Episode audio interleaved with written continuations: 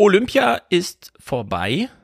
Aber jetzt beginnen die Sandkastenspiele, alias Fernsehpodcast, präsentiert von Paolo, Nicola und Ulrich.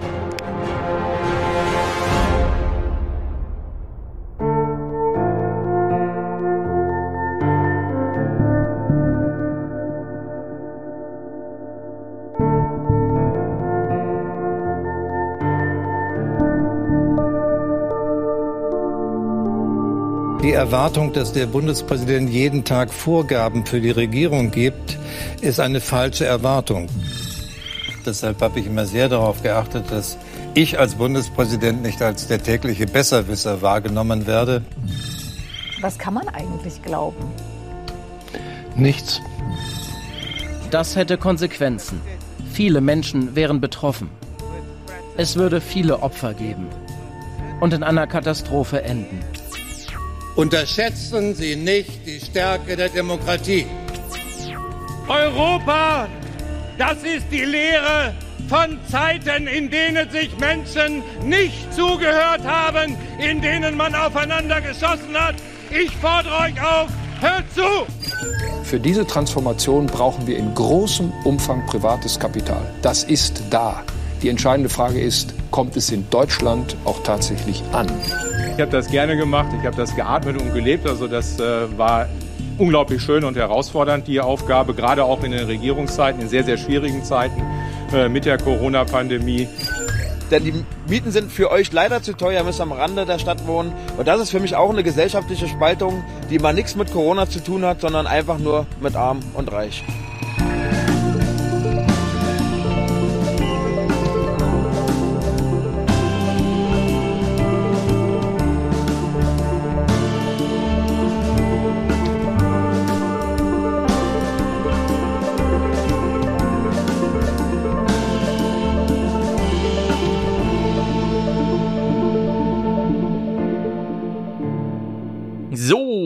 Ist hier. Ich freue mich. Mhm.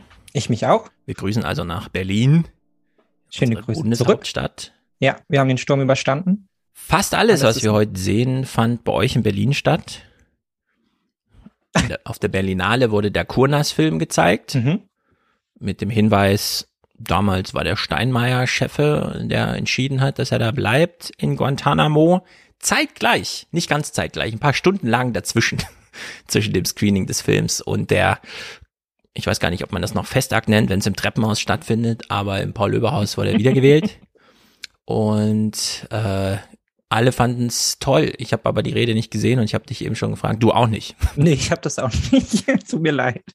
Wir haben die beste Rede Steinmeier seines Lebens verpasst, da wahrscheinlich. Ja, das muss man halt vorher sagen. Also ich meine, bei Steinmeier rechnet man jetzt nicht unbedingt damit. Ja. Das ist ja eine gute Rede. Hätte man das nicht anmelden können vorher. Ja, genau. Wer soll das Dass sich wissen? mal Mühe gegeben hat. Wenn der Steinmeier auf, am Geländer steht, im zweiten Stock und in den Keller brüllt, dann ist es die beste Rede, die ihm gelingt. Okay, wir, vielleicht schaffen wir es noch, uns das anzuschauen nachher, denn das war erstmal nur ein Teaser. Wir wollen natürlich vorher über Putin und so weiter sprechen. Äh, wir haben aber im Intro eben auch Ralf Brinkhaus gesehen. Mhm. Diese Pressekonferenz hast du wahrscheinlich auch nicht in Gänze geguckt, ich auch nicht. Wer guckt Nee, auch nicht bitte Gänze, Ausschnitte. Fraktionssitzungspressekonferenzen? Ja? Also Ja. Soweit kommt's noch. Aber aus diesem kurzen Eindruck, den wir gerade gewonnen haben, würdest du sagen, er hat geweint? Sehr gut, dass du das sagst, weil, oder? Ich habe da so ein leichtes Flattern in der Stimme. Ich auch. Ich habe mir den Clip dreimal angehört und ich, also ich meine, wundert einen jetzt auch nicht. Ne? Es ist ja quasi auch, der hat den Zenit seiner politischen Karriere erreicht. Jetzt ist offensichtlich damit auch Schluss. Jetzt wird er Ja, das irgendwie nach hinten verdrängt. wahrscheinlich alle, außer er selber. Wahrscheinlich, ja. Also vielleicht kommt er ja auch nochmal zurück. Ne? In der 22 Einzige. Jahren. Genau. Dann mit 70 nochmal oder so und dann geht's richtig rund. Ja, dann baut er die CDU neu auf nach dem dritten Mal. irgendwie. Richtig, richtig. Ähm, nee, ich hatte auch das Gefühl, dass er da zumindest so ein leichtes Zittern oder Flattern in der Stimme hat und ähm, da dann doch etwas mit sich gerungen hat. So. Aber Ja. ich meine, das ist ja, man ist sich ja dem, dem, dem Moment quasi auch bewusst und dann ganz erfüllt von, von sich selbst Mhm. und auch der Karriere, die man hingelegt hat, vielleicht. Oder es war halt so eine Bitterkeit. Ich kann es ja nur immer wieder betonen, aber es ist, glaube ich, echt ein wichtiger Gedanke. Ralf Brinkhaus war halt ein echtes rhetorisches Genie. Und wer daran zweifelt, schaue sich mal an, wie er im Bundestag geredet hat. Ohne Zettel. Direkt antwortend auf Reden, die er vorher noch nicht kannte, weil die relativ spontan dann doch gehalten werden. Weil er als Regierungsfraktionschef weiß, okay, die Merkel öffnet das hier mit einer Regierungserklärung, dann kommt irgendwer von irgendwoher und erklärt irgendwas und dann antworte ich ja. darauf ohne Zettel. Und es hat immer auf dem Punkt funktioniert und alle waren beeindruckt. Und der Legende nach kommt aber jetzt erst das rhetorische Genie mit Friedrich Merz. ich glaube, er hofft darauf, dass es noch zur Entzauberung kommt, den, der er beiwohnt, weißt du, wo er so sagen kann, ihr habt es euch doch gesagt. Ja, also ich meine, er ist ja jetzt auch das, das Bauernopfer der Befriedung, so, ne? Also so nach dem, man hat ja alles auf ihn fokussiert und es ja. hieß ja dann auch, ja, wenn Ben Brinkhaus erstmal weg ist, dann ist die Partei auch endlich geeint und dann kann es richtig rund gehen und dann liegt Merz ja. los, ja, den ganzen Laden hinter sich. Und da ist ja jetzt einfach klar, dass es für ihn eigentlich zu früh, ja, aber wie so oft halt, ne, man kommt halt nicht unbedingt so weit, wie man halt möchte. Manchmal stehen halt irgendwie Sachen dazwischen und da reicht halt, dass man halt irgendwie ja. zu nah mal an Merkel dran stand und so, da kann man das dann nicht weiter machen und der Chef will den Posten und da will man dann halt auch nicht der Buhmann sein. Am Ende regt sich noch die ganze CDU darüber auf, dass man ja nur, weil man selber nicht den Posten geräumt hat, jetzt für die Wahldebakel irgendwie in mhm. anderen Bundesländern verantwortlich ist oder so. Da zieht man sich dann mhm. halt eben zurück. So, der Druck muss, muss enorm gewesen sein, dass er das gemacht hat, wahrscheinlich auch. Aber, ja, und so früh vor allem, es nicht auf den Kampf ja. Ankommen zu lassen, wenn dann die Landtagswahlen anstehen. Naja, Ralf Brinkhaus ist nicht Jahrgang 81 wie Fianz Spahn. Der ruht sich gerade aus. Äh, Finde ich ganz mhm. erstaunlich. Da denkt sich Opposition, nee. Weil Einmal kurz habe ich ihn im Bundestag gesehen, da hatte ich ihn aber auch schon wieder fast vergessen. Genau, er hat irgendeine sozialpolitische Anmerkung gemacht genau. zu irgendwas ja. mit Energie und so.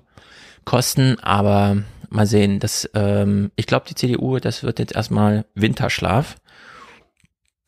Friedrich Merz hat recht, es gibt nur einen Posten, der gerade von Relevanz ist und er hat äh, ihn quasi in Personalunion, also beide sich aufgeteilt. Er darf als allererstes im Bundestag auf die Regierung antworten und er darf im Fernsehen als allererstes entscheiden, wer wird von der Partei entsandt. Und immer wenn Friedrich Merz Lust drauf hat zu sprechen, darf er sprechen. Und alle anderen müssen jetzt, es gibt keine Rolle irgendwie. Ralf Brinkhaus ist nochmal irgendein so Ausschussvorsitzender geworden, aber wen interessiert's? Da gibt's nichts zu gewinnen. Das ist äh, ja. Der ist no glory in opposition oder so, heißt der kluge Spruch, glaube ich. nee, der, der Spruch heißt, Opposition ist Mist. Ja, aber man merkt ja auch gerade, es ist halt auch äh, schwierige Zeit, um jetzt irgendwie unmittelbar Zugriff zu bekommen, so auf das politische Geschehen, ne? Weil man zu, zu Russland fällt einem ja dann aus der CDU auch nicht wesentlich was Besseres ein ja, was als der SPD sagen, auch. Fand ich auch total lustig. Es gab jetzt in der Welt so ein großes äh, auf der Seite zwei oder so auch so ein großes Interview mit Friedrich Merz oder irgendwie ein Bericht über ihn, wo er dann ja. zitiert wurde und dann so, ja, wir müssen auf jeden Fall Härte zeigen mit Russland und dann stand da drunter, aber, aber er bietet auch ein Gesprächsangebot an, so. Und das ist halt klar die, die deutsche Haltung, so, ne? Also, also, da kannst du jetzt auch nicht draufhauen und sagen, nee, also es ist jetzt auf jeden Fall wichtig, dass wir Bundeswehrsoldaten an die ukrainische Grenze schicken, ja. Also, so viel nimmt sich gesehen, das dann doch immer nicht, ja. Dass Merz jetzt die Lage nochmal falsch einschätzt und, äh, drauf gekommen wäre, ich muss jetzt nochmal Scholz kritisieren an irgendeinem Punkt. ja, genau. Das Treffen mit Zelensky, das Treffen mit Putin, das äh, G7-Vorbereitungstreffen und dann Münchner Sicherheitskonferenz, dass da nochmal aus irgendeiner Ecke was kommt mit, ah, das hätte ich aber besser gemacht. ja, genau, das aber, gefehlt. Nein, das ja. ist äh, uns allen verschont worden, das ist auch gut. Gut, ich würde sagen, wir fangen äh, direkt mit Putin und so weiter an, denn auf der einen Seite ist es ja so, man kann zum Beispiel, das empfehle ich, Agenda Free TV, ist quasi rund um die Uhr so ein YouTube-Kanal, der online ist, Steve, Steven oder irgendwie so, Luca, zieht sich eine Krawatte an, wenn irgendwas im Internet passiert, was ihn interessiert, und dann tut er so, als würde er heute schon all moderieren und liest ein paar Tweets, guckt sich YouTube-Videos an, ordnet irgendwas zusammen, keine Ahnung. Man ist ja so sehr nah am Puls der Zeit. Nichts davon, was dort reportiert wird, sieht man in irgendeiner relevanten Nachrichtensendung später oder auf irgendeiner Nachrichtenseite. Aber ähm, wenn man ähm, Spaß am Untergang hat, jetzt gerade vor einer Stunde sind zum Beispiel zehn Kriegsschiffe unter dieser neuen Brücke zur Krim durchgefahren in dieses Meer zur Ukraine. Das heißt, Russland im Osten Weißrussland, Belarus im Norden, die Schiffe im Süden und dann Polen, mit denen verstehen wir uns ja auch gerade nicht besonders gut, können wir also nicht so wirklich sagen EU, aber es ist formal gesehen ist das EU im Westen. Also die Ukraine wird ganz schön eingeklammert und ich bin auch ein bisschen beeindruckt, wie viele Soldaten äh, Putin mobilisieren kann, denn von der deutschen Bundeswehr wäre, glaube ich, niemals die Nachricht möglich, dass 75 Prozent aller verfügbaren Soldaten gerade irgendeine Aufgabe nachgehen. Zielgerichtet. Kann ich also nicht nur irgendwas verwalten oder so, sondern ja. Äh, wirklich eingesetzt werden. Scheint aber da so zu sein. Also es sind gerade alle da. Ähm, ist bedrohlich, würde ich sagen, wenn man das so hört, aber wir wissen es alles nicht. wir können aber den Unterschied machen zwischen, es gibt eine Realität, über die können wir fast nichts sagen. Äh, das nützt uns dann auch nichts, wenn wir Steve Lucker, Luckner gucken. Matthias klärt hier im Stream nochmal auf. Steve Luckner. Passt ziemlich gut. Look. Er schaut für uns alle mal hin, der Luckner. Ähm, oder Tagesthemen heute schon all. Äh, also an die Realität kommen wir gerade nicht so richtig ran. Uns werden auch die Satellitenaufnahmen nicht gezeigt. Sehen ein paar TikTok-Videos, wie auch gleich. Ja. Deswegen ähm, wollen wir keine Schärfe aus der Realität rausnehmen, wenn wir uns über das Fernsehprogramm dazu lustig machen. Ich glaube, das ist als Disclaimer hier angebracht und angesagt genau. und damit aber auch abgehakt. Wir können jetzt Fernsehen gucken und denken, äh, was ist denn das genau. Blödsinn? Wir wissen es auch nicht, ja. Anders als Theo Koll, den haben wir nachher noch, können wir nicht in Putins Richtig. Kopf reinschauen. Wir können nicht an seiner Miene ablesen, was er vorhat. Genau. Aber wir können zumindest Theo Koll mal überprüfen, ob wir denselben Eindruck haben, weil so ein paar Sachen, zumindest in Pressekonferenzen sehen wir mal, was Putin für Mimik macht und was er sagt. Wenn auch abseits dieser Pressekonferenzen wahrscheinlich niemand gerade Zugang zu ihm hat. Wie auch immer, wir wissen es nicht. Und wir beginnen äh, beim 13.2., also wir rollen die Woche einfach mal schön auf. Letzte Woche in den Fernsehmomenten habe ich ja schon dieses kleine Spiel. Es geht ja nicht nur um Putin die ganze Zeit, sondern es ist ja auch, behält jetzt Amerika seinen Einfluss in Europa oder setzt sich Macron so langsam auch bei äh, Scholz durch, dass man das mal europäisch mhm. regelt. Das hieße dann aber auch, wir drängen so ein bisschen den Biden zurück. Biden macht dann immer eine große Chose. Ich habe eine größere Telefonkonferenz gemacht als du und so. Und äh, das zog sich dann äh, die ganze Woche so weiter. Wir beginnen allerdings mit diesen TikTok-Filmchen, die uns da am 13. gezeigt werden. Es scheint immer brenzliger zu werden. Ein russisches U-Boot unterwegs durch den Bosporus in Istanbul Richtung Schwarzes Meer. Türkei. Ne? Also hier wird einfach so von der Türkei gesprochen. Es begegnet uns vorher nicht, danach auch nicht wieder. Es sind ja. einfach russische U-Boote. Von U-Booten haben wir vorher auch noch nichts gehört. Nur heute halt fahren halt Schiffe so darum, aber gut, vor der Türkei sind halt U-Boote. In Istanbul. Das ist auch ein schönes Bild, so direkt an der Fähre vorbei.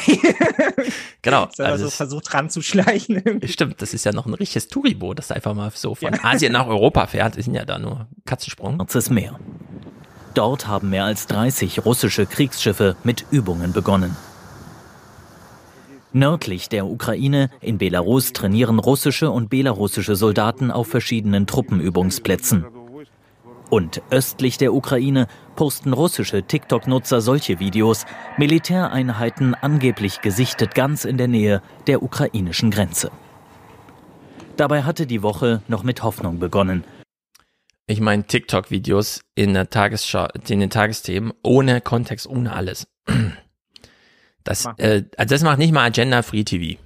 Nee.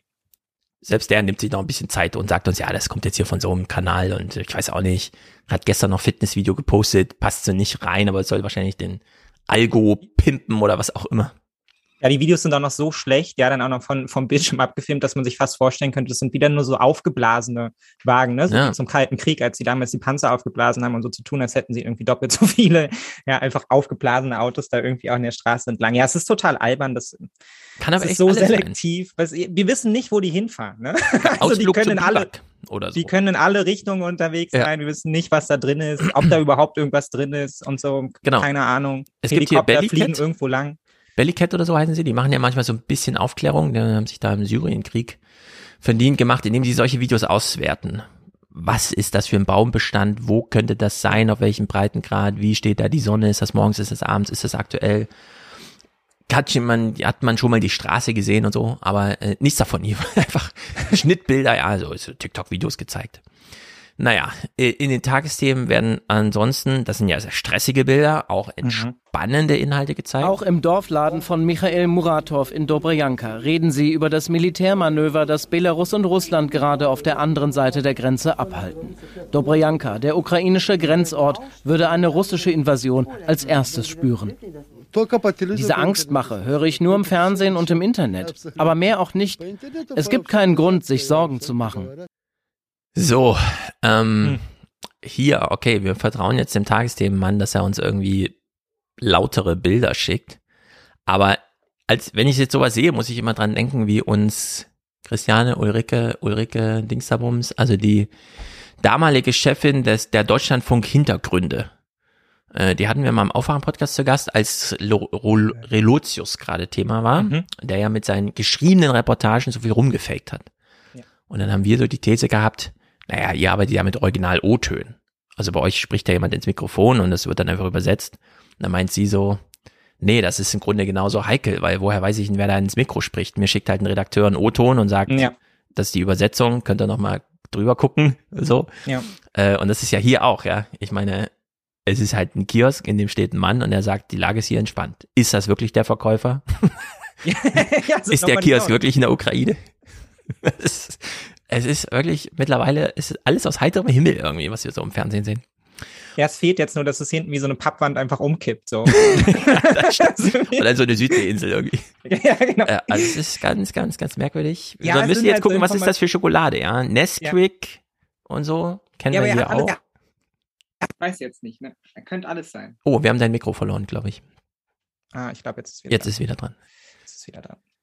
Ja, also es könnte, wie gesagt, erstmal alles sein. Ich weiß, also ich, wenn ich mir das angucke, ich kann damit auch einfach nichts anfangen. Also ich kann verstehen, dass man halt konstant irgendwie Bilder zu dieser Situation liefern will, ja. Ja. Und man kann ja auch nicht nur aus TikTok-Videos, also geht man raus und fragt Leute, aber vielleicht sieht der Ladenbesitzer das jetzt so, ja, und der Ladenbesitzer eine Straße weiter sieht es halt ganz anders und ist irgendwie in Panik und hat seinen Laden schon zugehämmert. Also Hm. Und was nehme ich dann daraus mit jetzt irgendwie so? Ich finde es auch ganz interessant, ja, so Bilder von irgendwie Leuten, die dann vor Ort sind, auch mal so vielleicht ein Gefühl dafür eine Bevö- Bevölkerung zu bekommen, aber das ist ja dafür nicht ausreichend. Also da sehe ich ja nichts. Also Ja.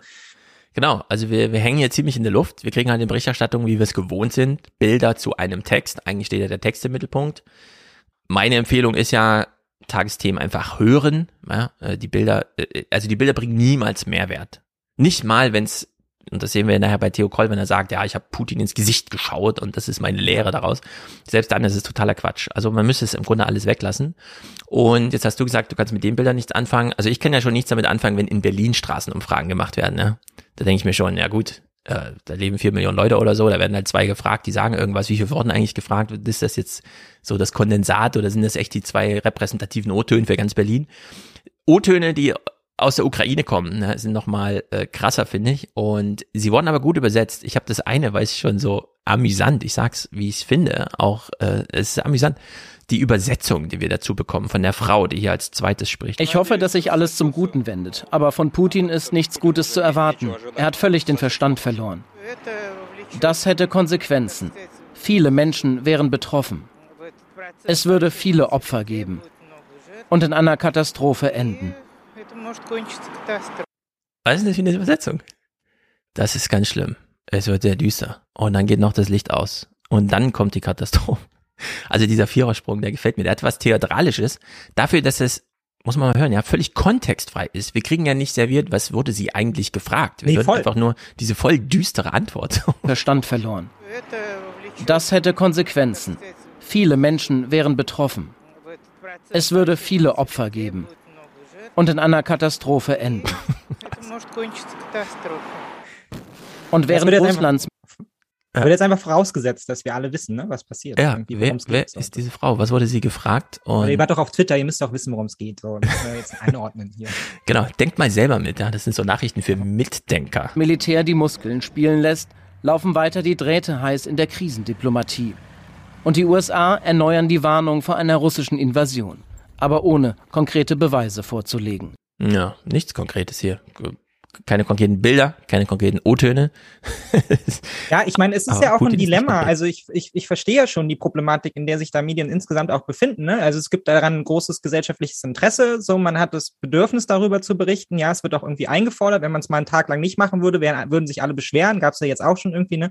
Enno Lenze hatte irgendwie auf Twitter geschrieben, als dann kein mal kein Livestream dann irgendwie lief, der zur, von Ja. der ARD irgendwie zur aktuellen Rede von Biden da war, gleich ganz beleidigt irgendwie. Ja, warum nicht konstant darüber berichtet wird? Und dann sitzt man halt da und muss solche Bilder machen. Ja, weil man sonst einfach sagen muss, Leute, heute nichts los. Wir melden uns dann wieder, wenn was passiert ist. Ja, also Genau. bis jetzt das hat sich geht noch aber nicht. bewegt. Ja, genau, das geht halt nicht. So, Das haben wir halt ja schon machen. kritisiert. Das, ihnen sind so ein bisschen die Hände nicht gebunden, sondern genau das Gegenteil. Sie müssen was machen die ganze Zeit. Ja. Sie können sich nicht die Hände binden lassen. Ich bin ja ganz fasziniert, dass sie überhaupt noch äh, vergleichsweise neue Bilder finden jetzt hier von was auch immer. Mhm. Das ist ein Grenzübergang oder so, keine Ahnung. Ja. Also wir können ja, wir können ja nicht mal lesen, was auf den Schildern da steht. Das ist halt, nee, das wird könnte dann auch der einfach Kiosk sein. eingeblendet. Ja, genau, es geht, vielleicht ist da der Kioskbesitzer drin. Vielleicht genau, es geht drunter und drüber. Die Redakteure wissen nicht, was sie tun sollen. Also freuen sie sich. Puh, Baerbock hat zugesagt zum Gespräch. Es ist allerdings, wie soll man sagen, Tagesthemengespräch mit Baerbock schön und gut, aber die Stimmung, die dabei rüberkommt, ist schon ziemlich, als erwartet man nichts anderes als einen Krieg. Man, die Frage ist nur noch wann. Der Konflikt so angespannt wie seit Jahren nicht. Ein Ausweg derzeit nicht erkennbar. Und in Berlin begrüße ich die Bundesaußenministerin. Guten Abend, Frau Baerbock. Schönen guten Abend. Wo stehen wir in diesem Konflikt? Kurz vor Krieg? Wir sind in einer absolut brenzlichen Situation, weil wir schon in den letzten Wochen und Monaten gesehen haben, dass es immer zu einer weiteren Truppenverschärfung gekommen ist. Was soll sie denn sagen? Also ja, morgen ja geht's los. Zurückstaffeln irgendwie. Nee, ist also, nicht kurz vor Krieg. Krieg wäre, wenn, dann in drei Wochen erst. Wir können noch mal durchatmen. Da müssen sich an beiden wenden, der gibt jeden Tag einen neuen Termin raus, wenn es dann soweit ist. So das stimmt. Kann ich nicht zu so sagen. Genau, ja, das wäre ähm, das wäre eine spektakuläre Antwort, wenn ich sagen würde, mh, mm, ja, also für die Termine sind die äh, in Washington zuständig. Genau. Und da kann ich immer sagen, es ist immer morgen. Morgen ist der Krieg. Mhm. Naja, Baerbock erzählt so ein bisschen, wie das mit diesen Gesprächen ist und bekommt dann die nächste Frage, wo ich dachte, hm, das ist natürlich nicht uninteressant. Ja, aber diese Gespräche, die Sie erwähnen, davon hat es in den vergangenen Tagen und Wochen ja etliche gegeben, äh, auf den höchsten politischen Ebenen. Äh, doch keins hat bisher eine Lösung herbeigebracht. Ähm, wer bewegt sich da nicht genug? Ist Putin starr oder der Westen? Also die russische Regierung steht äh, mit 100.000 Soldaten an der Grenze zur Ukraine. Und wir nicht. Hören Sie mal, Herr Journalist, was ist denn das für eine Verdrehung, die Sie hier anbieten, Ihrem Publikum? Da muss sie erstmal kurz atmen. Da wusste sie nicht genau, ja, ja, wie sie, sie drauf ansetzt. War sie schockiert. Ne. ja, ich meine, im Endeffekt könnte es ja auch gut sein, dass einfach, äh, natürlich sind beide Seiten starr, ja, niemand will einknicken und im, im, Worst Case sind dann am Ende irgendwie die Ukrainer, die die dafür bezahlen, ja, weil sie halt dann irgendwie Verträge abschließen wollen, die sie halt eigentlich nicht möchten. Aber wir sind auf jeden Fall als NATO gestärkt und gesichert, ja, und das ist ja das Schöne auch, was man ja so ein bisschen merkt, so da ist man sich ja zumindest einig, ja, die NATO war noch nie so zusammengenommen, nie zu so zusammengerissen wie jetzt gerade irgendwie so. Ne? Und das versucht man jetzt natürlich auch nach draußen zu transportieren. Und natürlich wird Annalena Berger jetzt nicht sagen, ja, wir bewegen uns da nicht. Ja. Genau. Gezwungenermaßen. Also äh, es ist fast so, als äh, alle unterstellen immer Pussy so ein Mastermind, aber wenn man sich die Lage so anschaut, denkt man so, nee, also wenn das jetzt das Ziel war, die NATO wieder zusammenzuschweißen und so richtig zu einem Block zu machen, ihm wieder den Sinn zu geben, und auch die Ukrainer so richtig in so eine russenfeindliche Stimmung eigentlich ja. zu bringen, also abseits von der Donbass-Region und so, äh, dann ging das ja alles überhaupt gar nicht auf. Und in der Hinsicht finde ich, ist das auch gerade eine Lage, in der auch die deutschen Journalisten sich nicht wirklich zu trauen, äh, sich nicht wirklich trauen, nochmal nachzufragen, wenn Baerbock zum Beispiel das hier sagt. Dass wir auch mit Blick auf unsere osteuropäischen Nachbarn ganz klar und deutlich äh, machen, wir stehen an eurer Seite und deswegen ist es gut, dass der Bundespräsident das unterstreicht, der Bundeskanzler das unterstreicht, die Außenministerin das unterstreicht, äh, wenn wir unterwegs sind. Hier passt kein Blatt zwischen uns und hier passt auch kein Blatt zwischen die westlichen Partner. Ja, hier passt kein Blatt dazwischen. Also ich finde, da passen ganz schön viele Blätter dazwischen. ja. Man sieht auch das Gerangel und so weiter. Also da ist schon, da geht's schon drunter und drüber, aber man traut sich es gerade nicht zu thematisieren.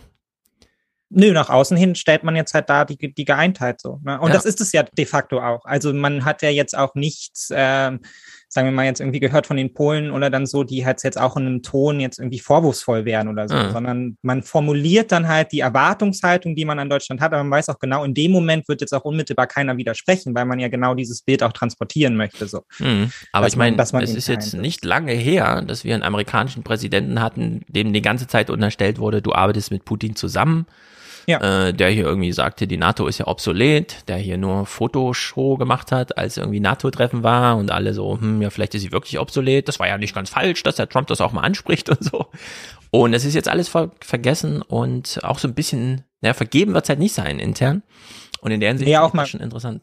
Ja, auch Macrons Satz so von der hirntoten NATO und so. Das ist ja jetzt ja, genau. gerade alles vom Tisch gewischt. Also ja, genau. insofern, insofern hat uns Putin in Anführungsstrichen ja dann, oder nicht uns, aber der NATO ja damit wirklich einen Gefallen getan. Weil dieses ja. Bündnis wird jetzt unmittelbar nicht in Frage gestellt und wahrscheinlich auch nicht in den nächsten fünf bis zehn Jahren, weil man halt immer wieder auf diesen Moment verweisen kann und dann im Zweifelsfall, wenn man halt die Lage auch eben in eine Richtung bringt, wie man, wo man sich dann am Ende sagen kann, okay, man hat halt hier jetzt auch gewonnen durch die Stärke, dann wird man das halt immer anbringen können und sagen können, genau dafür brauchen wir die NATO und die hat jetzt hier auch ihre Abschreckungsfunktion erfüllt. So. Mhm. Ähm, Genau. Ob Putin das dann so bewusst ist, keine ja. Ahnung, ja, ob der das so sich gedacht hat, ähm, keine Ahnung, was er sich überhaupt gedacht hat, da die Soldaten aufzuziehen. Vielleicht wollte er auch einmal nur mal gucken, ja, und jetzt ähm, wird er Stück für Stück dann vielleicht auch in so eine Cameron. Situation gezwungen. Ich will mal was gucken, ich will mal eine Stimmung abfragen und dann macht David Cameron Brexit und Putin so, ich will mal gucken, wie die Stimmung so ist und zack, und das muss man schon sagen, wir hören ja nachher, kennen ja auch alle schon das Zitat von Scholz, wie er sagt, ich weiß ja nicht, wie lange Sie noch regieren wollen, Herr Putin, aber und das ist dann der unausgesprochene Nachsatz, solange Sie regieren, stehen wir hier geschlossen. Also machen Sie sich keine falsche Vorstellung. Sie sind 70. Die Geduld haben wir dann auch noch, so ungefähr. Ja. Naja, apropos Scholz, er war auf Reisen. Er plaudert ein bisschen mit Zelensky am 14. Die Ukraine ist seit Jahren Partnerland, doch eine zügige Aufnahme, so Scholz, stehe doch derzeit gar nicht an. Wenn man das Bild so sieht, ne, spring noch mal kurz zurück für alle, die zuschauen. Dieser Tisch ist nicht besonders groß, die könnten sich die Hand geben. Haben dafür aber Masken auf. Was ist jetzt besser? Ohne Maske, mit ein bisschen Distanz oder mit Maske, aber dafür ein kleinerer Tisch? Ich würde dann mehr den ohne Maske großer Tisch. Ohne Maske, ohne ja, Maske. Ne? Sonst können wir ja nicht sehen, was sie empfinden. Also der Mund Richtig. ist ja ganz wichtig. Wir wollen ja das Mimikspiel sehen. Gerade genau. da sitzt ja auch ein echter Schauspieler am Tisch. Das ist, ja das ist gerade entscheidend, ja. Weil man genau. hört ja nichts, also muss man ja daraus Schlussfolgern. Ja, also mal hören, was Sie hier sagen. In diesem sehr kleinen Raum, wenn man das vergleicht mit den anderen Räumen, die wir da aus äh, dem Osten noch sehen werden. Partnerland, doch eine zügige Aufnahme, so Scholz, stehe doch derzeit gar nicht an. Und deshalb ist es schon etwas eigenwillig zu beobachten, dass die russische Regierung etwas, das praktisch nicht auf der Tagesordnung steht, zum Gegenstand großer politischer Problematiken macht. Präsident Zelensky hört das nicht gern. Sein Land hat den NATO-Beitritt in die Verfassung geschrieben. Ein Ziel, das er auch als einen Traum bezeichnet. Sie alle wissen genau, dass dies der Wunsch unseres Landes ist, dass wir einen Krieg im Osten haben und dass die Mitgliedschaft in der NATO die Sicherheit unseres Landes garantieren würde und die Unverletzbarkeit unserer Grenzen. Auch Militärhilfe ist ein Thema. Die Ukraine wünscht sich Waffenlieferungen. Deutschland lehnt das ab. Man will aber prüfen, ob militärische Ausrüstung geliefert werden kann. So, dieser Journalismus ist ja in einem echten Dilemma, denn man kann ewig lange vorbereitenden Journalismus machen zu diesem Treffen. Das heißt aber trotzdem nicht, dass bei dem Treffen irgendwas Berichtenswertes ist. Es steht dort in der Verfassung, sie möchten gern in die NATO. Er bezeichnet das als persönlichen Traum irgendwie. Scholz sagt, steht doch gar nicht auf der Agenda. Habe ich auch mit meinem Partner so abgesprochen. Keine weiteren Überraschungen. Wir kriegen halt Bilder serviert, wie sie so zusammen an den Pulten stehen, Pressekonferenz machen und so weiter. Und jetzt überlegen die, wie machen wir jetzt Journalismus dazu? Und wir gucken uns das jetzt mal anderthalb Minuten, weil es ist so absurd, was wir hier geliefert bekommen. Es ist unglaublich eigentlich. Äh, es geht los, für alle, die nur zuhören, irgendeinen Experte haben sie über Skype erreicht, der so in seinem Wollpulli in seiner Ferienklitsche so. hängt oder so. Das ist der Hammer, ja. Ja, und die Qualifikation fürs Fernsehen war irgendwie, er spricht Russisch und kennt sich irgendwie aus in Moskau oder so. Also es ist völlig absurd. Und äh, nach dem O-Ton wird es nicht besser. Mir scheint, dass es eine ganze Reihe verschiedener Faktoren gab, die zusammen ein großes Maß an Unzufriedenheit und des Gefühls geschaffen haben, dass Russland seine Position in Europa verliert, dass seine Sicherheit bedroht ist und man etwas dagegen tun muss. Etwa mit den Forderungen nach Sicherheitsgarantien. Würde Putin hier gegen USA und NATO einen Erfolg erzielen, könnte er zu Hause punkten. Äh, hierfür wurde ein Laptop abgefilmt. Ja, dramatische Musik. Eine Kamera streift einen Laptop ja, von oben nach unten. Als nächstes jetzt wir Militärmaterial. Militärischen Bedrohung verleiht er seinen Forderungen Nachdruck, glaubt der Experte. Leider verfügt Russland über ein sehr begrenztes Instrumentarium außenpolitischen Einflusses und eine solche verstärkte militärische Aktivität ist offenbar das Bestreben Russlands, auf seine Probleme aufmerksam zu machen. Zur Taktik gehört auch immer wieder inszeniertes Zurückrudern. Hm, das finde ich so gut. Das, was wir jetzt so sehen, das ist so gut. Ähm, also wir haben jetzt eine Berichterstattung, die besteht aus Schnittbilder, irgendwie eine GoPro hängt vorne am Maschinengewehr und wird da abgeschossen und äh, hier der Professor erzählt irgendwas von, ja, der Putin und der ist ja auch völlig in der Klemme und so. Und dann schwenken sie um, weil sie sich dann auch denken, ah komm, wir müssen mal wieder was Richtiges zeigen. Ah, Putin hat ja Bilder geschickt. Also sendet man die einfach. Obwohl die so offensichtlicher Quatsch sind, dass es unglaublich ist. Also wir hören jetzt mal, was Putin hier für Bilder geschickt hat. Mit dem Hintergedanken, das haben die dann auch gesehen in der Redaktion und haben gesagt, das senden wir mal. Aufmerksam zu machen. Zur Taktik gehört auch immer wieder inszeniertes Zurückrudern, neuerdings am extra langen Tisch. Putin lässt heute seinen Verteidigungsminister sagen, ein Teil der russischen Militärübungen sei jetzt beendet und fragt den Außenminister, Sehen Sie eine Chance, dass wir uns bei den wichtigsten Sorgen mit unseren Partnern einigen könnten? Eine Chance gibt es immer, sagt Lavrov.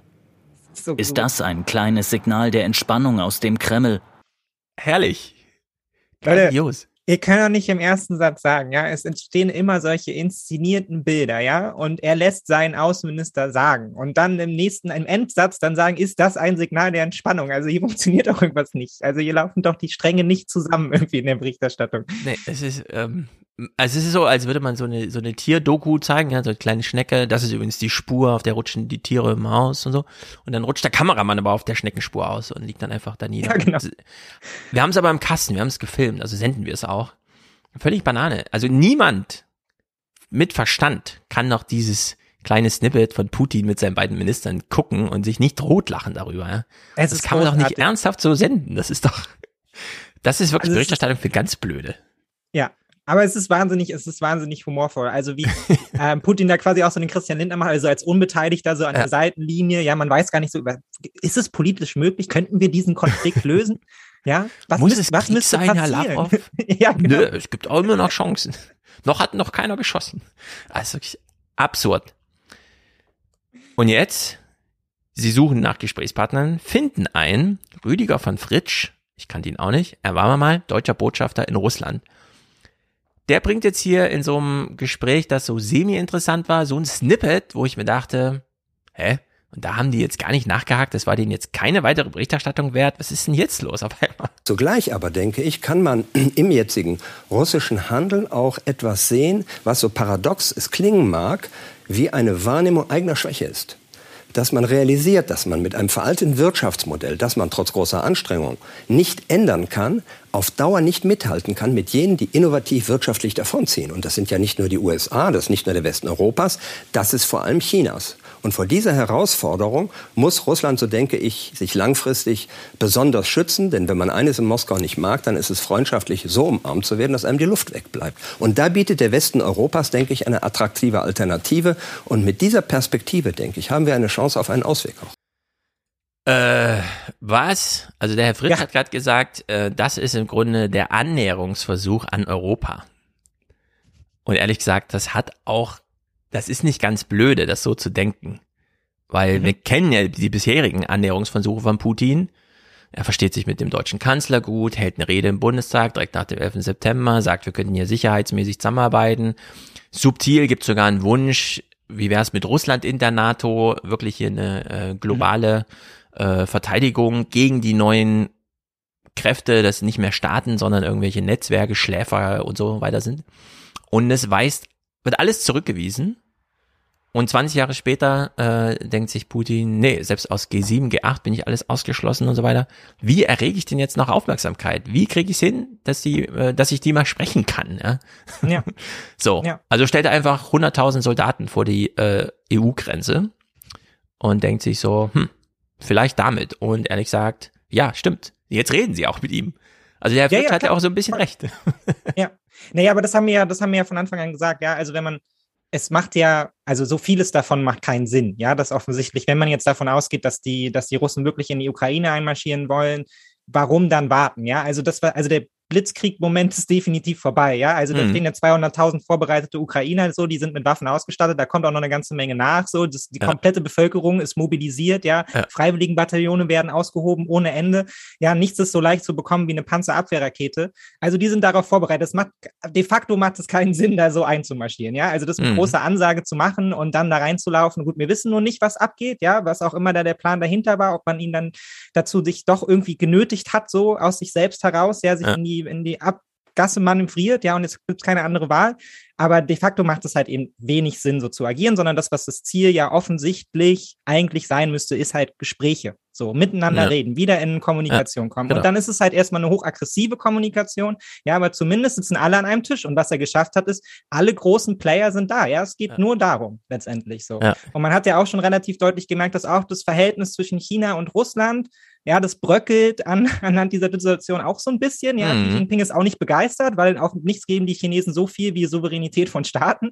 Ja, also vielleicht, also es sei denn natürlich, ist es ihre eigene Aggression, ja, ja dann, dann zählt es nicht. Aber ansonsten ist ja das immer so Punkt eins der außenpolitischen Agenda. Ja, kein souveräner Staat soll irgendwie angetastet werden. Egal, was sie macht, ja, auf jeden Fall, die, der Handelsfluss muss irgendwie laufen und sich vielleicht auch so ein bisschen davon zu lösen. Ich meine, China ist letztendlich Russlands Nachbar, ne? ist nicht unser unmittelbarer Nachbar. So, mhm. die sind da wesentlich näher dran und es ist natürlich auch für Russland eine bedrohliche Power. Und man kann sich jetzt, glaube ich, nicht darauf zurückziehen, dass man irgendwie eine gemeinsame kommunistische Vergangenheit hätte, ja, geeint unterm roten Stern oder so, dass man jetzt irgendwie da zusammenarbeiten würde. So. Ja. Nee, wirtschaftlich wird Russland, ist Russland platt und wird weiter platt gemacht so und ähm, und ist aber lösen, rohstoffreich äh, und das ist eine große Bedrohung, wenn man rohstoffreich ist und dann warten aber eine Milliarde Menschen auf Rohstoffe, damit die Wirtschaft brummt, dann kann es da auch ziemlich aggressiv zugehen.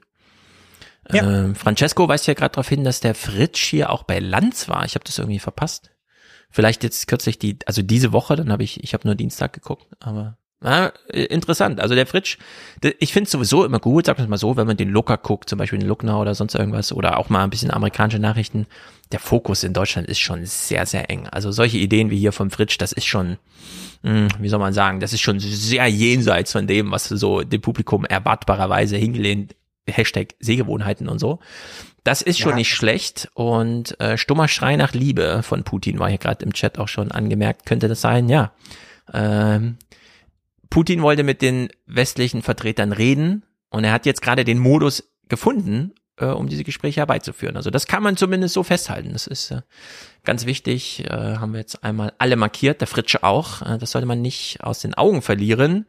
Wofür interessieren sich deutsche Journalisten? Schon die Flugroute. Und zwar, ah, das ist eine Sendungseröffnung, wie ihr hört, ne? Also er klingt nach die Musik. Schon die Flugroute des Bundeskanzlers zeigt, wie verzwickt die Lage ist. Olaf Scholz flog heute nach Kiew, dann wieder zurück, um morgen in die gleiche Richtung zu fliegen, nur eben weiter bis Moskau. Mhm. Ja, das ist interessant, dass der Kanzler nochmal nach Hause fliegt zwischendurch und nicht wie wir Normalbürger denken, ja, ich bin eh schon in die Richtung gefahren, denn so ist das halt, wenn man eine Flugbereitschaft hat, ja, da fliegt man Haben nicht genug Klamotten reingepasst in die 747 oder ja. so. Oder man musste einmal den journalistischen Stab austauschen. Richtig. So, weil Deutsche Welle darf nicht mit oder muss jetzt genau. mit oder so. Wir haben die Deutsche Welle vergessen, die muss natürlich ja, mit sorry. zu Putin fahren. Äh, ja, also in der Hinsicht, okay, Christian Sievers, dann sind wir jetzt informiert, dass es nochmal zurückging nach Berlin, bevor es dann wieder nach Moskau ging. Sievers referiert hier ein bisschen Schulz, man denkt sich so, ah ja, gut, okay. Heute in Kiew bleibt der Kanzler bei seiner Strategie aus zwei Teilen. Ernsthafter Dialog, ja.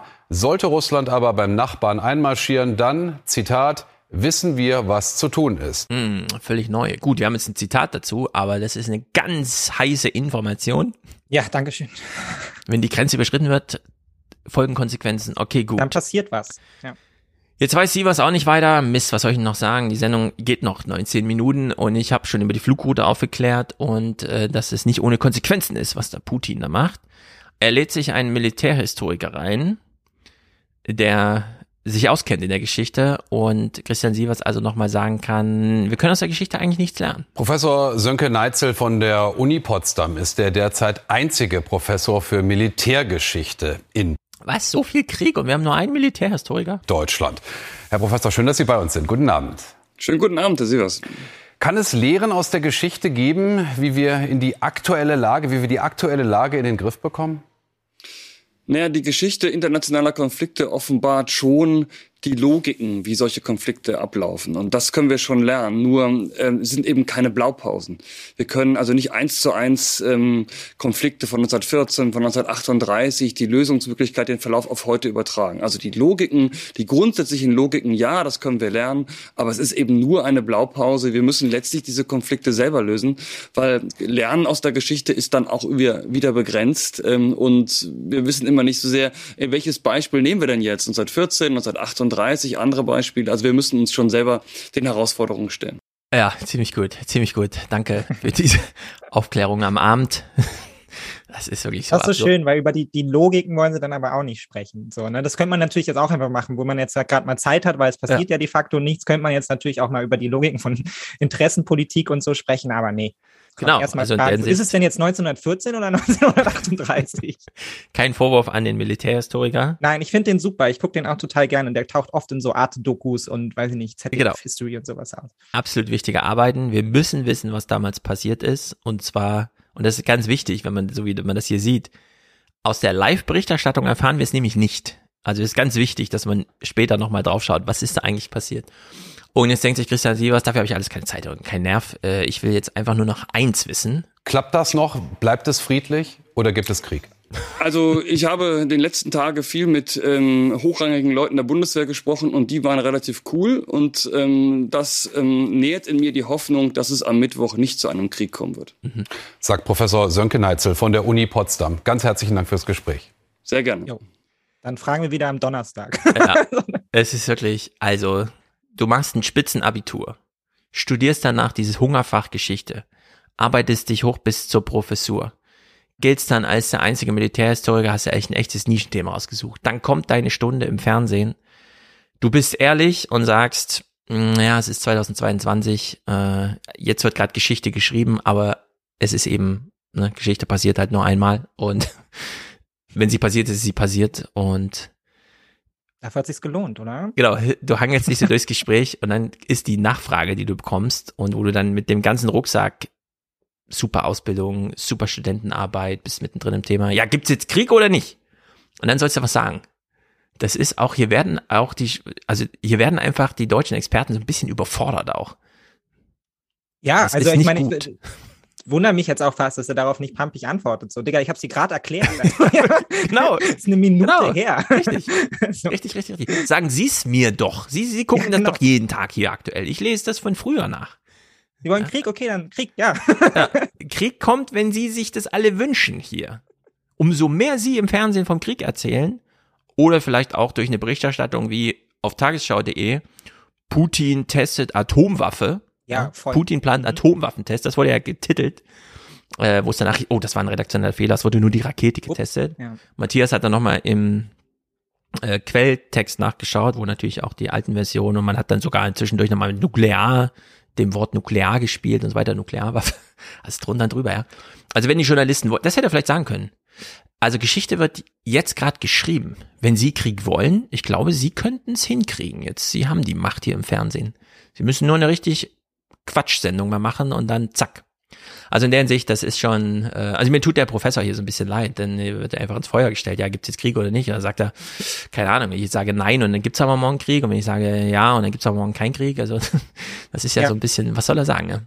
Ich finde es ja auch ganz faszinierend, dass die Deutschen dann doch in der Masse so resilient sind, wie sie dann sind. So, ne? Also klar, viele machen sich Sorgen, aber dann zumindest jetzt hier noch nicht irgendwie in breiter Fläche jetzt irgendwie zum Krieg aufgefordert wird. Ne? Also es sind noch keine Leute auf der Straße, die jetzt irgendwie wollen, dass wir die Bundeswehr jetzt an die Grenze schicken oder so. Mhm. Man hört es dann ab und zu mal auf Twitter, wo dann Leute wirklich so ganz hart ausrutschen und irgendwie in die Richtung von, ja, also Hitler haben wir damit aber auch nicht aufgehalten, ja, mit Frieden so nach dem Motto. Ja. Ähm, also, aber das sind ja Gott sei Dank noch Einzelmeinungen und die Leute kriegen dafür ja auch gut auf den Deckel, ja. Also, dass sich das jetzt hier nicht so hochschaukelt zu so einer, jetzt können wir aber auch mal unseren Rally around the flag Moment haben, mhm. wir verteidigen jetzt die Europa irgendwie weg, so. Also, das mhm. fände ich irgendwie auch extrem befremdlich, so. Ja. Also, man sollte hier jetzt nicht den Fokus verlieren, worum es hier geht. Also, es geht jetzt hier nicht darum, jetzt irgendwie den bösen Mann loszuwerden, ja. Und es ist auch nicht 1942 oder so, sondern es ist eine politische Situation, es geht hier um Interessenpolitik und die müssen jetzt halt ausgehandelt werden. Und das oberste Ziel ist dabei immer Frieden, ja, und nicht in irgendeine Richtung zu eskalieren. Mhm, also das stimmt. Aber ich habe so ein bisschen drüber nachgedacht, also nicht aber, du hast absolut recht. Ich habe so ein bisschen drüber nachgedacht. Uns wird ja jetzt immer gesagt, wir wissen ja gar nicht mehr, was Krieg ist. Und das stimmt. Hier in Deutschland wissen wir nicht, was, also aus eigener Erfahrung, so was Krieg ist. Aber ich, Jahrgang 83 und du noch ein bisschen jünger, wir können uns ja trotzdem irgendwie so ganz dunkel erinnern, mit der Krim zum Beispiel. Ich kann mhm. mich noch sehr gut erinnern, 2003, als alle auf die Straße sind am 15. Februar und gesagt haben, nee, äh, wir gehen hier nicht mit dir in Krieg. George W. Bush, du, wir halten dich für den schlechtesten Präsidenten aller Zeiten. Oder auch Golfkrieg 91, wo irgendwie, ich glaube, so Karneval ausgefallen ist oder sowas. Äh, so, weil man jetzt nie, nicht in Feierstimmung war. Ähm, Seoul, erst wird der Olympia statt, findet da statt, dann ist plötzlich werden da Häuser zerschossen und so weiter. Äh, ich frage mich manchmal, diejenigen, die sich hier auskennen und die das auch in der Hand haben, also die Außenminister und der Mhm. NATO-Chef und so, wenn die so darüber reden, ne, und sagt man so, ja, also Krieg oder wir hören es ja gleich von Olaf Scholz, wie er das sagt, es ist unsere verdammte Pflicht hier, das zu verhindern. Was wäre denn eigentlich, wenn jetzt, und Biden hat ja gesagt, also wir erhalten, erhalten erstmal nicht militärisch dagegen, ja. Gucken uns halt, was die Ukrainer da irgendwie hinkriegen. Dann hat man so saloppe Podcast-Beigaben von Richard David Brecht, der dann sagt, ja, der Krieg würde zwei Tage dauern und wenn wir noch Waffen geschickt hätten aus Deutschland, würde er halt fünf Tage dauern. Also so ein suffisanter Blick. Ähm, und dass man sagt, ja, das ist so eine Nachrichtenwoche, also, was weiß ich, Olympia geht heute vorbei, morgen ist der Angriff von Putin. Da würde dann fünf Tage gehen und sie kämen 200 Kilometer vorwärts in diesem Land, äh, durchgefrorene Böden, die Legenden kennen wir ja alle irgendwie, die Panzer fahren dann gut. Bis nach Kiew ist aber ganz schön weit. Dann sieht man aber auch, Putin will gar nicht bis nach Kiew, dann ging es erstmal um Sicherung irgendwie der Ostukraine, wie auch immer. Es gibt aber keine direkte Gegenwehr. Die Ukrainer sind so ein bisschen auf sich selbst gestellt. Es gibt sehr viele Tote. Wir wissen aber nichts. Es ist ein Kriegsgebiet. Alle sind ausgeflogen, wie in Afghanistan. Ja, das ist im Grunde auch gerade ein Bürgerkriegsgebiet, aber wir sehen halt nichts davon. Äh, ist absolut dark, das Land.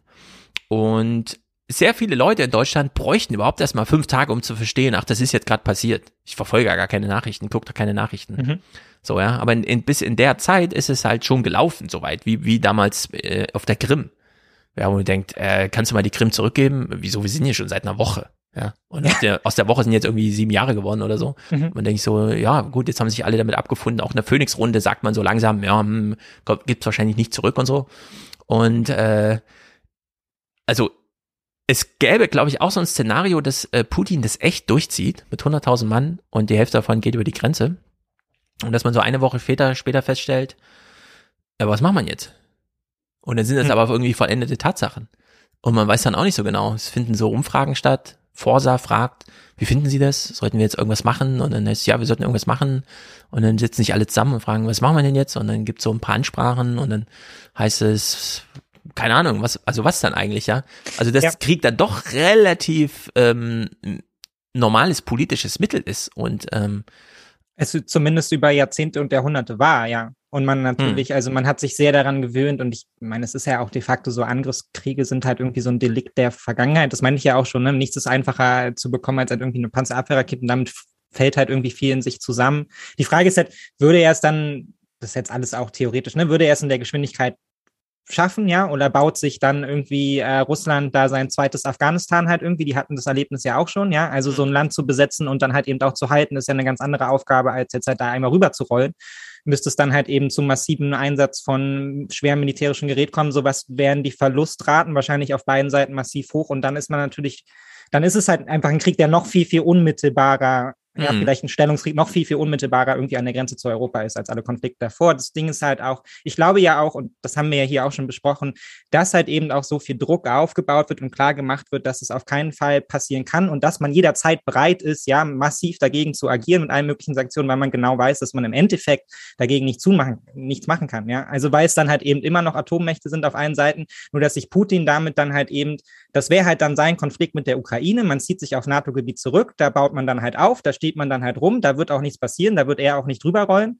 Ja, dann Mhm. reißt sich halt die Ukraine unter den Nagel im Zweifelsfall. Und damit ist dann aber für Putin halt auch klar, gut, er ist dann halt eben ultimativ der Geächtete und der Kriegsverbrecher. Ja, also er reiht sich dann ein in eine Reihe von, äh, von Despoten wie halt irgendwie Kim Jong-un, das iranische Regime und vielleicht irgendwie noch Mugabe oder so. Ja, also Ja. auf dem Level ist er dann halt international unterwegs, was ja eigentlich nicht, nicht sein Interesse sein kann, aber ähm, wir können dagegen de facto zumindest auf einer militärischen Ebene nichts tun. Ja. Also das muss man auch einfach sagen, weil niemand bisher jemals dieses, dieses Mantra aufgebrochen hat. Ja, also wir Mhm. kennen diese, äh, wir kennen halt irgendwie Stellvertreterkonflikte, ja, und die gibt es auch weiterhin und die wird es auch immer geben, ja, aber diese, diese direkte Konfliktlage, dass halt wirklich Russland sagt, das ist jetzt halt unser, das nehmen wir uns halt jetzt, darauf sind wir nicht vorbereitet, darauf können wir de facto auch nicht militärisch vorbereitet sein. Dann ist es im Zweifelsfall so. Ja, dann können Genau. wir sie mit Sanktionen irgendwie sonst wohin schicken, ja, und dann sind sie nicht mehr wirtschaftlich beteiligt und wir reden nie wieder mit den Russen. Und Mhm. es wird so ein weißer Fleck auf der Karte wie halt Nordkorea, aber Ja. das war's dann auch. Also sehr viel mehr ist da nicht drin. So. Ja, bei dieser Abwägung der Kalküle frage ich mich auch, also die Zahlen sind ja wirklich beeindruckend, 75 Prozent aller russischen Soldaten stehen jetzt an dieser Grenze. Angenommen, die müssen jetzt wirklich zur Arbeit, was ja extrem ressourcenverzehrend ist. Ja. Äh, also wir kennen das noch aus Hamburg damals, äh, G20-Gipfel. Jeder dritte Bund, äh, Polizist in Deutschland war in Hamburg. Das hieße, also da durfte nichts anderes groß in Stuttgart gerade parallel passieren. Oder in Heilbronn, oder in Flensburg, ja. oder in Kiel, oder sonst irgendwo, ja. Sondern die Ressourcen waren gebunden. Äh, also da hätte man noch Bußgeldbescheide zustellen können, aber die Durchsetzung, da hätte man noch ein paar Tage warten müssen. So, und jetzt hat äh, Putin die da alle äh, aufmarschieren lassen. Da kann die ja nicht wirklich einsetzen. Also, also das ist ja völlig ausgeschlossen. Und das, was man so hört, äh, beim Lucknow und so weiter, ist ja, dass da sehr viele russische Soldaten auch gerade diese etwas, wie soll man sagen, stürmische Planung, die da gerade stattfindet, um das so, also um die Mobilisierung so zu machen, dann sich einfach denken, hm, das ist aber ein schöner Benzintank, den wir hier mitgebracht haben. Komm, lass uns den erstmal verhökern. So, und dann vertickern die erstmal das ganze Zeug. ja, weil jetzt haben sie gerade Zugriff drauf. Äh, die verdienen ja auch nicht besonders viel. Also da läuft ja viel auch auf so einer etwas äh, düsteren Schicht da irgendwie ab. Und in der Hinsicht ist das schon ganz schön crazy. Und zum Zweiten, also das äh, sozusagen äh, Kapitel, was wäre, wenn man das wirklich militärisch einfach alles verwendet, wie es gedacht ist und einen echten Krieg macht. Wir sehen ja ähm, auf der anderen Seite, dass die nicht militärischen Interventionen, so wie wir jetzt auch die nicht pharmazeutischen Interventionen festgestellt haben, dass die ganz schön tiefgreifend sein können. Und zwar noch viel tiefgreifender als das echte Virus für einige Schichten, Kinder und so weiter. Ja? Also vom Virus nicht betroffen, aber die nicht pharmazeutischen Interventionen pff, sind einmal richtig durch die Gesellschaft gepflügt und jetzt sind alle äh, kurzsichtig, äh, haben Übergewicht und äh, sind so wirklich medizinisch bedroht. Und was wir ja sehen, ist, dass die Türkei gar nicht so sehr darunter leidet, dass irgendwelche Kurden angeblich irgendwas machen oder dass man da im Süden der Türkei wirklich auch türkische Städte bombardieren muss als türkischer Soldat, äh, sondern was die halt wirklich umtreibt, ist diese Inflation und das ganze Zeug. Und das ist ja in China auch. China äh, könnte ganz schön viel militärisch irgendwo bewerkstelligen. Taiwan einnehmen wäre für die wahrscheinlich so ein Fingerschnipsen, ne? aber die, also die nicht militärischen Interventionen, die dann kommen, da hat man ja einen Vorblick gekriegt. Äh, allein die Soja-Sachen mit hm. äh, Amerika, das hat zig Milliarden und Milliarden hat das gekostet. Amerika musste die Subventionen für die Bauern zahlen. Die Chinesen mussten irgendwie das Soja über Umwege auf dem Weltmarkt aufkaufen. Es kam trotzdem aus Amerika, aber nicht im direkten Handel, sondern über Umweg, über Bande gekauft. Ja. War deswegen fünfmal so teuer. Und es hat sie alle wirklich in, in die Bredouille gebracht. Also so richtig tiefschneidende wirtschaftliche Einschnitte, ja. die man wirklich nur mit hohen auch äh, publizistischen Kosten, also ein bisschen drüber bügeln, ja, ist alles gar nicht so schlimm und so weiter. Aber da, dieses, diese nicht militärischen Sachen, ja, die sind ja mittlerweile wirklich viel tiefer. Und ich glaube, das war vielleicht einer der cleversten Sachen überhaupt, dass man zum einen diese Globalisierung so weit treibt, dass das dann möglich ist, einfach von Sanktionen zu sprechen und dann schlottern denen wirklich die Knie. Und es beiden einfach von vornherein gesagt hat, also wir verzehren uns hier nicht, ja, wir verbrauchen uns hier nicht militärisch, ja. sondern wir legen einfach einen Schalter um und dann funktioniert die Welt so ein bisschen anders und dann werdet ja. ihr euren Schaden schon haben. Und das scheint äh, wirklich Einfluss zu haben.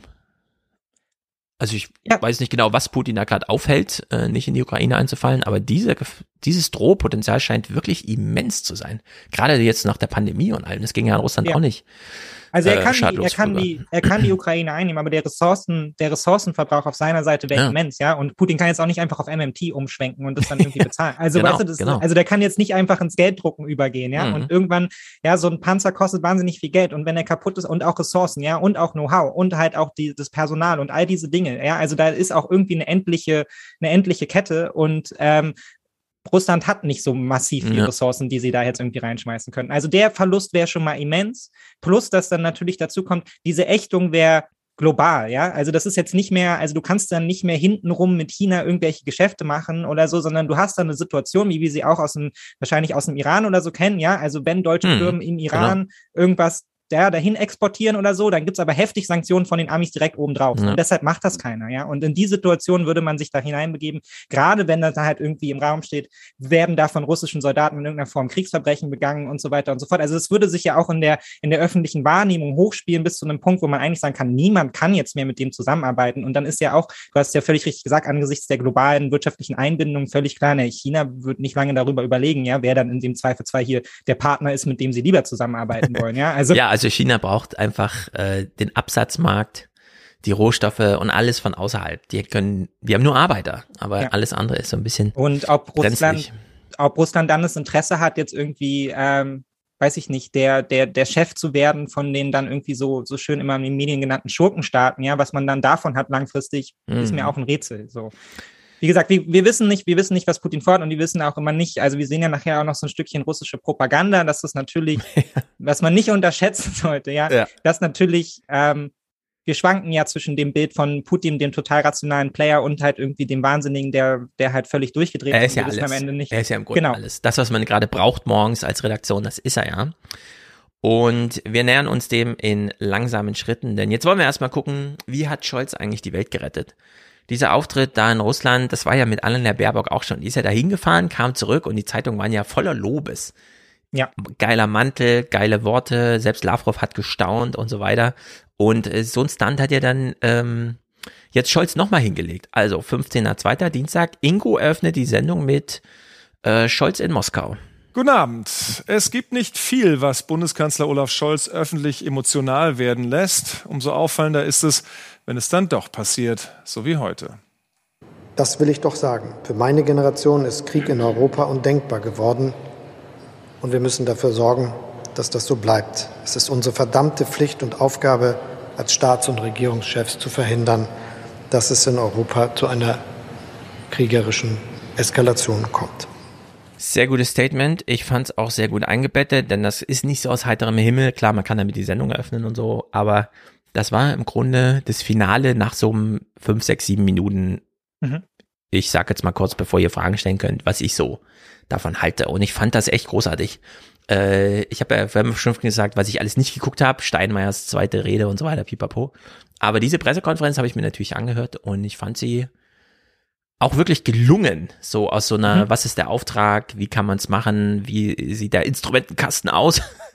Ja. ja. und in der Hinsicht ist das äh, wirklich ein sauberes Ding gewesen, muss man echt sagen. Vielleicht lernen wir Scholz nochmal neu kennen. Ich werde im nächsten Salon auch Marc Schieritz Buch über Olaf Scholz besprechen. Das ist nun aus so einer sehr wohlwollenden Richtung geschrieben, fast äh, in den Himmel lobend. Äh, wir kennen natürlich Scholz noch ein paar aus so ein paar Richtungen, die Marc Schieritz jetzt nicht so wichtig fand in dem Buch. Aber vielleicht lernen wir echt einmal einen neuen Scholz kennen. Ich finde dieser, dieser Weg von, äh, ich bin der Scholzomat, ich verwalte hier irgendwie, keine Ahnung, was sind da meine echten Überzeugungen, sage ich euch später mal, in ein paar Jahren so. Und dann äh, plötzlich hier so ein Ding, äh, unsere verdammte Pflicht und Aufgabe. Nicht schlecht.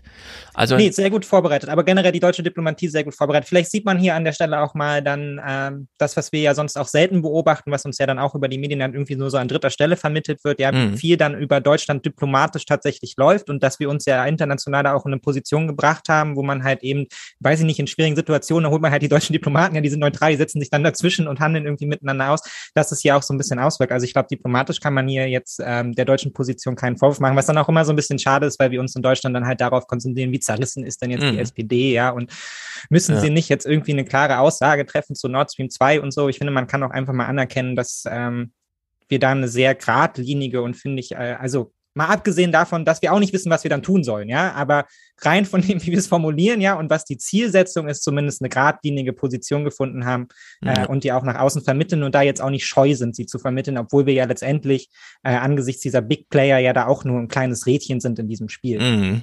Mulles schreibt hier im Chat, selbst gelesen sind die Reden von Scholz übrigens temperamentvoller als gehört. Und hängt ein Smiley hinterher. Aber es ist tatsächlich ein bisschen so, dass sich der Scholz bewusst ruhig gibt, obwohl er hier großen Text spricht. Also man kann den Text dramatischer lesen, still, als ihn Scholz laut vorgetragen hat in dieser Situation. Das würde ich schon sagen äh, gerade zu diesem Eingangsstatement, das eben auf dieses Finale hinausläuft, denn verdammte Pflicht und Aufgabe, das hätte man so nicht erwartet vorher, dass er das sagt. Es stand ja auch noch im Raum, wann spricht er denn jetzt äh, Nord Stream 2 endlich mal an? Das hören wir dann gleich, das hat er ja hier dann auch mal namentlich gemacht, vorher immer so rumgedruckt, wurde ihm nachgesagt.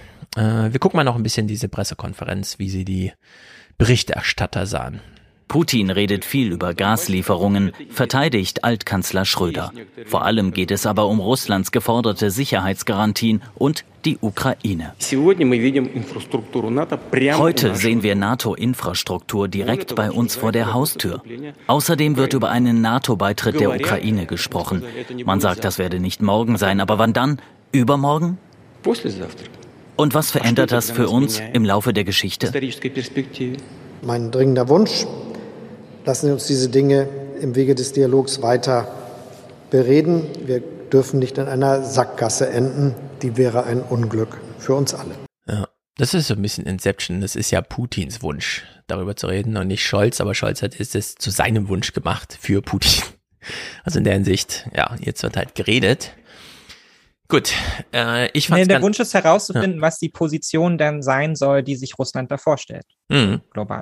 Das ist genau. der Wunsch, das rauszufinden und das handelt man dann halt aus. Aber die kann man ja, wenn sie diffus ist, auch erstmal im Gespräch entwickeln, ja. ja? Wir verlangen ja Natürlich. nicht von Putin. Also ich meine, das haben wir hier schon letztes Mal gesagt, haben wir schon letztes Mal gesagt, Status quo ist okay für den Moment, ja. Solange es nicht schlimmer wird, lass, lass sie sich da aufbauen an den Grenzen und so, ja, aber solange die Tagesthemen dann nur TikTok-Bildchen zu zeigen haben und nichts Substanzielles, dann ist, ja. dann läuft es ganz okay.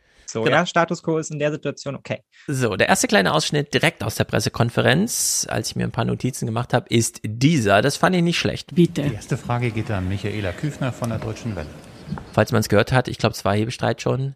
Die erste Frage geht an die Deutsche Welle. Also man hat nicht nur die Deutsche Welle mitgenommen, sondern ihr gleich mal die erste Frage zugestanden ist natürlich nicht schlecht. Jetzt wollen wir natürlich alle wissen, ja, was ist denn jetzt mit Nord Stream? Ist das dann tot, wenn der Angriff kommt? Ja oder nein? Man hat sich ja hier sehr auf diese alberne deutsche Frage besonnen.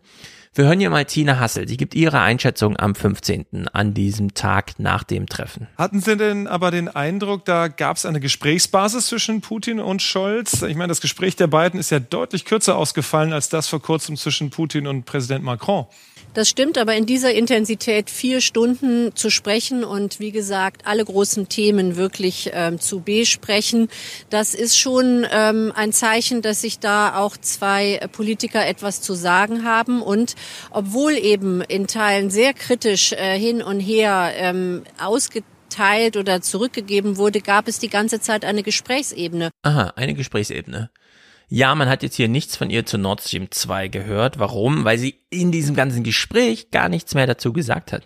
Ich glaube, es war den Journalisten selbst so ein bisschen peinlich, dass sie die Pointe verpasst haben, dass nämlich sich ähm, Scholz das aufgehoben hat für Putin, so wie ich's, weil es die Dagmar Rosenfeld in ihrem Podcast mit Robin Alexander vorher schon gesagt hat, auch nochmal gesagt hat, ja, das klingt ja eigentlich klug. Man steht überall und schweigt sich da aus, lädt die Frage so richtig auf und dann an Putins Seite sagt man, ja, klar ist dann die Pipeline tot. Naja, natürlich, aber wir ich meine, das ist ja auch ja. albern, dass wir das so überladen haben. Also das haben wir ja jetzt hier auch gerade besprochen. Also als ob, wenn, wenn Putin in Russland einmarschiert und Kiew einnimmt, als ob wir dann noch russische Gaslieferungen. genau. Also natürlich ist das Projekt dann tot. Ja, also auf jeden Fall auf Eis gelegt für sehr lange Zeit. So. Ich glaube, diesen sicher sein. Journalisten ist es peinlich, dass sie das vorher so gemacht haben, weil sie haben jetzt gar nicht mehr darüber gesprochen. Sie hätten nämlich eingestanden müssen, krass, wir haben Putin, äh, wir haben Scholz immer kritisiert, das nicht zu machen und er hat es aber jetzt hier gemacht und ehrlich gesagt, das ist ja viel klüger, als es an beiden ja. Seite zu sagen. Was haben wir uns gedacht? Ja, kam aber nicht zur, ich will nur noch mal erinnern, wie sich das anhörte vor, also wir springen mal eine Woche zurück zum 8.2. Das war schon ein ziemlicher Paukenschlag, als US-Präsident Joe Biden gestern klipp und klar sagte, wenn Russland die Ukraine angreift, dann gibt es kein Nord Stream 2. End of discussion. Der deutsche Bundeskanzler stand daneben und sagte wenig. Er widersprach aber auch nicht. Den Nachhall wird man bis nach Mecklenburg-Vorpommern gehört haben, sowie allgemein in der SPD, in der es ja große Vorbehalte gibt, Putin mit der Gaspipeline zu drohen. Ja, was für eine suffisante Berichterstattung darüber. Ja, ach, der kleine Schuljunge mhm. musste sich von beiden, der musste es für ihn sagen, weil er sich nicht getraut hat und so. Und dann, nee, ja, also man einfach, ja, und äh, Gut, jetzt stand Scholz bei Putin und hat es gesagt. Wir hören jetzt mal im Heute-Journal, dann eine Woche nach diesem, nach dieser Moderation von Maria Samka, wie das dann verpackt wurde, so versteckt in der Berichterstattung. Wenn wir äh, davon aus und man hat hier wieder irgendwelche Experten, äh, keine Ahnung, gehen, dass wir äh, längerfristig äh, auf Gas verzichten werden, mhm. würden wir aber auch mit Nord Stream 2 auf die Möglichkeit einer Umrüstung von einer Gaspipeline in einer Wasserstoffpipeline eigentlich verzichten, welches wiederum eigentlich eine, eine, eine Top-Priorität äh, auf der Agenda der Bundesregierung ist. Was äh, Nord Stream 2 betrifft, so hat Kanzler Scholz heute in Moskau klargemacht, da soll, solange Frieden bleibt, keiner hier in die Röhre schauen. Also das habe ich nicht ich so geschnitten, sondern das wurde so gesendet in dieser Reihenfolge. Völlig Banane. Und ich hab natürlich dann die Pressekonferenz geguckt, auch weil ich wissen wollte, ja, was ist denn jetzt, was Nord Stream 2 betrifft, jetzt wo er es schon namentlich so erwähnt. Und deswegen gucken wir hier mal rein. Äh, 50 Sekunden. Danach wird auch, ich weiß nicht, ob das nur an NTV lag, wo ich jetzt die Live-Übertragung her bei YouTube oder ob das grundsätzlich so war, so als Pool-Berichterstatter. Die äh, Qualität wurde danach schlecht. Wäre natürlich eine Erklärung, das so nicht zu senden, wäre allerdings eine schlechte. Was die Pipeline selber betrifft, wissen alle, was los ist. Das ist so stark. Ich werfe Ihnen jetzt nicht den Brocken hin und sage, dann ist sie tot oder sowas, sondern dann wissen alle, was los ist. Und bitte fangen Sie jetzt nicht an, darüber zu spekulieren, ob das bedeuten soll, ja, selbst wenn der Weltkrieg losbricht, machen wir weiter mit Nord Stream 2. Nee, weil das bedeutet es nicht. Also das war wirklich. Das heißt Spaltung der SPD. Dann. Ein ganz klarer Satz. Ja. Und das, also da, das ist Hochleistung Scholz, würde ich sagen. Was die Pipeline selber betrifft, wissen alle, was los ist. Wir haben uns verpflichtet, sicherzustellen, dass der Gastransit in Europa funktioniert, über die Ukraine, über Belarus und Polen mit Nord Stream 1 insgesamt entsprechend der Vereinbarung, die wir haben. Und dafür werden wir auch Sorge tragen. Wir wollen sicherstellen, dass wir eine friedliche Entwicklung in Europa zustande bekommen, dass es nicht zu einer militärischen Konfrontation in der Ukraine kommt. Wenn es doch so ist, dann wird es weitreichende Konsequenzen haben. Darüber sind sich auch alle klar. Wir jedenfalls wissen, was dann zu tun ist. Und mein Eindruck ist, dass das auch alle anderen ganz genau wissen. Die verstehen, was los ist und äh, verstehen auch die politischen Realitäten, in denen wir uns bewegen.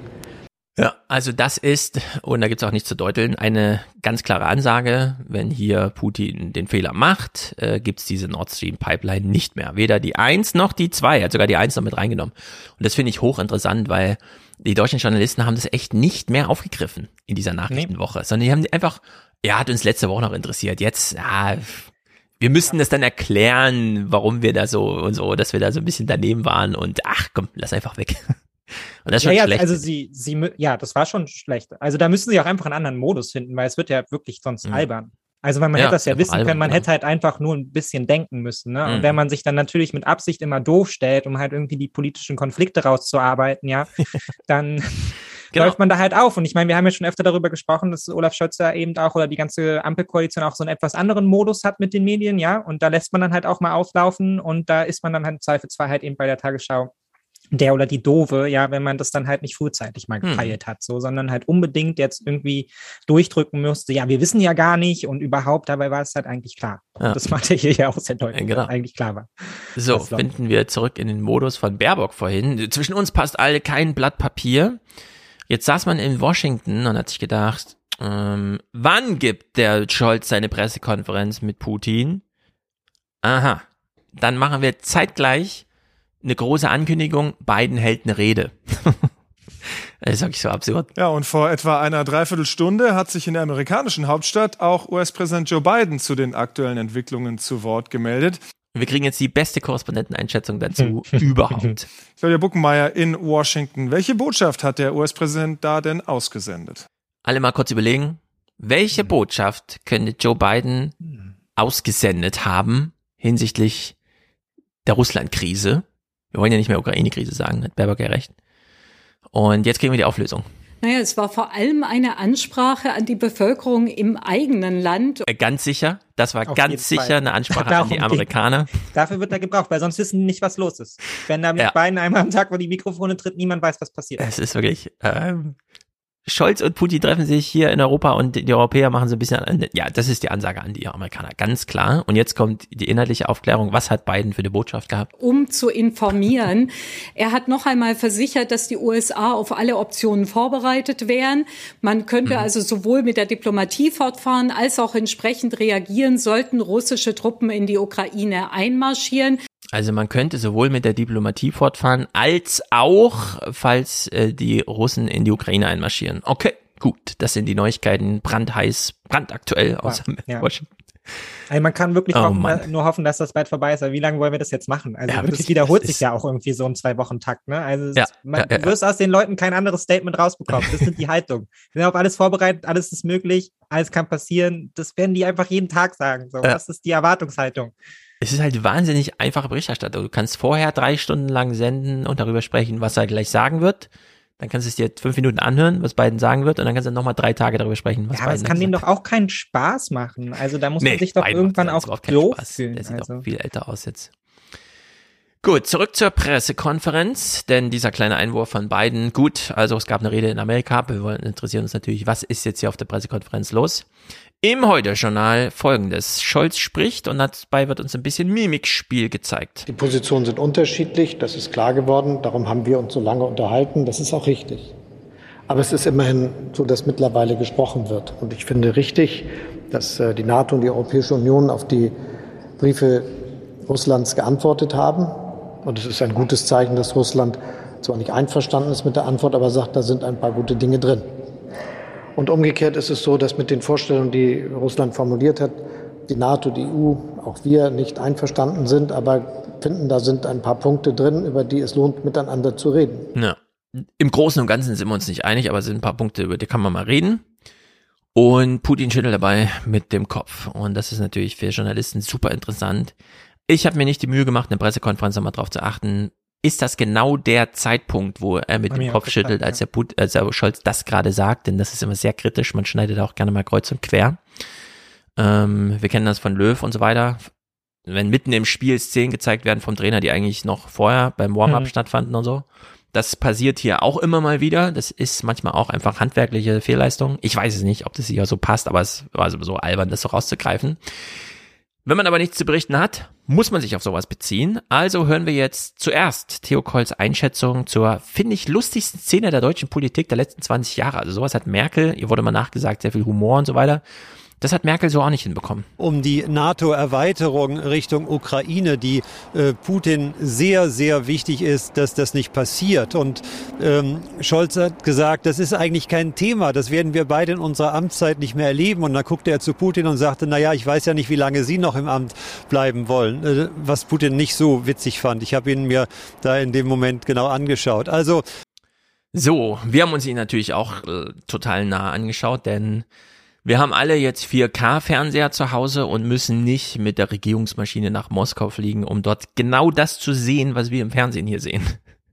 Wir können uns das einfach selber anschauen. Und jetzt hat ja Theo Koll gesagt, der Putin fand das nicht lustig. Wir gucken uns jetzt die Szene an. Durch Zufall sind die, äh, ist dann die Kamera gerade auf Putin gerichtet und wir, wir machen uns jetzt auch mal Gedanken. Fand Putin das jetzt lustig oder nicht? Ich weiß jetzt nicht, wie lange der Präsident vorhat, im Amt zu sein, aber ich jedenfalls habe das Gefühl, das könnte länger dauern, aber nicht ewig. Ich glaube. Gefühl, der fand es mega lustig. Ich, ich glaube auch. Putin hat ja auch Humor.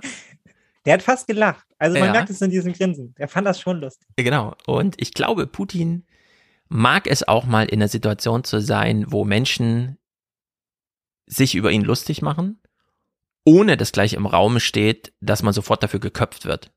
Was ja irgendwie sich so klingonhaft stelle ich mir das ja vor, da irgendwie, ne, dass man gleich kurz einen Prozess macht, wenn da jemand nicht spurt. Es ist ja fast kollegial in so einer Form, ne? Ja, Genau. Also Und in der Hinsicht so, ist das ja doch so ein kleiner Scherz, der auch einfach eine Punktlandung ist, inhaltlich, gut vorgetragen. Und durch Zufall war die Kamera gerade auf Putin gerichtet. Und ich, ich sehe hier auch so ein kleines Lächeln eigentlich. Naja, das ist ja auch albern. Also ich meine, Putin weiß ja nun selber auch, dass er kein lupenreiner Dass er 70 Demokrat ist, ja. Also, naja, und dass er 70 Wird. ist, ja. Das, Ja. Doch, das kommt noch hinzu. Also warum das dann nicht mal, nicht mal ansprechen? Ja, also das ist jetzt nicht das eine Ding, was jetzt irgendwie den, den Konflikt da umkippen lassen wird, ja, in dem Moment. Mhm. Und ich hatte auch das Gefühl, der fand das eigentlich ganz humoristisch so. Ja, und die andere Sache, Da über die steht jetzt sich, Aussage gegen Aussage. Theo Koll sieht es ganz anders so. ja, richtig, genau. Das ist jetzt ungeklärt. Wissen wir jetzt nicht. Müssen wir beide Versionen in den Wikipedia-Artikel schreiben. Ja. Die einen fanden es lustig und haben auch bei ihm Humor gesehen, die anderen dachten, er wollte ihn töten. Ähm, auch lustig war ja, dass äh, eigentlich angesagt wurde von Amerika aus, also am Mittwoch ist Krieg. Und dann ist aber äh, Scholz trotzdem am Dienstag hingeflogen. Erinnerte mich so ein bisschen wie an diese Szene, äh, ich weiß es noch genau, wann das war, aber ich weiß nicht mehr, wie dieser äh, Berg hieß, der explodiert ist. Der Joker Lynteolittetül äh, ist ausgebrochen. Meinst du in Island? Richtig, und daraufhin durfte in ganz Europa kein Flugzeug mehr fliegen. Für Ja, ich glaube, drei Tage. Genau, für so ein Wochenende. Und äh, damals haben sich auch alle dran gehalten. Lustigste Geschichten, ah, ich war gerade in Italien auf dem Urlaub und dann musste ich mit dem Auto und ich hatte aber gar keins, also per Anhalter nach Nordeuropa und so. Also witzigste Erzählung, wie Leute sich durch Europa bewegen, wenn das Flugzeug nicht fliegt. Außer einer, der ist einfach geflogen und das war Putin damals. Einfach mit seinem Flugzeug, ich habe einen Termin in Europa, ich flieg mal hin. und äh, das ist hier auch wieder so, ja. Man hat einfach mit Haudegen zu tun, die äh, wissen, wie, wie lustig geht. Theo Koll äh, findet es auch ein bisschen witzig, muss man sagen, dass die Amerikaner einfach sagen, da ist Krieg und Scholz fährt trotzdem hin. ist ja komisch. Theo Koll beobachtet den Bundeskanzler auf dieser Reise. Theo, guten Abend nach Moskau. Ist da jetzt bei den Deutschen sowas wie Erleichterung zu spüren genau. heute? Absolut. Ich glaube, das kann man wirklich bejahen, auch wenn in vielen Punkten offensichtlich keine Übereinstimmung gefunden wurde. Man muss sich vergewärtigen, morgen sollte eigentlich der Tag der möglichen Invasion sein, so jedenfalls die amerikanischen Geheimdienste. Und und er ist sich sicher, das ist schon abgesagt. Morgen gibt es das nicht. Jetzt haben wir eine Situation, wo der ukrainische Präsident Gesetzentwürfe zugesagt hat für die Ostukraine, für Wahlen, Autonomie, die den Russen ganz besonders wichtig sind. Und wir haben einen Teilrückzug von Truppen erlebt. Wie viel Symbolik davon ist, muss man mal abwarten. Aber immerhin gibt es ganz klare Fortschritte. Mhm, mhm, mhm. Ein neues Gesicht taucht auf, das wir allerdings schon kennen. Den Fritsch kannte ich nicht, den ehemaligen Botschafter in Russland. Christoph Heusgen ist uns natürlich allen ein Begriff. Und, ah, Francesco weiß es wieder. Eya Fialayukul. Genau so. genau so hieß der. Jetzt, jetzt habe ich es mir gemerkt. Also, Christoph Heuske wird im Gespräch begrüßt von äh, Christoph Heusken von Christian, Christian Sievers. Danach können wir noch mal ein paar Worte zu Heusken sagen. Christoph Heusgen war lange außenpolitischer Berater von Bundeskanzlerin Angela Merkel und immer dabei, wenn es um die Verhandlungen mit Präsident Putin zur Ukraine ging. Er hat auch das Minsker Abkommen mitverhandelt, das ja heute wieder in aller Munde war. Herr Heusgen, schönen guten Abend. Guten Abend, Herr Sievers. War das heute aus Ihrer Sicht ein guter Tag für den Frieden? Gut, ich war nicht bei den Gesprächen dabei. Ich habe nur die Pressekonferenz gesehen, die Körpersprache gesehen, die Themen, die besprochen worden sind. Und ich glaube, das war heute letztlich ähm, in den, unter den Umständen, in denen wir leben, ein guter Tag. Ja, pipapo. Interessanter wird dieses Gespräch nicht. äh. so, ich, ich, ich saß auch davor und dachte so, ja Leute, wann werde ich eigentlich eingeladen? Ja, also, also vom Fernseher saßen wir alle. Sagen, also von der Körpersprache, von den Themen her und so, noch habe ich keine Russen gesehen in der Ukraine. Ich würde sagen, es ist gut gelaufen. Also. Genau. Und es sind ja auch schwere Umstände. Das muss man ja sagen. Es ist ja nicht jedes Mal so schlimm.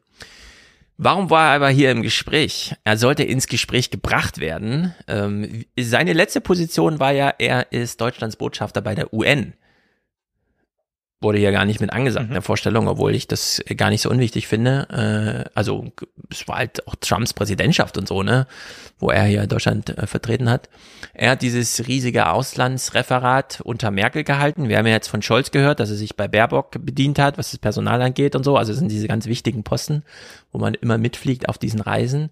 Und am Ende dieses Gesprächs wird es uns dann klar gemacht. Wenn wieder richtig am Verhandlungstisch gesessen wird, ähm, wenn es atmosphärisch auch besser wird, dann glaube ich, ähm, sind wir auf gutem Weg. Christoph Heusgen, lange außenpolitischer Berater von Bundeskanzlerin Merkel, hat viel mit Putin verhandelt, künftiger Leiter der Münchner Sicherheitskonferenz. Herr Heusgen, vielen Dank fürs Gespräch. Vielen Dank, Herr Sievers. Wird Ischinger als Nachfolger? Wusste ich nicht. Ich dachte, Ischinger macht's noch ein bisschen. Der war so mittendrin, war jetzt immer überall zugeschaltet. Ich bin, sagt, äh, optimistisch und so. Und jetzt wird das der Heusgen. Hm. Aber auch lustig, ne, wie die UN so generell so völlig wegmarginalisiert ist. Ja, also er spielt gar keine Rolle mehr. Dass es so irgendwie vielleicht auch ein Thema für die UN, UN ist. So, pff, ja. Sie waren Merkel. ja. Sie waren Merkels rechte Hand. Das hat alles gar nichts mit der UN zu tun.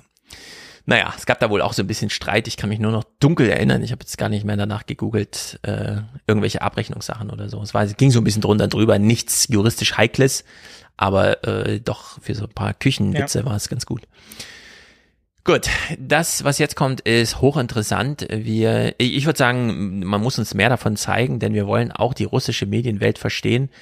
Das ist ja immer ganz wichtig zu sagen. Ich habe es am Anfang schon mal gesagt. Ich sage es hier nochmal. Das, was wir hier besprechen, ist das, was im Fernsehen stattfindet.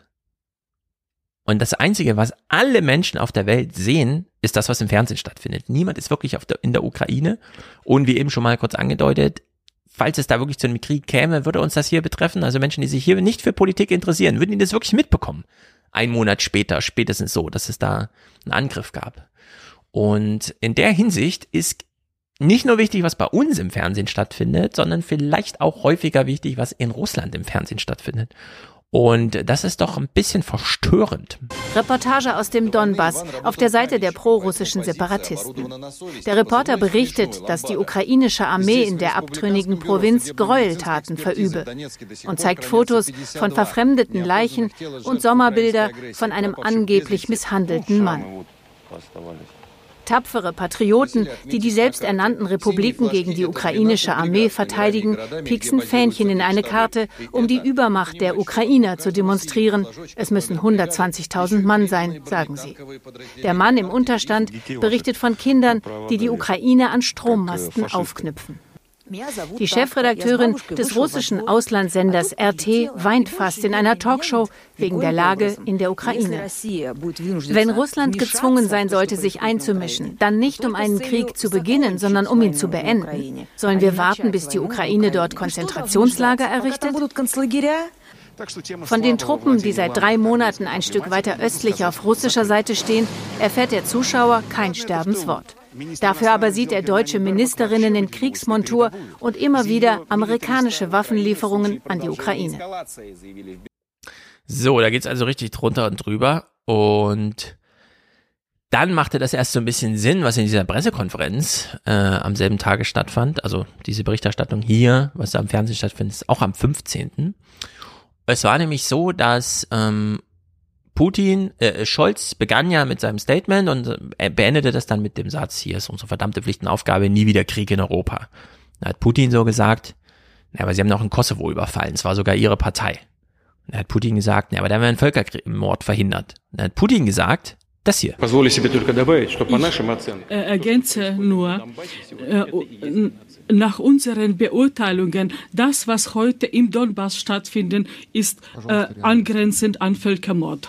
Ja, also ich sag's mal so, die Russen haben gerade ein Fernsehprogramm, wo ihnen jeden Abend erklärt wird, dass in der Ukraine massenhaft Russen abgeschlachtet werden.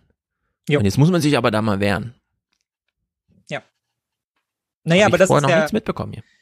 Das ist der, die, die Rally Around the Flag Propaganda, die halt mhm. dort läuft. Ich meine, wir kennen es ja, es ist ja nicht völlig neu, wir kennen es ja eben auch aus, aus anderen Ländern und wir wissen auch, dass es westliche Propaganda ja im ähnlichen Maße auch schon mal gab, so, aber die, da leben schon wahnsinnig viele Russen in der Blackbox und interessanterweise auch, wenn man sich ähm, mit Leuten, also ich kenne ein paar Russlanddeutsche und wenn man sich mit denen unterhält, was zum Teil für die, die Eltern da irgendwie noch aus der ersten Generation ja. hergekommen ist, dafür Fernsehen gucken, also die sind zum Teil auch auf einem ganz anderen politischen Planeten unterwegs, ähm, als wir jetzt die jetzt so in unserer Besprechung, weil da halt auch viele von den russischen Fernsehsendern konsumiert werden. Ähm, das ist jetzt halt so die Frage, ne, wie viel, also ich kann mir schwer vorstellen, dass Putin selber an, an sowas glaubt, ja, aber man weiß es am Ende halt eben auch nicht, ja. Es ist auch möglich, dass er für, für solche Verschwörungstheorien in irgendeiner Art auch empfänglich ist und dass einem da vielleicht auch so die Propaganda ein bisschen, dass man sie über so viele Jahre halt auch reproduziert hat, dass mhm. man irgendwann an dem Punkt ist, wo man sie halt selber so ein Stück weit glaubt. Ähm, es ist halt eine interessante Frage, was das dann letztendlich bedeutet dann für die Bevölkerung, weil eindeutig ist ja, dass man nicht mit den Ukrainern ähm, auf Grundlage von solcher Propaganda irgendwie mal zu einer Völkerverständigung kommen wird, ja, ja? sondern da werden ja genau, genau diese ähm, rassistischen und in irgendeiner Form ja, menschenverachtenden propagandistischen Mittel mhm. genutzt, die dann im Zweifelsfall irgendwann tatsächlich in 15, 20 Jahren zu Völkermorden führen, ja, wenn man das nicht mal irgendwann aufgebrochen bekommt, genau. weil dann einfach so lange eingetriggert wurde, ja, das ist der Feind da drüben und zwar ja. quasi auf einer biologischen Ebene irgendwie. Heißt aber auch, es ist eine ganz andere Lage als damals auf der Krim, wo die ja. quasi Sie haben endlich die russischen Pässe mitgebracht. Ich danke Ihnen. Endlich bin ich Russe. Ich habe mich schon immer so gefühlt. Äh, diese Lage scheint es ja in der Ukraine gerade so nicht zu geben. Also das müsste man dann schon militärisch annektieren und nicht einfach nur dort einschneiden und sagen, es ist jetzt russisches Gebiet und alle sind sowieso damit einverstanden. In der Hinsicht, das ist schon schwer für Putin, da noch irgendwas materiell zu ändern an dieser Situation. Ja, und vor allem halt auch im Zweifelsfall Ne, was geht daraus hervor, weil es halt doch noch zu massiveren äh, Kriegseinsätzen mhm. kommt, ja, und die äh, Russen da das Gefühl haben, sie wehren sich ja letztendlich gegen Ukrainer, die ihre Volksleute, äh, irgendwie ihre Volksgemeinschaft da auf dem, auf dem Gewissen haben, ja, und irgendwie russische Kinder an irgendwelchen Fahnenmasten aufknüpfen oder ja, ja? also was also macht es in dem was macht es dann Bilder. mit so Soldaten, ja, die da im Krieg sind? So, genau, und also das sind verrückte Bilder in, den, in den Köpfen, die uns da, äh, die da uns reportiert werden echte verrückte Bilder gibt's auch aber auch aus der Ukraine. Äh, ich glaube, der Ingo Zamparoni findet hier einen ganz guten Tonfall, wenn man genau hinhört. Präsident Volodymyr Zelensky der hatte angesichts der Drohkulisse demonstrativ den heutigen Tag zum Tag der nationalen Einheit ausgerufen und um Einheit und Geschlossenheit zu unterstreichen, eine 200 Meter lange Nationalfahne in einem Stadion ausrollen lassen. Ja, und fast denkt er äh, und sagt es fast, ja, was Idioten halt so machen, wenn sie mit dem Rücken an der Wand stehen. Und das ist wirklich so ein bisschen komisch. Naja, es ist halt auch ein Showmaster, das muss man einfach sagen. Gut, wir schließen mal die. Ja, es ist ja auch, also wir haben ja, mhm. also die, wir sind ja nicht, also NATO und Ukraine sind ja auch nicht komplett aus einer, auf, auf einer Linie, sondern natürlich machen die ja auch Interessenpolitik, sowohl nach innen als auch nach außen, die Ukraine. Ja, also deshalb formulieren sie halt eben auch so strikte Forderungen. Deshalb geht es ja auch immer wieder darum, dass sie in die NATO aufgenommen werden wollen. Und natürlich geht es da auch um gewisser Weise um Machterhalt von dem politischen Personal, was da unterwegs ist, ja, und die jetzt halt eben mhm. angesichts dessen halt auch die Chance nutzen, um, äh, um sich da zu, zu profilieren und klarzumachen, dass sie hier irgendwie für das ukrainische Volk stehen, ja. Also mhm. Genau, wir Propaganda, gucken uns, Propaganda auf allen Seiten. So. Genau, alle Seiten ist ein gutes Stichwort. Wir gehen jetzt mal alle Seiten durch zum Ende. Äh, fünf Clips, sechs Clips, nee, fünf Clips aus verschiedenen Himmelsrichtungen. Wir beginnen in. Uiuiui, ein, ein Auto knallt hier, falls ihr es hört. Äh, wir beginnen in Brüssel. Markus Preis musste sich ganz schön ins Zeug legen. Sah ja gestern noch etwas optimistischer aus für eine Lösung in dem Konflikt. Sieht man das bei der NATO auch so? Man ist optimistisch, äh, was die Signale angeht, dass man wieder reden will, dass es äh, mehr Chancen für Diplomatie geben soll.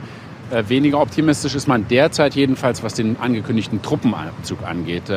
NATO-Generalsekretär Stoltenberg hat klar gesagt, aus seiner Sicht gibt es keine Anzeichen derzeit für Deeskalation. Man würde keinen Abzug von Truppen oder auch von militärischem Material sehen. Äh, für alle, die es so ein bisschen, also die es nur hören, Markus, man kann es so ein bisschen hören. Da Markus, ja was machst nicht. du da? das fragt er sich auch. Wir lassen wir das Gespräch noch kurz ausklingen. Und die Entscheidung, so hat Stoltenberg gesagt, soll dann schon innerhalb von Wochen getroffen werden. Markus Preis, vielen Dank für diese Informationen ins heute Abend ebenfalls stürmische Brüssel. Ich nehme die Information nie auf. Sie läuft immer an mir vorbei, weil ich bin nur damit beschäftigt, ja. auf Flaggen im Hintergrund zu gucken und darauf zu warten, dass irgendeiner von diesen Fahnenmasten endlich umkippt, weil Markus Preis wirklich in Sturm und Regen draußen in Brüssel steht.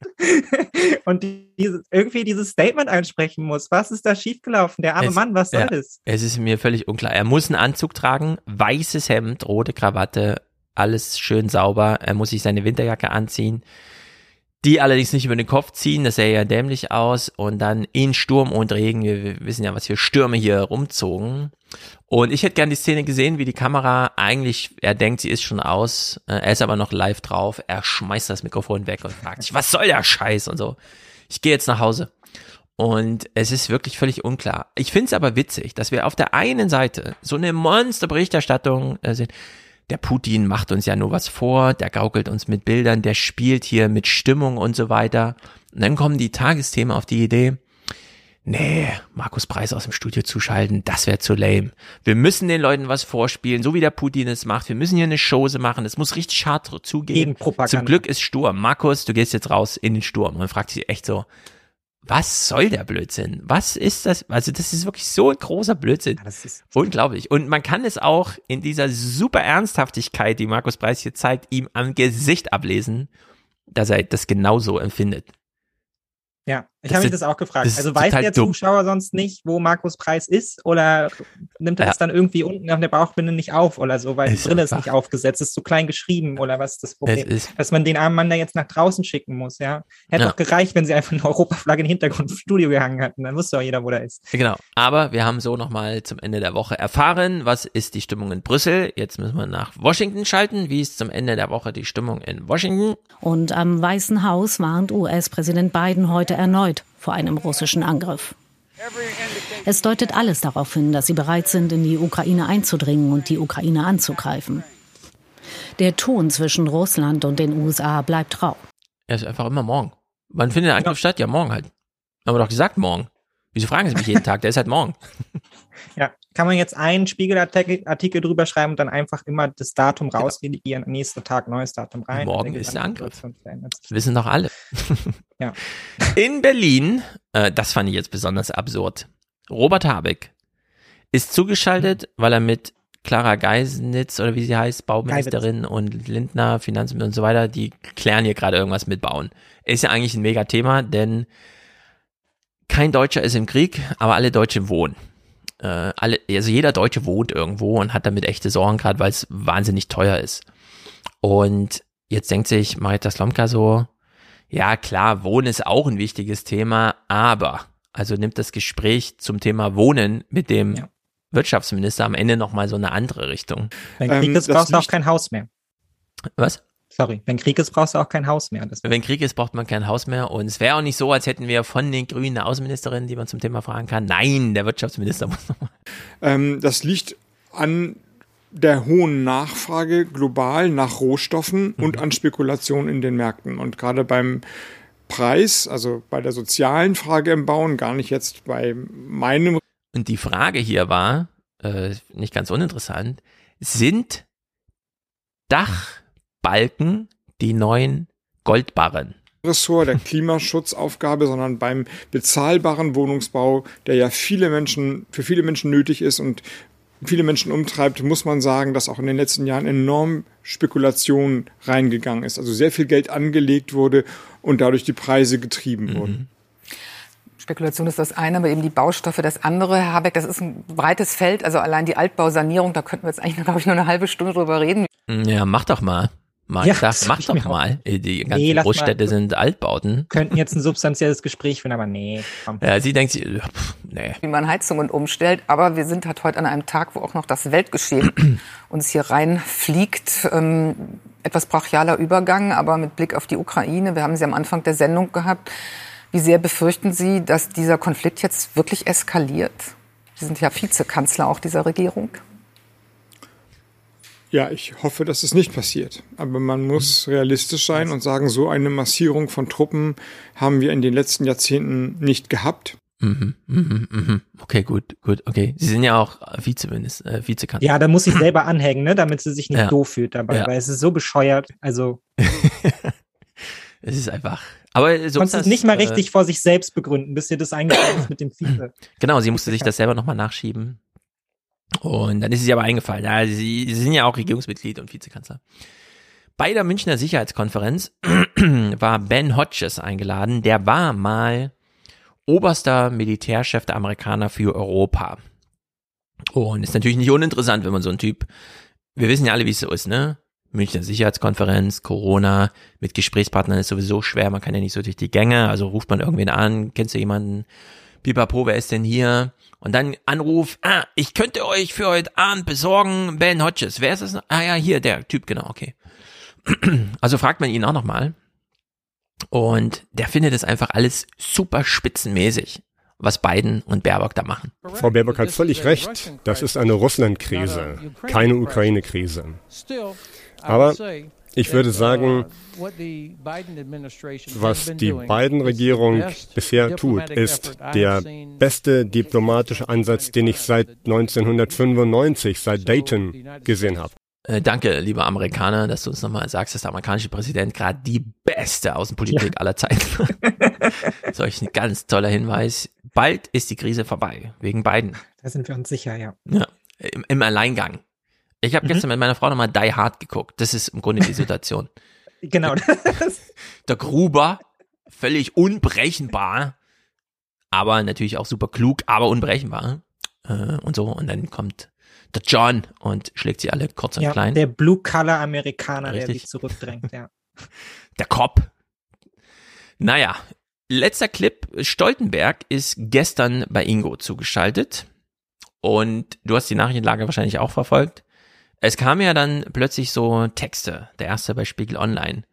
Jo. Ja, da gab es so einen Aktenfund und offenbar hat man damals beim 4 plus 2 Verhandeln dann doch darüber gesprochen, dass die NATO nicht erweitert wird und das sind so ein paar Ehrenmänner gewesen, die haben mir Ehrenwort gegeben und vielleicht ist es nicht ganz verkehrt, wenn der Putin sich darauf beruft, denn wir wissen ja, das gesprochene Wort zählt irgendwie bei solchen Veranstaltungen. Sollte man jedenfalls nicht gänzlich aus dem Blick nehmen. Und äh, darauf wird Stoltenberg jetzt mal angesprochen. Der große Dorn im Auge von Russlands Präsident Putin ist ja die NATO-Osterweiterung, aber nach wie vor. Es gab zwar keine völkerrechtlich bindende Vereinbarung mit dem Kreml.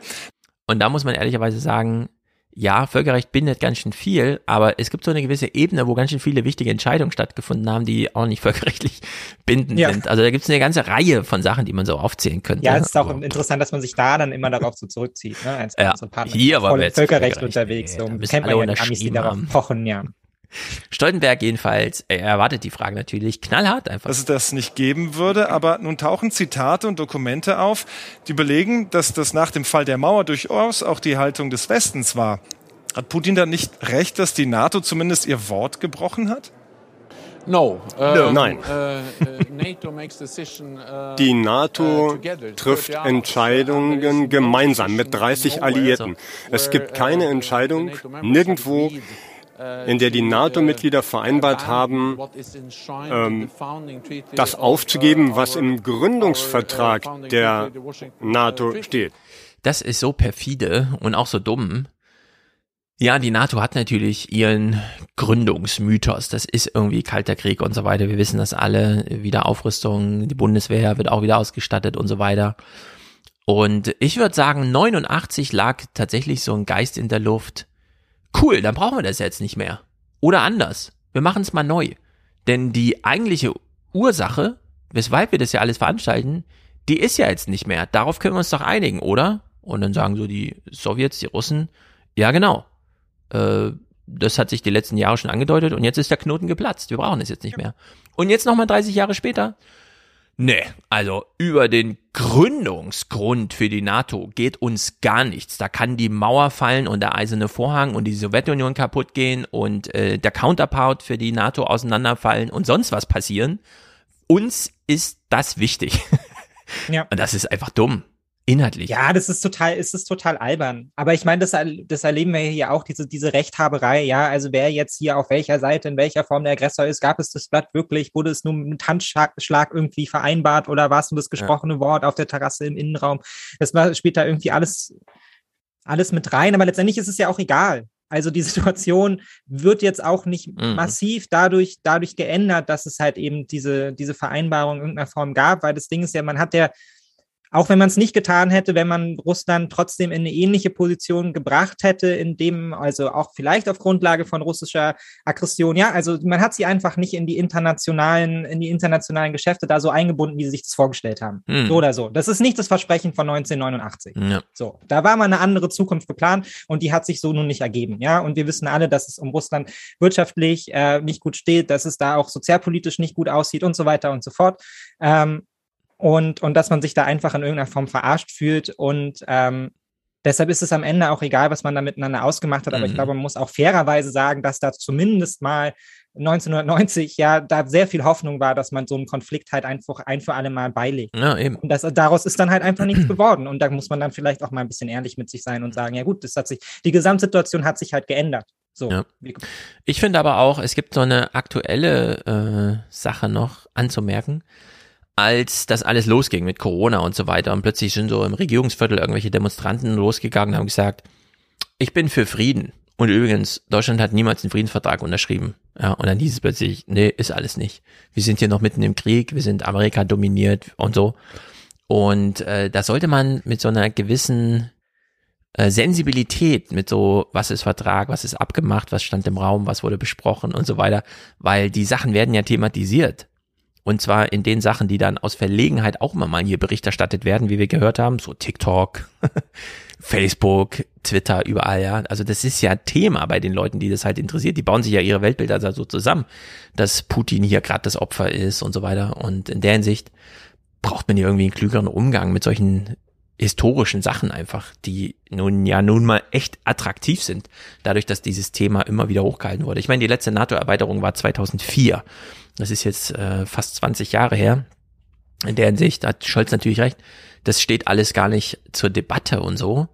Aber dieser, diesen Opfermythos, den mit Putin aus dieser stattgefundenen äh, Osterweiterung der NATO strickt, der hat ja nun echt mal Aufwind erfahren durch ja, diese durch diese Texte ja. jetzt ja. Und da kann man nicht hier so dass der NATO-Chef da noch mal drüber bügelt ja aber dann muss man das als Berichterstattung weiterführen und nicht das dabei belassen so wie das hier gemacht wurde Ja, aus der politischen Dimension ist es jetzt natürlich schwierig, wenn man sich nicht Schwäche eingestehen will oder so, ja. Also ja, vielleicht, klar. vielleicht ist es, vielleicht ist es in zehn Jahren überhaupt kein Thema mehr, ja, weil man hat sich darüber verständigt, was denn jetzt irgendwie die neue Position der Russen ist in der Welt, ja, und Mhm. man findet da irgendwie an irgendeinem, an irgendeinem Punkt zusammen und dann haben wir drei NATO-Generalsekretäre später und dann wird halt irgendwie gesagt, so, ja, das war damals, haben wir es zugesichert, haben es dann doch ausgeweitet, war damals ein Mhm. Fehler, aber jetzt sind wir ja wieder Freunde miteinander und kann man machen. Jetzt gerade in dem Moment ist es natürlich schwierig, es auch einzugestehen. Deshalb Mhm. macht es auch nicht, macht es nicht viel Sinn, darüber jetzt Politiker zu befragen, weil sie werden jetzt eh immer das Gleiche sagen, so. Ja, das genau. ist nicht der Punkt, ja. Dann kommt halt das Baerbock-Ding, so, wer steht denn hier mit ihm 200.000 Soldaten und Panzern an der Grenze, so, darum geht's jetzt erstmal gar nicht, ja, wer hier irgendwann mal was zugesichert hat. Ähm, aber medial ist es natürlich schon ein bisschen, bisschen Mhm. Banane. Ja, ich finde, man kann ja als politischer Journalist mal wieder ein bisschen Abstand vom politischen Betrieb nehmen bei der Findung eigener Urteile und so weiter.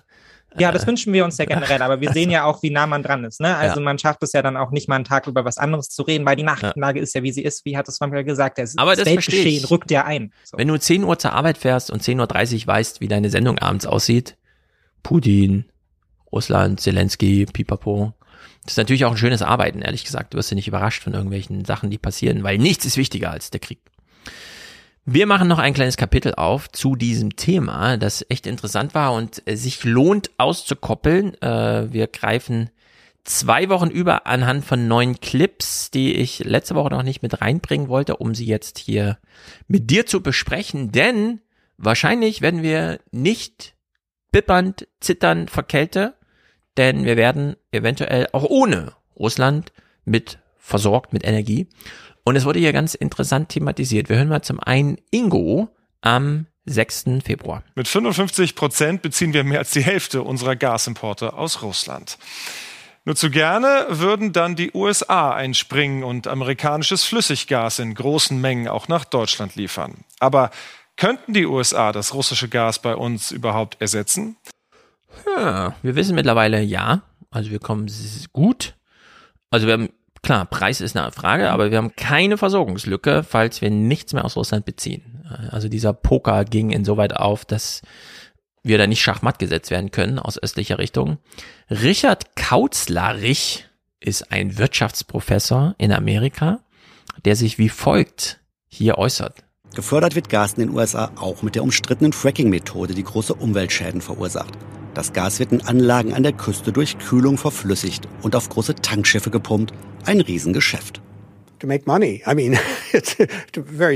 Wir wollen Geld verdienen, ganz einfach. Wir sind in den vergangenen Jahren zu einem der größten Exporteure der Welt geworden. Darum suchen wir nach Märkten, um unser Flüssiggas zu exportieren.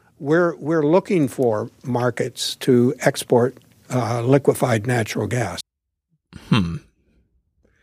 Also Jo. das ist einfach ein Hochschullehrer. Den hat man so als Experten gefragt. Sagt er, ja, wir gucken nach Käufern unseres Gases. Ja, es ist halt, ich habe schon im Vorgespräch gesagt, so keine Angst vor Verschwörungstheorien, ne? aber es ist halt hm, großer Konflikt, so jeden Ja. Tag wird beschworen, dass die Russen bald einmarschieren, so die Tanker liegen eigentlich schon bereit, ja, vor Spanien irgendwo, um, um in Ja. die Nordsee einzulaufen und zu versorgen und damit eine ganze Menge Geld wieder zurückzuspielen in die USA. Hm, Midterms sind auch nicht mehr so weit weg, ja, also man könnte das jetzt vielleicht auch alles gebrauchen. Hm. Hat es da vielleicht doch was mit Interessen zu tun und nicht nur in Demokratie, ja. Ja, es ist so ein bisschen, man kommt nicht umhin, wenn das hier uns so dargeboten wird. Ja, Ja, also so sorry, bisschen- also es schleißt sich halt ein. Also man muss sich Ja. damit ja auch ein bisschen Sollen wir jetzt die Augen So verschließen, blauäugig sind wir ja nun auch nicht, ja. Also Genau, und wir hören hier äh, Ursula von der Leyen höchst selbst. Was, wenn Europas wichtigster Gaslieferant jetzt noch weniger Gas liefert? Hektisch versucht Europa Alternativen aufzutun, die EU-Energiekommissarin am Freitag in Aserbaidschan. Europa bittet um mehr Gas, egal wie fragwürdig das Regime sein mag. Vielleicht auch deshalb erwähnt die Kommissionspräsidentin öffentlich lieber andere Partner. In der Kurzfrist sprechen wir jetzt mit allen anderen Anbietern für Gas weltweit. Ganz vorneweg die Vereinigten Staaten von Amerika. Die USA bieten an, weder uneigennützig noch günstig, Europa mehr Flüssiggas, sogenanntes LNG, zu liefern.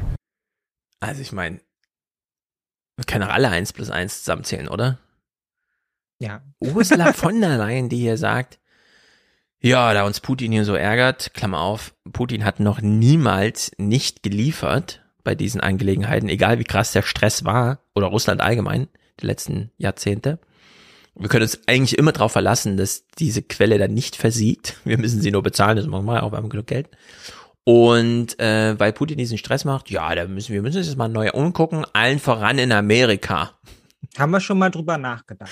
Ja, ja also ist wirklich, äh, ich fand es ein bisschen zu, zu deutlich irgendwie. Ganz erstaunlich. Naja, aber, und das hat ja, und in diesem Kontext muss man das jetzt auch sehen, es gab ja eine interessante Kurzmeldung im Heute-Journal, von der ich denke, hm, ja gut, kann man eine Kurzmeldung draus machen, hätte man auch eine mega Berichterstattung zur Sendungseröffnung machen können. Außenministerin Baerbock holt die Chefin von Greenpeace, die US-Amerikanerin Jennifer Morgan, in ihr Ministerium. Erst als Sonderbeauftragte für Klima. Ja, da musste man jetzt erst einen Tag warten, bis man mal mehr als zehn Sekunden erfahren hat, um was es hier geht. Eine typische Greenpeace-Aktion. Jennifer Morgan in ihrem Element, die Chefin der Klimaaktivisten gegen Erdölbohrungen in der Arktis. Künftig begibt sich die 55-jährige Amerikanerin auf politisches Glatteis als Sonderbeauftragte der Bundesregierung im Range einer Staatssekretärin.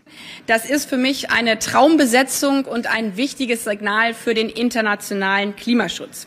Ein herausragender Posten angesiedelt im Auswärtigen Amt statt im Umweltministerium. Morgan soll die Klimaaußenpolitik der Bundesregierung steuern. Also, ich finde das ja spektakulär. Man ist ja eh schon in, allein in der Baerbock so ein bisschen verschossen, jetzt noch ein bisschen mehr. Und jetzt können wir uns natürlich fragen, hm, also die hat sich qualifiziert darüber, dass sie den Grünen gezeigt hat. Also ich gehe fahre auch einfach mal in den Nordpol und stelle mich hier gegen äh, Gasbohrungen und so. Und jetzt gerade steht zur Diskussion, ob wir jetzt amerikanisches Fracking-Gas kaufen, ja. weil wir uns mit Putin nicht mehr verstehen.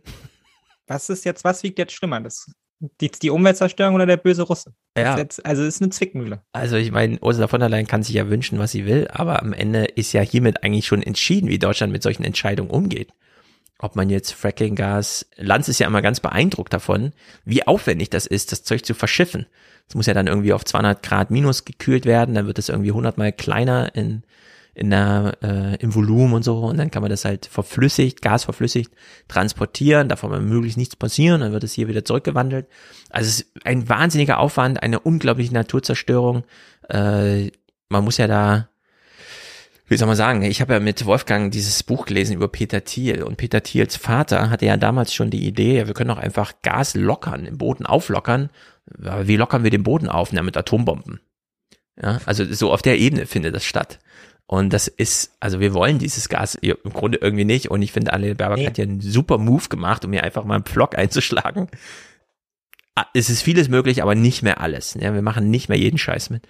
Ja, und also ich hoffe, es bleibt dann im Zweifelsfall halt auch dabei. Aber wie gesagt, es ist halt ja. eine schwierige, ist halt eine schwierige Zwickmühle so, ne? Wenn man sich da jetzt halt auch irgendwie ins Aus manövriert und dann das natürlich auch einfach so feststellt, ja, mit den Russen geht jetzt gar nichts mehr. Und da muss man ja sagen, da muss man halt dann auch einfach genaue Grenzziehung machen, weil ich finde, es kann jetzt ja auch nicht zwangsläufig sein, dass jetzt irgendwie nach der nächsten Cyberattacke, wie es dann manchmal gefordert wird, wie es heute wieder im Presseclub gefordert wurde, ja, dass dann irgendwie die ja. Aussage direkt ist, ja, dann müsste jetzt Nord Stream 2 aber komplett eingestellt werden. Ja, das ist alles auf Fracking-Gas ja, genau. umrüsten. Also wir haben dann auch noch eigene politische Interessen so. Und ich finde, die dürfen wir dann auch durchsetzen, ja, an bestimmten Punkten machen. Mhm. Ja, also es ist einfach wahnsinnig vertragt alles, aber ich finde es ein mega Timing. Während Ursula von der Leyen das Thema äh, aufwirft, ja, wir könnten ja hier mal in Amerika einkaufen. Zwei Tage später, zack. Nee, einen Tag später sogar nur, ja. Ursula von der Leyen am 7. Februar und dass die morgen da jetzt Staatssekretärin wird, 8. Februar. Also in der Hinsicht nicht schlecht. Jetzt gab es natürlich Einwände. Äh, das ist ja, da kommen ja die Lobbyisten, das geht ja gar nicht. Gar nicht. Äh, Ulf Bohmer hat einen super Tweet geschrieben, als, ich weiß gar nicht wer, Markus Blum oder so von der CSU sich beschwert hat und dann so, was kommt als nächstes? Der Foodwatch-Gründer macht jetzt mit Landwirtschaftspolitik und dann hat er nur drüber geschrieben, Deal, bin ich total dafür. ich bin auch total dafür. Voll, klar. Ist das jetzt aber fragwürdig, solche Wechsel? Und äh, man hat bei Lobby Control nachgefragt. Für Lobby Control ist der Seitenwechsel unbedenklich. Wechsel hinein in die Politik aus Lobbyorganisationen, aus Unternehmen ist anders zu bewerten als die Wechsel heraus aus der Politik. Hint, hint, Gerhard Schröder. Wichtig, dass auch Fachexpertise von außen in die Ministerien kommen kann.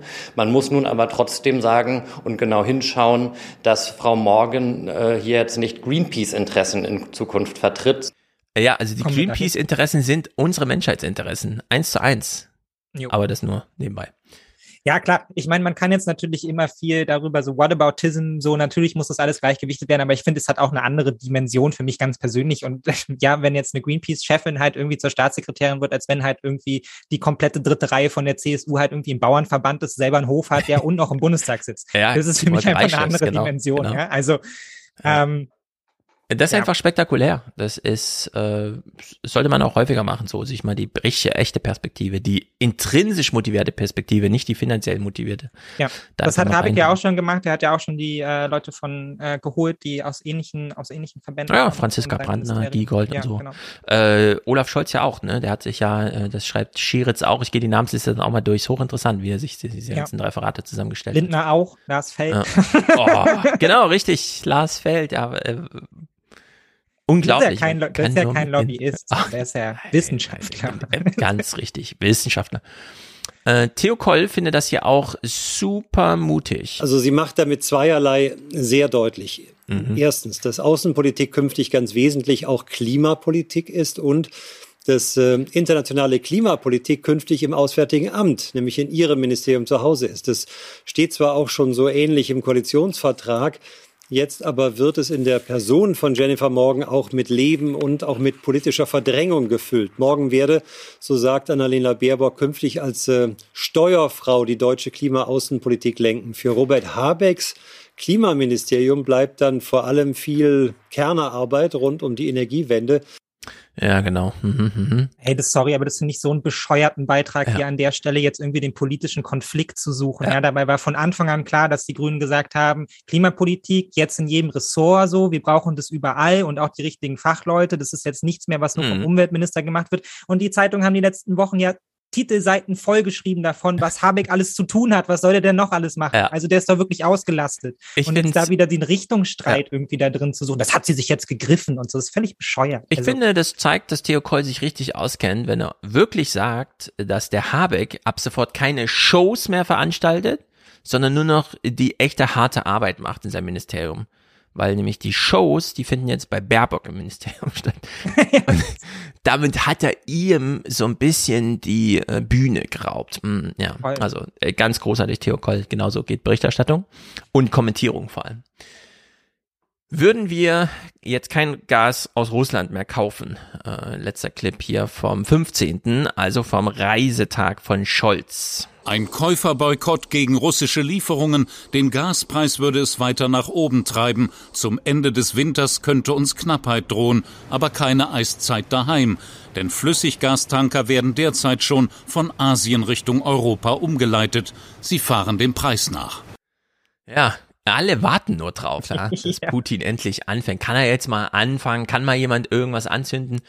Am Freitagabend äh, ich war so ein bisschen K.O. von der Woche und vom Tage und überhaupt. Ich bin ja äh, gestresster Mitteleuropäer und wollte dann ins Bett und habe diesen Lookner angeguckt, also dieses Agenda Free TV, wo es natürlich alles nur mega concerning ist und sowas gerade stattfindet. Und am Freitagabend explodierten in der Ostukraine zwei Pipelines und zwar lichterloh, also wirklich so Feuer, wo man dachte, oh krass, also wenn das echt eine Aufnahme von jetzt gerade ist und es war so, ja, die eine und dann fünf Minuten später hieß es, die andere brennt irgendwie auch dachte man so, ah, dann ist das vielleicht dieser Anlass, weshalb Putin denkt, die zerstören meine Infrastruktur, ich fahre da jetzt hin und mache das alles und so.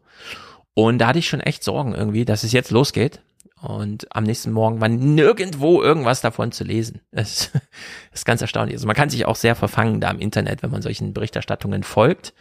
Aber äh, es scheint doch einige Interessen zu geben, jetzt einen Krieg vom Zaune zu brechen. Am Ende gibt es jetzt wirklich einen Krieg morgen. Putin, äh, Biden hat recht gehabt. Und in zehn Jahren erfahren wir dann in irgendwelchen Büchern, dass man Putin reingelegt hat, um endlich die Käufer in Europa auf seine Seite zu ziehen. Das wäre natürlich, das wäre natürlich fatal. Also ist alles möglich.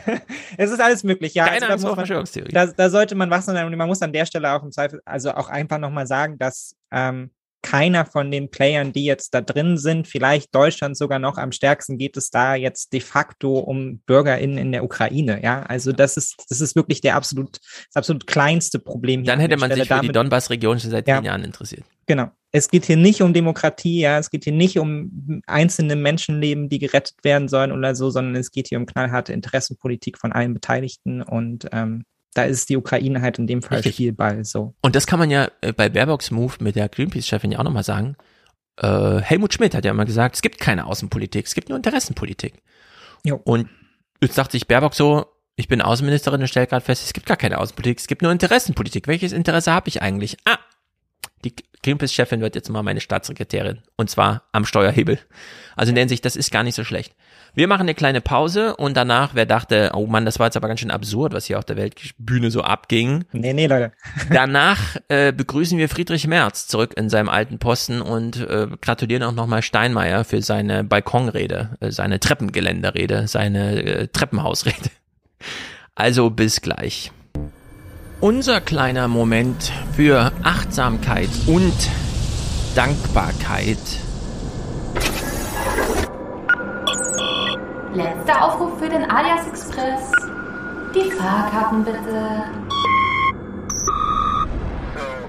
Die Fahrkarten von allen, die zugestiegen sind. Das ist hier vor allem wieder wieder Pole Position ganz vorne mit Aussicht.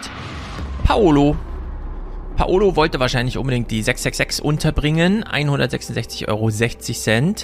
Vielen Dank für, stetigen, für den stetigen Dopamin-Boost. Hm, ein Beitrag für unabhängigen Journalismus. Beste Grüße. Sehr gut. Äh, ich folge ja Paolo bei Instagram, denn für mich ist das alles Inspiration. Es gibt diese große Awareness, Bubble und Welle und ich denke mir, ne, Paolo macht's vor. Leute, Paolo macht's vor und stetigen Dopaminboost. Ich habe ja viel vom Oxytocin gesprochen. Das entsteht vor allem, ich vergesse mal wieder, wie das Nervenende-Ding genau heißt. Im Buch steht's dann drin. Das äh, steuert, wie wir mit Oxytocin versorgt werden. Und Paolo hat ja vor allem mit Tattoos zu tun. Da geht's also direkt an die Haut, nicht ganz unter die Haut, an die Haut. Da ist also viel Oxytocin im Spiel in der Hinsicht sehr gut, dass Paolo hier auch noch mit Dopamin versorgt wird. Nicola grüßt, schickt 100 Euro und schreibt einfach weiter so. Einfach Dankeschön, ganz einfach Dankeschön. Wir sagen Danke, Danke, Dankeschön, also ich und alle, die hier zuhören und nicht unterstützen, denn das ist ja alles querfinanziert von zum Beispiel Paolo, Paolo, Nicola und Ulrich, letzte Woche schon erwähnt. Er hat sein Quartalsticket weg von hier gebucht. Liebe CDU, lieber Armin Laschet, danke für eure Unterstützung. Ja, liebe CDU, gibt's euch noch? Mhm, mhm, mhm. Stefan schickt 50 alle drei Monate eine Spende alias Podcast. Einfach Dankeschön. Hey, der kam schon. Dankeschön. Ich sag Dankeschön. Sehr gut, Grüße an dich. Anja komplettiert hier noch die Produzentenschaften. Danke auch an deine Gäste. War längst mal wieder fällig, etwas in die Kasse zu werfen. Münzgeklipper. Hab ich sie hier? Nein, ich habe sie nicht hier. Obwohl Mick heute da ist. Na, mal gucken, ob ich sie nochmal brauche, dann rufe ich sie nochmal auf. Sehr gut, Anja. Ich freue mich vor allem über weibliche Unterstützung. Stefan schickt auch 42. Anja hat 42, 24 geschickt. 4224. Stefan grüßt aus Dresden sehr regelmäßig. Supi und Pascal ist auch mit 42 hier Produzent. Er hat einfach ein Ticket. Wir schreiben. Dankeschön, das möchte ich dir sagen. Dankeschön. Uschi ist hier zu erwähnen. Sie bleibt kommentarfrei. Robert hm, schickt die Podcast-Unterstützung von Lydia, Linda und Robert sich selbst. Das ist wahrscheinlich eine Wohngemeinschaft, die auf Liebe basiert. Ich bin mir nicht ganz sicher, ob es eine Familie ist oder nur eine Zweck. Wir sind ja alle in Ausbildungs-WG, wer auch immer, wer, wie auch immer. Grüße an dich, Robert. Ihr seid ja hier treu und wie zu hören ist ja auch breit aufgestellt in der Podcast-Landschaft. Das sind natürlich die besten Unterstützer. Matthias, liebe Grüße aus Kiel. Das ist aber ganz schön weit weg. Dankeschön. Warum kommt immer dasselbe? Danke. Ey. Dankeschön. Mirko, Dauerauftrag für einen wertvollen Podcast, monatliche Unterstützung von Felix. Dirk, Hashtag hau rein, auf Dauer. Das ist ein sehr guter Hashtag, ehrlich gesagt. Hashtag hau rein. Ich danke Ihnen, vielen Dank für die Möglichkeit. Achim sagt weiter so, Fabian hat einen Dauerauftrag für gute Mikrofone in die tiefe Provinz. Bald kommt sie da dazu, mehr Gäste von außerhalb und so weiter, aber derzeit ist echt das Buch noch prioritär hier angesiedelt, aber ich bin mir sicher, ihr werdet es äh, auch gutieren, wenn es dann soweit ist.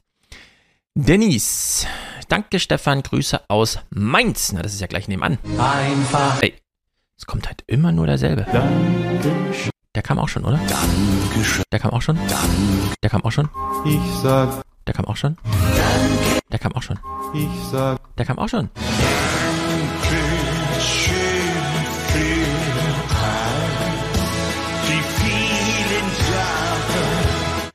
Mann, Mann, Mann, Hendrik, Dauerauftrag, denn auch ich bin ein Alien und will Kontakt zur Realität. Er grüßt aus Bielefeld, ich grüße nach Bielefeld, die ganze Familie und ich weiß, Hendrik kennt sich aus mit Computern. Warum funktioniert? Es ist so simpel, einen Zufallsgenerator zu machen und trotzdem kommt immer die gleiche Musik. Ich verstehe es nicht. Simon will Fernsehen zuhören. Das ist natürlich hier im Angebot in der Hinsicht. Grüße an dich, Simone. Eine Postleitzahl von mir nur entfernt, 60529, 60528. Sehr gut. Oliver sei hier noch erwähnt. Manuel Steffen Stefan für das öffentlich Richtige. Gruß an Samuel, Pod Präsentator von Bidens Bankrott. Sehr gut. Manfred hat ein alias Podcast Abo. David hat äh, Unterstützer, sagt mehr Danny. Äh, ich hoffe, am 6. März ist es soweit. Äh, Niklas, Audio, äh, Audible-Abo gekündigt. Sehr gut. Mit Niklas haben wir auch schon wieder Termine für die Ost- europäischen Wahlen, die anstehen. Ungarn ist hier vor allem genannt. Finde ich noch eine Frau in der Liste. Sieht nichts aus. Nora. Nora, sehr gut. Ich grüße dich, Nora. Du bleibst einfach bei Alias Podcast als Unterstützer. Dank. Sehr gut. Ansonsten lasst mich die Augen spitzen. Sind ja hier zwei, Gesa, zwei und Caroline äh, zu überbrücken. Kolja, Lisa, Miriam grüßt aus Berlin. N. Punkt kann natürlich alles sein, inklusiv und divers, wie wir es heute kennen. Ansonsten hoffe, hoffe ich, habe ich niemanden übersehen und wir gehen schnell zurück in den Podcast. Unterstützt diesen Podcast. Ihr findet alles auf fernsehpodcast.de slash Produzent, produzieren, glaube ich. Ansonsten einfach auf fernsehpodcast.de. Da ist auch alles aufgeführt. Sehr gut.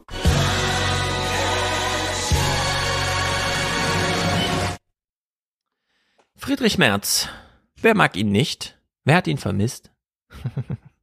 Achso, das war zu wer mag ihn nicht, nicht wer hat ihn, wer hat ihn vermisst. Ich meine, in der Opposition von mir aus gerne. Ich nehme jeden Versuch der Selbstzerstörung, der Konservativen, der so, Schwarzen. ja, das nehmen wir natürlich dankbar an, ja. Richtig, genau. Let the show begin reden ja ja auch darüber, was für Strategien manchmal politisch sinnvoll sind. Da muss man immer aufpassen, dass man dann nicht, das ist nicht die eigene Meinung, ja, sondern mhm. ist, die sieht ganz anders aus. Genau. Merz wollte ja alle Macht in seiner Hand. Und da ja nun Präsidentenwahl ist und Max Otte für die AfD antrat und man sich in der CDU sehr beschwert hat darüber, sei hier noch normal, wir gucken ganz keine Berichterstattung dazu an, aber ich will nur mal dran erinnern, Friedrich Merz wollte diese Macht, um der Sprecher für die Partei nach innen und nach außen zu sein. Und er hat sich zu Max Otte, glaube ich, nie geäußert. Oder? Habe ich da irgendwas übersehen? Das waren ah. vor allem Ziemiak und so, die sich äußern sollten.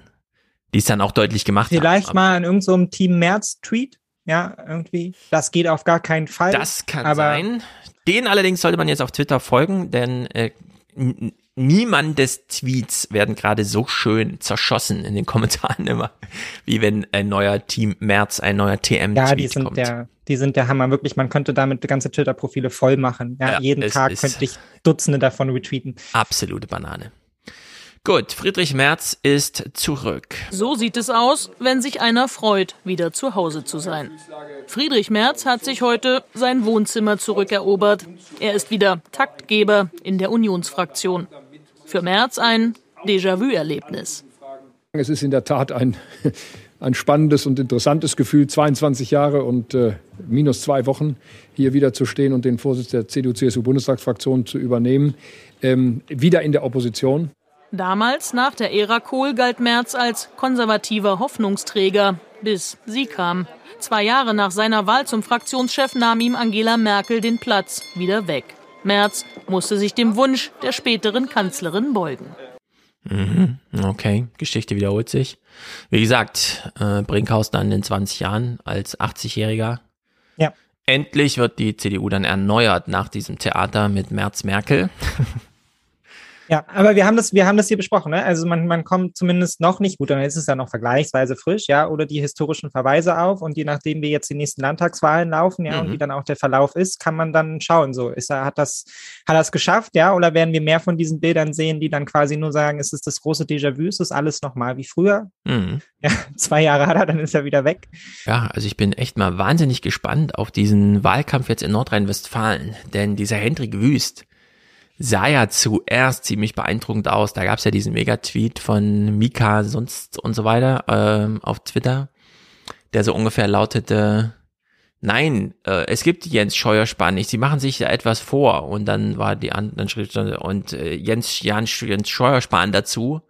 Und dann so ein Bild von Hendrik Wüst, wie er wirklich aussah wie so eine Mischung aus Jens Spahn und Andy Scheuer.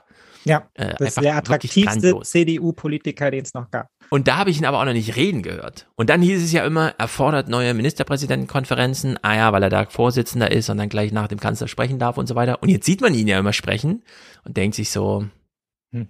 nee, das überzeugt ja gar nicht. Das ist ja so ein zurückgehaltenes und vorsichtiges und die hier mal gar nichts sich zutrauen und überhaupt und so. Also wird er physiognomisch überhaupt nicht gerecht, dieser Person. Ja. Äh, Geist Das und sieht Körper ja auch gerade zumindest noch gerade nicht allzu gut aus, ne? Ja. Also, Umfragen entsprechend, genau. Also es wird echt äh, heikel.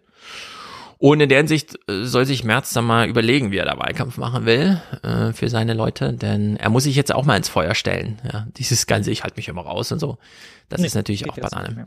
Das geht jetzt nicht mehr. Gut, also Und ich meine, das ist ja das ist ja das Hm. Beste für uns, wenn er sich ins Feuer stellt, weil er halt Richtig. auch einfach sehr viel Nonsens redet. Er verbrennt sich fast von alleine, aber man kann auch noch so ein bisschen mitzündeln, das ist immer ganz gut.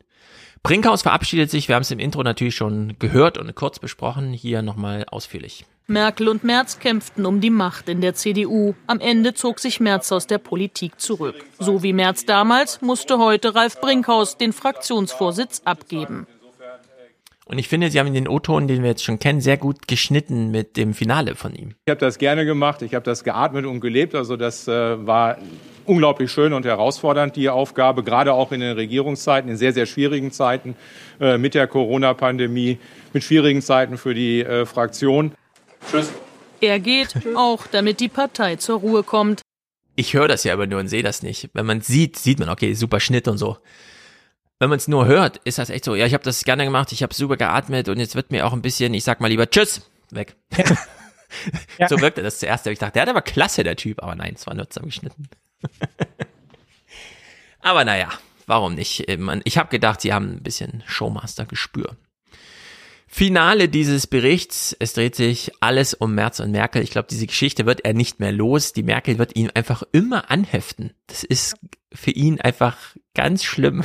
Die politische Mitte. Angela Merkel hat sie jahrelang erfolgreich besetzt. Bei der Wahl des Bundespräsidenten am Wochenende ist Merkels Rat gefragt. Die Begrüßung zwischen Merz und Merkel wirkt versöhnlich. Und dennoch, Freunde werden diese beiden wohl nicht mehr. Nach der Ära Merkel wird Merz ihre CDU neu aufstellen. Soziale Marktwirtschaft und Klimawandel, wie bekommen wir das zusammen? Äh, innere und äußere Sicherheit sind zwei Seiten derselben Medaille. Wie bekommen wir da eine bessere Politik? Friedrich Merz hat heute alle Macht an sich genommen. Jetzt muss er beweisen, dass man mit ihm auch Wahlen gewinnen kann. Ja, mir kam hier gerade noch ein komischer, ich wollte das nochmal nachhören. Freunde werden diese beiden wohl nicht mehr.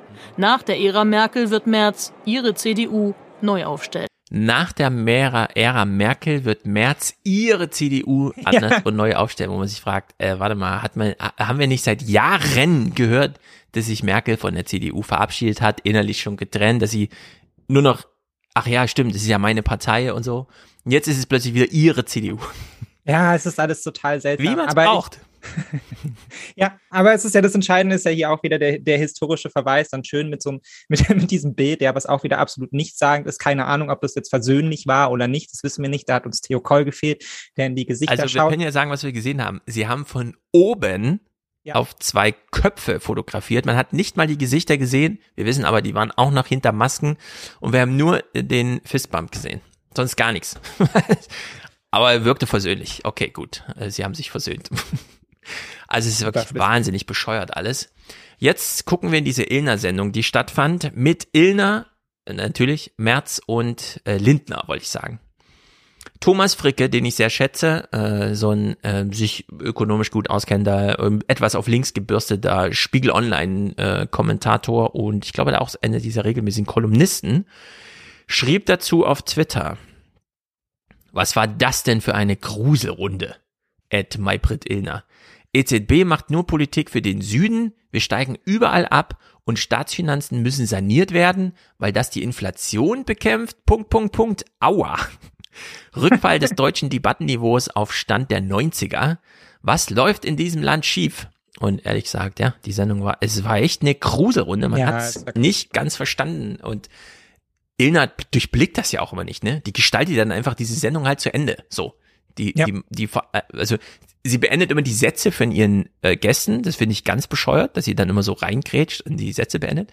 Aber inhaltlich jetzt gar nichts drehen will da. Sie will einfach nur, dass die Sendung so dahin plätschert und irgendwie aufhört. Ja, ja, die geht dann voll mit dem Flow. Also das merkt man genau. richtig so. Das ist völlig egal, was die da sagen. Hauptsache, es entsteht irgendwie Debatte zwischen den Leuten und wenn das mal nicht passiert, aber bloß nicht schweigen, ja, dann wird es ja. halt irgendwie angeheizt. Aber man hat überhaupt keine eigene inhaltliche Position. Also dass man jetzt genau, mal irgendwie sagen würde, statt. so sind sie sich da sicher? Das klingt irgendwie wie Nonsens. Also wir haben das hier auch schon mal anders besprochen. Ja. So. Also und in der Hinsicht ist das absolut richtig zu kommentieren. Das ist so ein Rückfall in die 90er, das 90er Debattenniveau, weil das ist so Sabine Christiansen.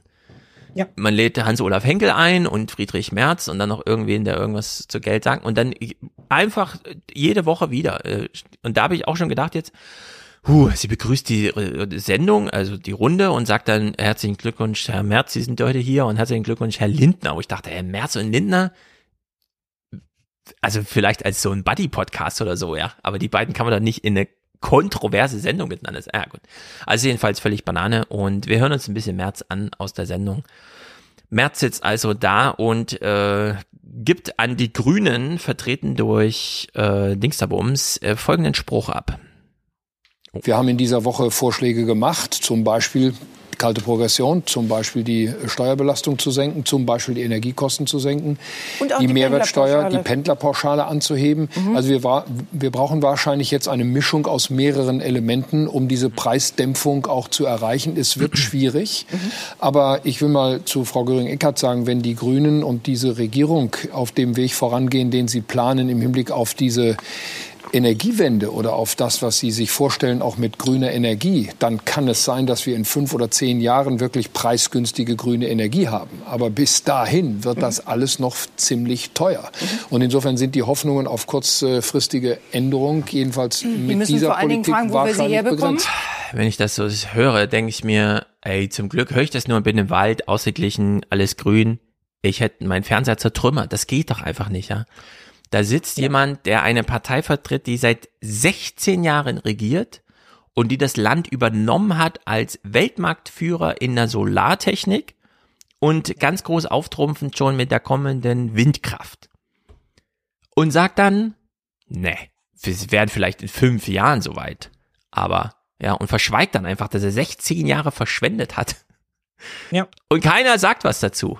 Ja, aber er ist ja der Neue, das hat ja mit ihm nichts zu tun. Das ja, musst du ja jetzt sehen, das ist jetzt eine ganz andere CDU. Ja, ja. und die hat er jetzt auch. Also, also, das ist wirklich so albern, vor allem, weil ja die CDU kann ja jetzt auch nicht mehr dahin zurückweichen zu sagen, wir bleiben voll bei dem Fossilen oder so. Ja. Oder wir machen voll auf Atomkraft, weil das wird ihnen ja auch überall zu Recht um die Ohren gehauen. Mhm. Ja, dass das nicht der Weg der Zukunft ist, ist ja völlig klar. Auch in 16 Jahren, sie haben zwar nichts gerissen, aber auch da haben sie ja immer deutlich gemacht, dass natürlich das der richtige Weg ist, ja. Also die äh, unabhängig davon zu werden, sehen wir ja jetzt auch in Bezug auf Russland, dass das wichtig ist. Ja. Ähm, und dass natürlich wir äh, eine andere Energiepolitik brauchen als die, die wir haben. Das heißt, dahin kommt er eh nicht zurück und sein Schockargument ist dann, das könnte jetzt fünf bis zehn, also ich bin happy, wenn wir das in fünf Jahren auf die Reihe bekommen haben, ja. Also würde ich auch sagen, genau. Also wenn er sagt, in fünf Jahren ist das soweit, na, pff, also dann warten wir jetzt. Geil. Also ja. der, dann hat, dann hat, dann hat Robert Habeck seinen Job gut gemacht, irgendwie so. Dann, dann hat es auf jeden Fall, dann hat die Politik gewirkt, der Ampel, ja. Und mhm. dann haben die was erreicht, was halt die CDU in 16 Jahren immer nur behauptet hat und nie auf die Reihe bekommen hat. Ja, ganz genau, ähm, ganz genau. Was natürlich so ein bisschen die Sorge ist, die dabei trotzdem mitschwingt, ist, es wäre jetzt auch nicht das erste Mal, dass es dann halt in fünf Jahren so ist, ja, aber Wahlen sind halt in vier Jahren.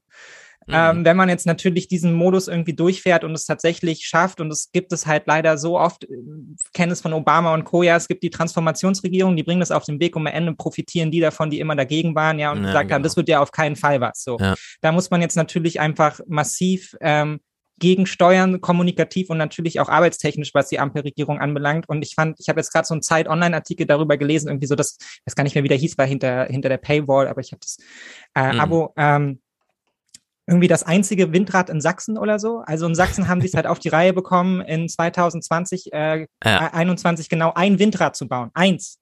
Ja, ja und ja. elf haben sie abgebaut.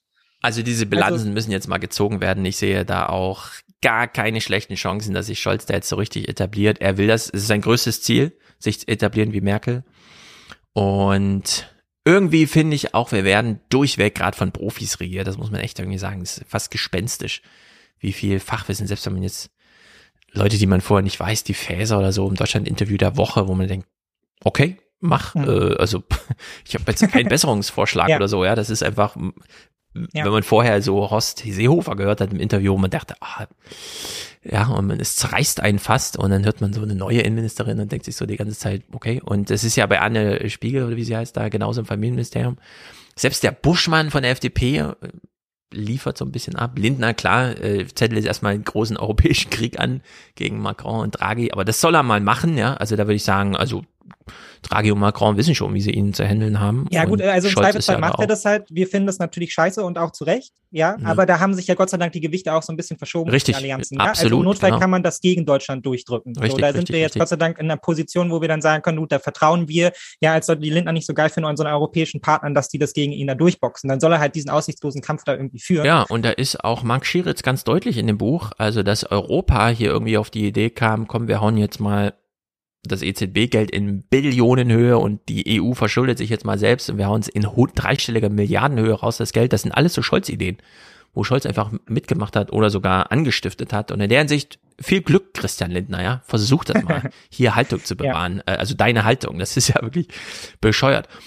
Am allerbescheuertsten ist aber einfach, das muss man sagen, ist einfach Friedrich Merz. Ich meine, er sitzt in dieser Sendung er hat doch jetzt genug Gelegenheit, sich irgendwie öffentlich zu äußern. Ja, es tobt diese Schlacht um äh, Putin und so weiter. Es ist äh, zwei Tage nach diesem Antrittsbesuch von Scholz in Moskau und so weiter. Und Merz sitzt echt in dieser Lindner-Sendung und äußert sich so. Ich glaube, wir stehen vor einem ganz grundsätzlichen Problem in diesem Land. Unsere Innovationsfähigkeit leidet. Wir sind nicht nur zu langsam, wir sind auch in den einzelnen Themen zu weit zurück. Also wenn wir uns zum Beispiel mal anschauen, was wir im Bereich von erneuerbaren Energien machen. Der Strombedarf steigt steil an und wir kommen mit dem Ausbau nicht hinterher. Habeck hat, glaube ich, neulich mal auf der Bundespressekonferenz sogar solche Schautafeln vorgezeigt, äh, mhm. wie da unten dieser, dieser Bodensatz bleibt. Aber der der, Bedarf steil ansteigt. So, und da muss die Koalition liefern. Äh, also. Ja, was glaubst du, was sie machen? Die regiert jetzt also, seit zwei Monaten, ne? Der, der nächste Wahlkampf ja. ist drei Jahre weit weg. Und er kommt irgendwie, ja, die muss jetzt mal liefern. Ja.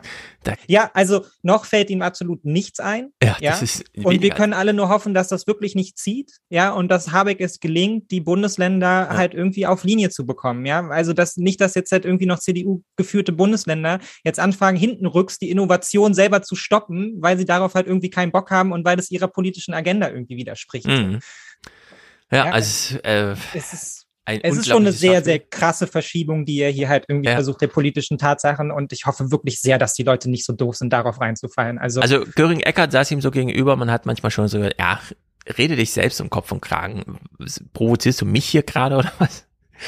Wir wollen noch einen dritten Ausschnitt von März hören. Ähm, er ist der, er ist der Boomer-Kandidat. Äh, er kann hm. hier niemanden irgendwo abholen, gewinnen, überzeugen, sonst irgendwas. Das ist einfach traurig. Das ist jetzt gar keine parteipolitische Schuldzuweisung. Wenn dieses Land Ginge so ja auch weitermacht. gar nicht. Es wäre ja an die CDU. Ja, ja, ja, nein, ich, nochmal, ich mache ja auch jetzt der Koalition keinen ja, Vorwurf draus. ähm, Nur äh, wie 100 wir Tage. da rauskommen aus dieser, letztendlich aus dieser Trägheit des Systems. Die Frage hat auch eben leider die neue Koalition noch nicht beantwortet. Sind jetzt drei Monate im Amt, aber da wird Zeit, dass was kommt. Glaube, da müssen wir uns. Man kann ihn nur auslachen, das ist wirklich so dumm. Ja, das überzeugt noch irgendeinen Horst irgendwo äh, in Garmisch-Partenkirchen oder so. Aber das ist einfach nicht anschlussfähig.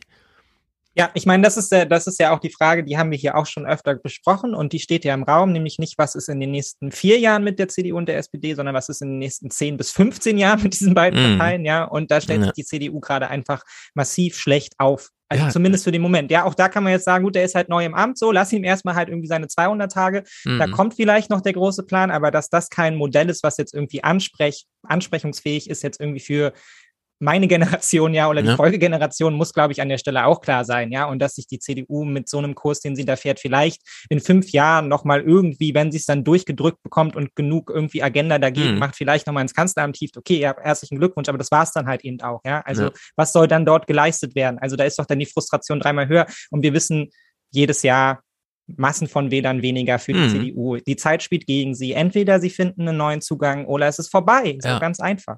Also, ich schreibe ja gerade ein Buch, das davon handelt, dass 2050, das ist nicht so weit hin, das sind 27, 28 Jahre, dass sich bis dahin das deutsche Arbeitnehmerpotenzial halbieren könnte, falls nicht zum Beispiel 600.000 Einwanderer pro Jahr und zwar direkt in den Arbeitsmarkt und so weiter. Was hieße, wir bräuchten eigentlich noch ein paar mehr, weil da sind ja auch Kinder drunter und so.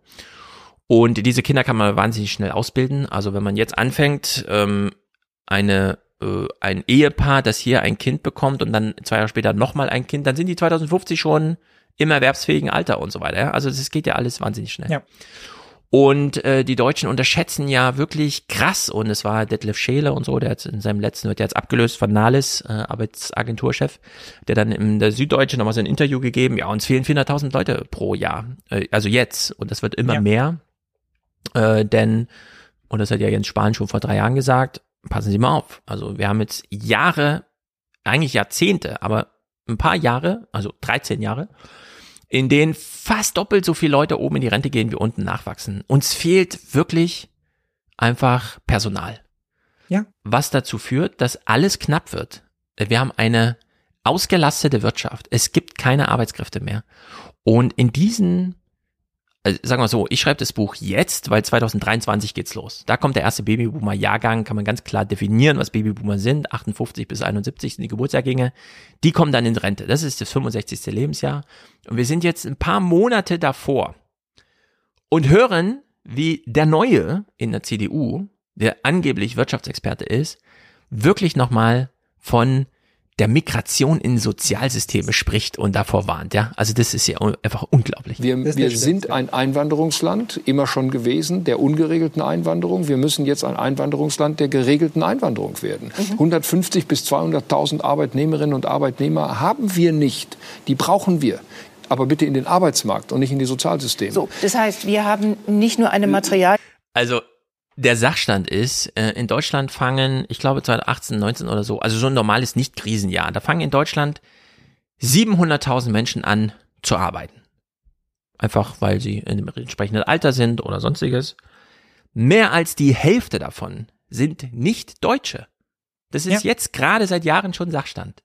Dass mehr als die Hälfte der neu Arbeit aufnehmenden Menschen in Deutschland nicht Deutsche sind.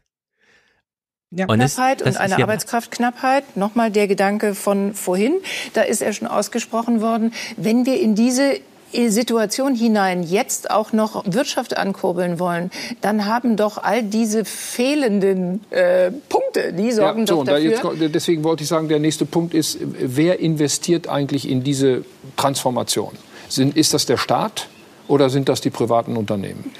Ähm, der Staat würde sich damit hoffnungslos überfordern. Das wird nicht gelingen. Das kann man mit Anschubfinanzierung machen und, und, und. Aber am Ende des Tages brauchen wir für diese Transformation, über deren Notwendigkeit es keinen Streit gibt, für diese Transformation brauchen wir in großem Umfang privates Kapital. Das ist da. Die entscheidende Frage ist, kommt es in Deutschland auch tatsächlich an. Friedrich Merz verdreht aus purem Eigeninteresse, man spricht dann so von partikularen Interessensgruppen, die sich hier durchsetzen. Special Interest, hat Trump immer gesagt, und dann Train the Swamp und so. Äh, aus purem Eigeninteresse verdreht er alle Tatsachen. Ja, äh, die Klimawende, also die Industrie in Deutschland neu aufzustellen, kostet wahnsinnig viel Geld, verspricht aber auch viel Rendite. Und das, was er hier eigentlich sagt, ist, wir wollen die Rendite haben, wir Privaten. Jo. Das kann nicht dem Staat gehören, sind die bescheuert? Wir wollen die Billionen haben. Wir Investoren, ja. Und äh, ich habe es mit Wolfgang schon mal ausführlich äh, besprochen, wie selbst der BDI jetzt mittlerweile da sitzt und denkt, ah, Mensch, scheiße, die CDU, die macht uns wirklich Kopfzerbrechen. Wir kommen hier nicht weiter, ja. Wir brauchen jetzt Kohle und nur der Staat hat sie. Äh, ja, so. es ist wirklich, es ist wirklich es ist unglaublich, also das ist wirklich, dieser Das ist wirklich unglaublich und das ist wirklich maximal bescheuert und auch erbärmlich. Und ich meine, man muss halt auch an der Stelle, ich, ich meine, wir reden hier viel über Demografie, ja, aber es wird, in, es wird in den Fernsehen halt einfach viel zu wenig gemacht, ja. Man merkt natürlich auch, dass es, dass es eine große Angst davor gibt, ähm, diese Migrationsdebatte an irgendeiner Stelle mal aufzumachen, ja, dann ist dann lieber Lars Feld, der halt irgendwie Rente mit 75 Traut sich einfordert. Scholz auch nicht. Ja. Ja, nee, es traut sich keiner. Aber wir, an mhm. irgendeinem Punkt müssen wir damit anfangen, weil es ist einfach so, uns fehlen Menschen. Und uns fehlen gar nicht gut ausgebildete Menschen, sondern uns fehlen einfach Leute. Also Leute ohne Ende, die wir ja, einfach Ich würde nicht mal so äh, sagen, im Sinne von, die fehlen uns, weil dann würden wir sagen, ja, dann haben wir sie halt hier, dann fehlen sie woanders. Aber wir brauchen so einen grundsätzlichen globalen Blick auf so eine Sachlage, dass wir sagen, wir haben hier so Hochtechnologiezentren, Westeuropa, Amerika und so. Und äh, uns fehlt hier gerade die Möglichkeit, das mit Traktion auf den Boden zu kriegen. Das mhm. ginge aber, wenn andere Länder uns, weil die Technologieverlagerung ist wahnsinnig schwer. Die Personenverlagerung zu uns, wir sind ein attraktives Land. Ja, wer will nicht in Westeuropa leben? Also alle. Ja. Das wäre super einfach. Nur, wir müssen uns halt auch verständigen mit den Ländern, dass wir dann in Rum den Rumänen einfach sagen, wir lassen euch aber nicht zurück. Wir versorgen euch zurück. Ja, wir, ja, also hier werden äh, Werte geschöpft, die, von denen ihr dann auch was habt. Und das ist die eigentliche Migrationsdebatte, die ausbleibt. Nicht nur, dass wir Menschen brauchen, sondern dass wir auch Geld dafür zahlen, ja, dass, dass der deutsche Wohlstand so ein bisschen migriert. Ja, ja, natürlich, klar, dass, und das, dass, da, das, dass da auch ein Transfer drin ist, dass ja. da auch ein Transfer ist. Klar, man, man kennt die Begrifflichkeiten von Brain Drain und Co., ja, aber das wird ja, mhm. das wird ja im Buch äh, Move zum Beispiel auch ganz deutlich gemacht. Richtig, ja, es ist auch immer eine Frage, welche Dimension, welche Dimension man da anspricht. Und ich meine, der Klimawandel kommt und es gibt jetzt schon Regionen, die sind davon massiv betroffen. Ja, ja und es ist eine, also die Migrationsbewegungen sind so oder so am Laufen, ja. Also mhm. es, das ist jetzt auch nicht an der Stelle nur verwerflich, dann Menschen hier aufzunehmen, ja, weil wir davon profitieren. Nur um das nochmal deutlich zu sagen, es ist ja im Sinne unserer Interessenpolitik, ja, ja, und man muss irgendwann aus diesem Modus herauskommen, auch wenn man knallharter Interessenpolitiker ist, dann zu sagen, ja, aber mir ist mein Interesse ja, dass die AfD irgendwie nicht auf mich einschlägt oder dass die zwei Prozent mehr bekommen, wichtiger als dann die Wettbewerbsfähigkeit Deutschlands, ja, also ja. an dem Punkt muss man dann auch aus der Perspektive irgendwann mal ankommen und sagen, nee, da, wir brauchen dann einfach auch Leute, die hier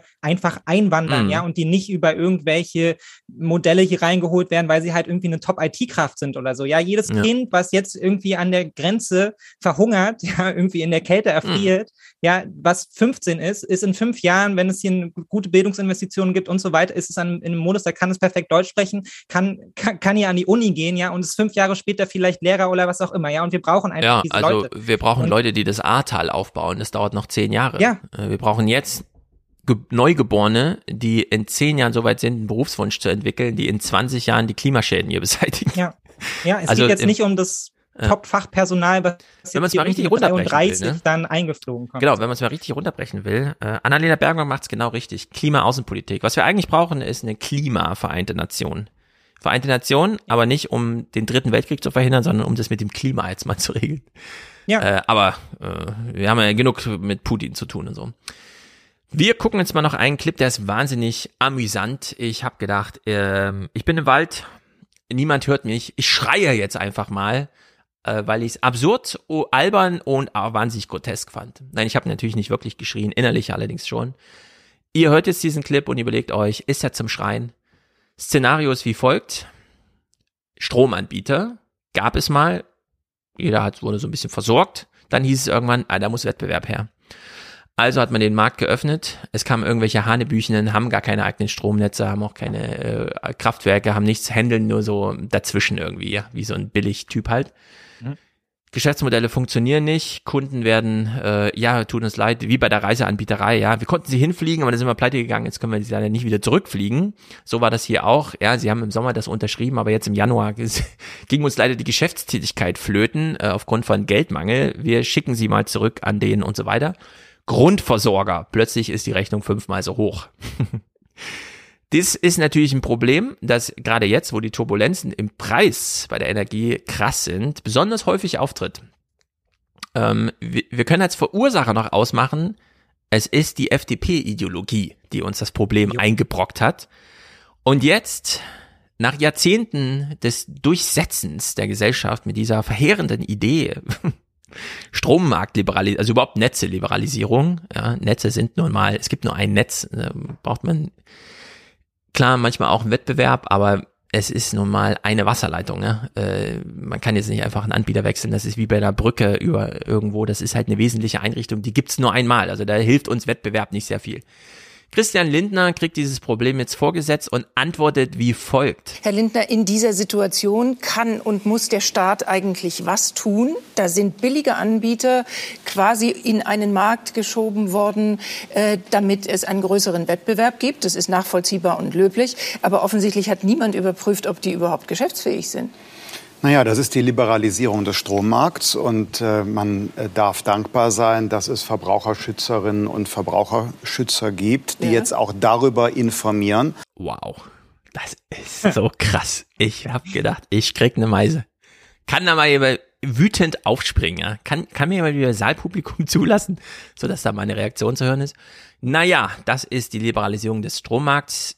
Dankbarerweise informieren uns aber jetzt die Verbraucherschützer darüber, dass ja. es hier ein Problem gibt. Lindner wieder als teilnehmender Beobachter. das ist aber unglaublich. Wirklich. Unglaublich. Und vor allem, was es ja auch auslöst, das ist ja nicht nur ein Wettbewerbsproblem, sondern es ist ja auch einfach ein Monopolproblem, was ja da gleichzeitig entsteht. Ja? Also RWE, das hat man jetzt ja auch gerade überall gelesen, auf dem Weg zum, zum Strommonopol, ja, so den stoppt ja. da auch keiner, die können die Preise bald diktieren, so, kann auch keiner richtig was gegen machen, so, und das hat man einfach durchlaufen lassen. Aber ist ja hm. vielleicht im Moment der Einsicht, bei Lindner weiß man es ja immer nicht so genau. Mal, mal Hümer Hot so irgendwie, da scheint er ja auch so ein bisschen dann doch das Fähnchen Wind zu sein. So richtig trägt ihn die Ideologie ja dann irgendwie doch nicht. ja. ja, es ist einfach äh, grotesk. Ich hätte jetzt raten können, wer im Chat sagt gleich, er ist auch betroffen. Natürlich Francesco, äh, weil sich Francesco überall auskennt, wird er auch bald hier wieder zu Gast sein. Ich freue mich schon sehr, sehr gut. Äh, März wir steigen aus dieser Illner-Sendung aus, indem wir uns noch März kurz anhören, wie er als Sensibelchen für den einfachen Otto-Normalverbraucher auftritt. Das ist natürlich schön, ihn in dieser Rolle zu sehen. Er ist ja, gehört ja auch nur zur Mittelschicht. Das, was wir in diesem Jahr an Inflation haben, wird wahrscheinlich für eine durchschnittlich verdienende Familie in Deutschland 2000 Euro weniger Einkommen bedeuten. Mhm. So, und das sind Zahlen, die sind erheblich. Das ist der Sommerurlaub für viele Familien. Was ist für Friedrich Merz eigentlich 2000 Euro? In diesem Sinne? Ein Abendessen? Ja, ist eine gute Frage, ja. Ich glaube, es ist so Schuhe? ein Flugzeugtank, oder? Eine Uhr? Wahrscheinlich. Ich glaube, das Armband wechseln von der Uhr. der Anzug, würde ich jetzt mal denken. Äh, die Krawatte, das Hemd vielleicht. Ja, also Friedrich Merz, äh, ich meine, 2000 Euro Energiekosten mehr pro Haushalt. Wir haben in Deutschland ungefähr 35.000 ha äh, Millionen Haushalte. Man kann es ja durchrechnen. 35 Millionen. Hey Siri, was ist 35 Millionen mal 2000? Das ist 70 Milliarden. 70 Milliarden und das sagen wir, weil mit Putin, wir wissen ja nicht, wie lange er noch reagiert, ähm, vier Jahre. Wir sind also hier bei verschwindend geringen, nicht mal einer Corona-Nothilfe, Sonderbundeshaushalt. Jo. Das ist doch lächerlich. Schenkt doch den Leuten ihren Urlaub. Ist auch gut für die Welt. Dieses Geld wird gebraucht. Ja. Naja, gut. Ja. Unser Lieblingspräsident heißt Frank-Walter Steinmeier. Frank-Walter Meier. Äh, richtig, Frank-Walter Meier. Ich habe jedes genau. Mal, ich kann das nicht. Ich, dann nenn ihn auch immer Frank Hoffmann, Frank-Walter Meier. Frank-Walter Meier. Ja. Sendungseröffnung Christian Sievers am 13. Februar. Der alte und neue Bundespräsident hat heute womöglich die Rede seines Lebens gehalten. Mhm. Ein Appell und ein Plädoyer, gerichtet nach innen und nach außen. Hm, nach innen und nach außen. An alle gedacht. Spannend. Ist ja 360 Grad Präsident. Oben und unten auch noch, weil es fand ja auf mehreren Stockwerken statt im Podcast. Mhm. Sendungseröffnung in den Tagesthemen am gleichen Tag. Ich kann Präsident Putin nur warnen. Äh, warte mal, ist er jetzt Außenminister oder Bundespräsident? Unterschätzen Sie nicht die Stärke der Demokratie. Ach so, das ist Bundespräsident.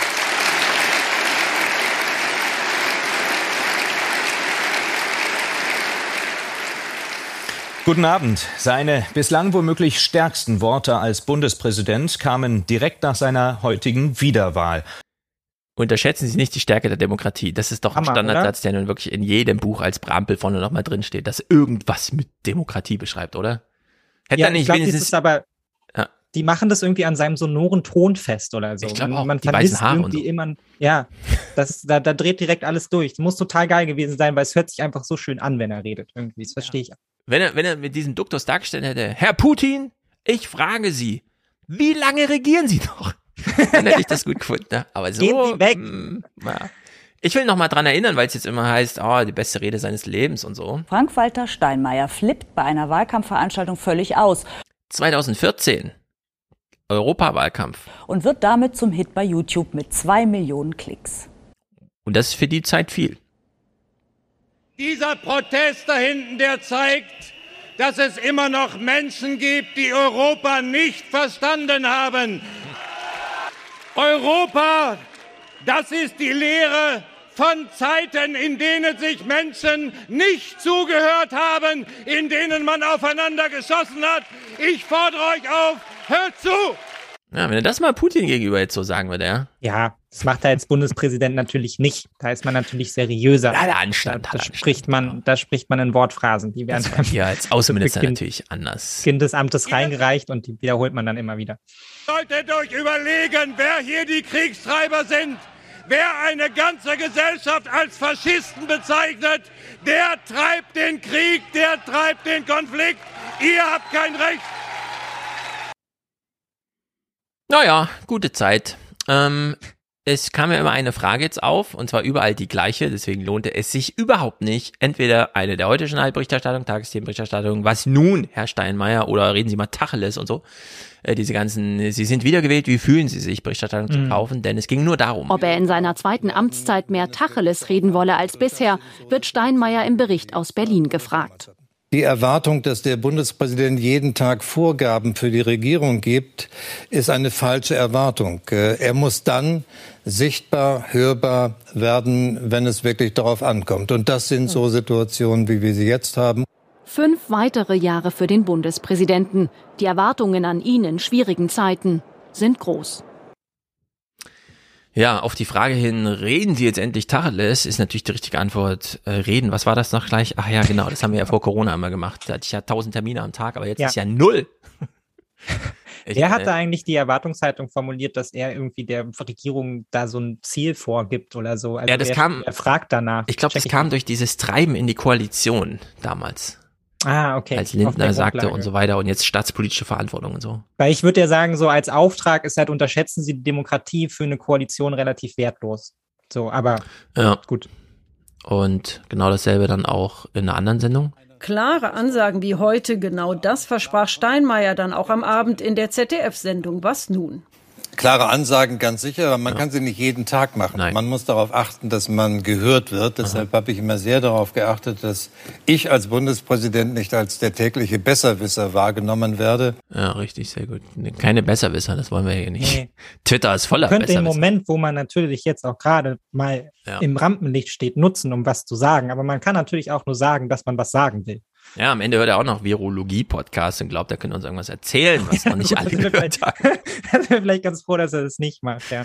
Nee. Äh, Thomas Baumann, ähm, Chefredakteur AD aktuell oder so, keine Ahnung, welche Rolle er gerade ist, äh, hatten, und wir haben ja gerade gehört, Steinmeier möchte nicht als Besserwisser auftreten. Jetzt kriegt er so einen Belehrungskommentar hier von Baumann. Steinmeier will die Gefährdungen der Demokratie benennen und dabei keiner Kontroverse aus dem Weg gehen. Für manche klingt das wie eine Drohung. Dieser Bundespräsident will sich in seiner zweiten Amtszeit vernehmlicher in aktuelle politische Debatten einmischen. Wenn er es so macht wie bei seiner Antrittsrede heute, also nicht in pastoralem Ton und dafür mit sichtbarer Leidenschaft, dann wird Steinmeier stärker wahrgenommen werden, dann kann er unser Land führen, ohne zu regieren. Es ist, ich weiß nicht genau, in welchem Modus, was das hier ist. Es klingt für mich so ein bisschen wie, Herr Baumann, hier ist Büro Bellevue. Können Sie für uns mal eine Blattkritik machen? Der, also Blattkritik im ja. Sinne von, Sie haben ja auch die Arbeit des Bundespräsidenten letzte Woche gesehen. Können Sie uns mal sagen, wie Sie das fanden? Und dann hat es aus Versehen als Tagesthemenkommentar eingesprochen. Das ist doch nicht an uns adressiert, oder? check ich auch nicht. Das also vor allem, also ich finde auch alles daran Banane. Also weil ich finde es auch nicht gut, wenn man sagt, der soll uns führen. Nee, das soll der nicht machen. Ja. Also, da, also verwirrt die Leute nicht noch. Ja, also es gab schon genug auf Twitter, die sich darüber aufgeregt haben, dass sie ihren Bundespräsidenten irgendwie nicht, nicht wählen dürfen, mhm. direkt so. Ja, so funktioniert es nicht. Der hat eine institutionelle Funktion. Ab und zu kann er auch mal was sagen, ja, wenn ihm Themen irgendwie wichtig sind und wenn wir in der Krisensituation sind und das Land ja. irgendwie geeint und zusammengehalten und dann darf er auch eine Rede machen zu Silvester, ist auch alles okay. Ja, aber ansonsten will ich nicht, dass dieses Amt jetzt hier auch noch irgendwie so politisch überladen wird. Also, ja. und vor allem, wenn man das dann macht, ja, dann muss man das im Zweifelsfall eben auch mit anderen, mit anderen Leuten besetzen. Mhm. So. Ja, also da muss man dann halt eben in eine größere Kontroverse darum, wer diesen Posten macht, weil das, was ja auch immer klar ist, ist, dass dort Leute ankommen, die sind halt im Regelfall sehr, sehr altersmilde und wir haben den Beitrag ja auch äh, im Intro gehört, ja, so Themen, die halt eben alltäglich sind und wahnsinnig viele Menschen beschäftigen und ein Riesenproblem in Deutschland da sind, wie Armut, sowas wird Steinmeier niemals ansprechen, ja, sondern der kommt dann halt mal irgendwie aus dem Loch gekrochen, wenn es dann halt irgendwie um Putin mhm. geht und dann haut er dem eins von Latz, dass die Demokratie irgendwie wichtig ist, so, ja. Aber man kann da nicht von einer politischen Führung oder so reden oder von jemandem, der jetzt irgendwie den Finger in die, in die deutsche Sozialwunde ja. legt oder so. Das ist einfach albern. Genau. Und deswegen spiegeln wir das nochmal. Wir haben ja, wie gesagt, seine Rede zum Thema, was weiß ich, die Deutschen, der Putin und die, die Spaltung der Gesellschaft nicht gesehen. Ricardo Lang allerdings, dieser Pfleger mit besonders großen Muskeln, der kürzlich, ähm, ich weiß gar nicht, warum er medial plötzlich so Aufsehen erregte, weil er wahrscheinlich irgendwie angeprangert hat, wie die Zustände so sind und so. Und er durfte mitwählen. Ich nehme mal an, er war von der Linkspartei berufen. Wer auch sonst, die CDU macht sowas ja nicht. Und er wurde hier abends auch nochmal gefragt, äh, wie fanden Sie denn jetzt die Rede und so? Und können Sie ihm auch noch, Sie haben ja gesehen, Thomas Baumann hatte so ein paar Ideen. Hätten Sie auch ein paar Ideen? Herr Lange, wo würden Sie den Bundespräsidenten in den nächsten Jahren sehr gerne sehen? In Berlin. Ja, wie äh, die Dame schon sagt, in der Bevölkerung, denn die Pandemie war wie ein Brennglas und hat nicht nur bei uns Pflegekräften, sondern bei der ganzen Bevölkerung tiefe äh, Narben eingebrannt. Und wir reden die ganze Pandemie immer von systemrelevanten Berufen. Ja, das sind die Menschen, denen man in der Innenstadt erklärt, wir können unsere Haare schneiden, wir können unsere äh, Ware übers Fließband schieben, wir können unsere Wasserhähne äh, reparieren. Aber hier in der Stadt wohnen könnt ihr nicht, weil das Privileg habt ihr nicht denn die Mieten sind für euch leider zu teuer, ihr müsst am Rande der Stadt wohnen. Und das ist für mich auch eine gesellschaftliche Spaltung, die mal nichts mit Corona zu tun hat, sondern einfach nur mit arm und reich. Sehr gut. Also die Linkspartei kriegt ja fast nichts hin. Aber bei Bundesversammlungen entweder über Kandidaten oder Wahlleute hier irgendwie aufzufallen, das schaffen sie immer zuverlässig gut. Also nicht schlecht. Fand ich gut. Zeitgleich mit der Wiederwahl von Steinmeier, äh, auch in Berlin, äh, Berlinale. Also das System Guantanamo ist eine, ist eine Schande für die Demokratie. Es ist auch eine Schande, dass es das immer noch gibt. Und es ist genauso eine Schande, dass keiner der dafür verantwortlichen Politiker sich bis heute bei Murat Konas dafür entschuldigt hat. Chef des Kanzleramts war damals Frank-Walter Steinmeier. Trägt auch er Verantwortung dafür, dass Murat Kurnas Rückkehr verhindert wurde? obwohl BND und CIA ihn längst als harmlos eingestuft hatten? Es gibt ein Memo von den Amis an unsere Regierung, in dem sie anbieten, Konrads freizulassen. Was? CIA. Wann? Herbst 2002. Herbst 2002. Mhm. Das ist jetzt nicht dein Ernst. Der Junge sitzt seit drei Jahren in einem Käfig für nichts. Wenn man es dann später besser weiß, sollte man zu diesen Fehlern stehen und auch den Mut haben und die moralische Größe zu sagen, das war falsch, das tut mir leid. Einfach zeitgleich. Das ist hier 12. Februar. Ein Tag später wird Steinmeier wiedergewählt. Ich habe noch auf Twitter gescherzt, als so ein Bild, wie sie alle da saßen im Paul-Löbe-Haus auftauchte und drüber geschrieben, oh, das ist aber schön, dass sie sich den Kurnas-Film jetzt im Paul-Löbe-Haus alle mal angucken. Ja. Denn ja, das passt ja irgendwie ganz gut zusammen. Ja. ja, das könnte auch mal ein Auftrag sein für einen, für einen Bundespräsidenten, der sich nicht im alltäglichen Klein-Klein des Parteienkrieges halt irgendwie befindet und nicht fürchten muss, dass er halt irgendwie dann abgesägt wird, wenn er sich Schuld eingesteht. Ja, irgendwie mhm. mal so eine, so eine menschliche Seite von Politik zeigen. Ja, nicht immer die gleichen Phrasen kloppen, sondern vielleicht auch mal sagen können, ja, wir haben Fehler gemacht. Ja, tut mir leid. So. Das, das wäre doch mal, das wäre genau. doch mal Größe und da hatte man doch dann auch das Gefühl, man wird hier nicht nur von irgendwie so einer Laberpuppe geführt, sondern von jemandem, der dann halt eben auch eine menschliche, menschliche Komponente in die Politik einbringt. Mhm. Aber gut, dazu sieht er sich nicht in der Lage. Genau. Haben wir noch Lust auf Corona? Ja, komm, hau raus. Gut, äh, denn ich muss echt sagen, die Pointen werden jetzt richtig gut gerade.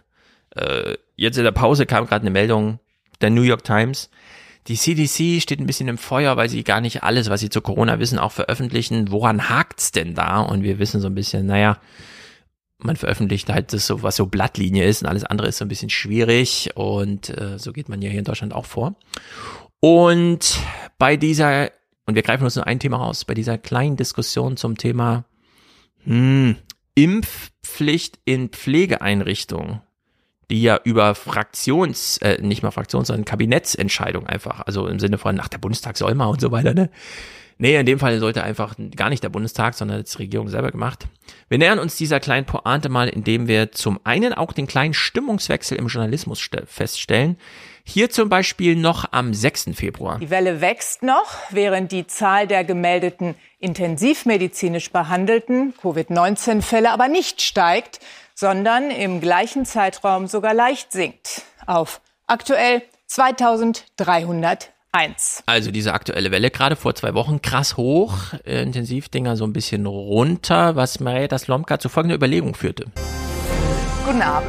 Das RKI meldet einen erneuten Höchstwert bei der Inzidenz und 169.571 Neuinfektionen fragt sich, wie sinnvoll es noch ist, sich diese Zahl bis zur letzten Stelle anzusehen.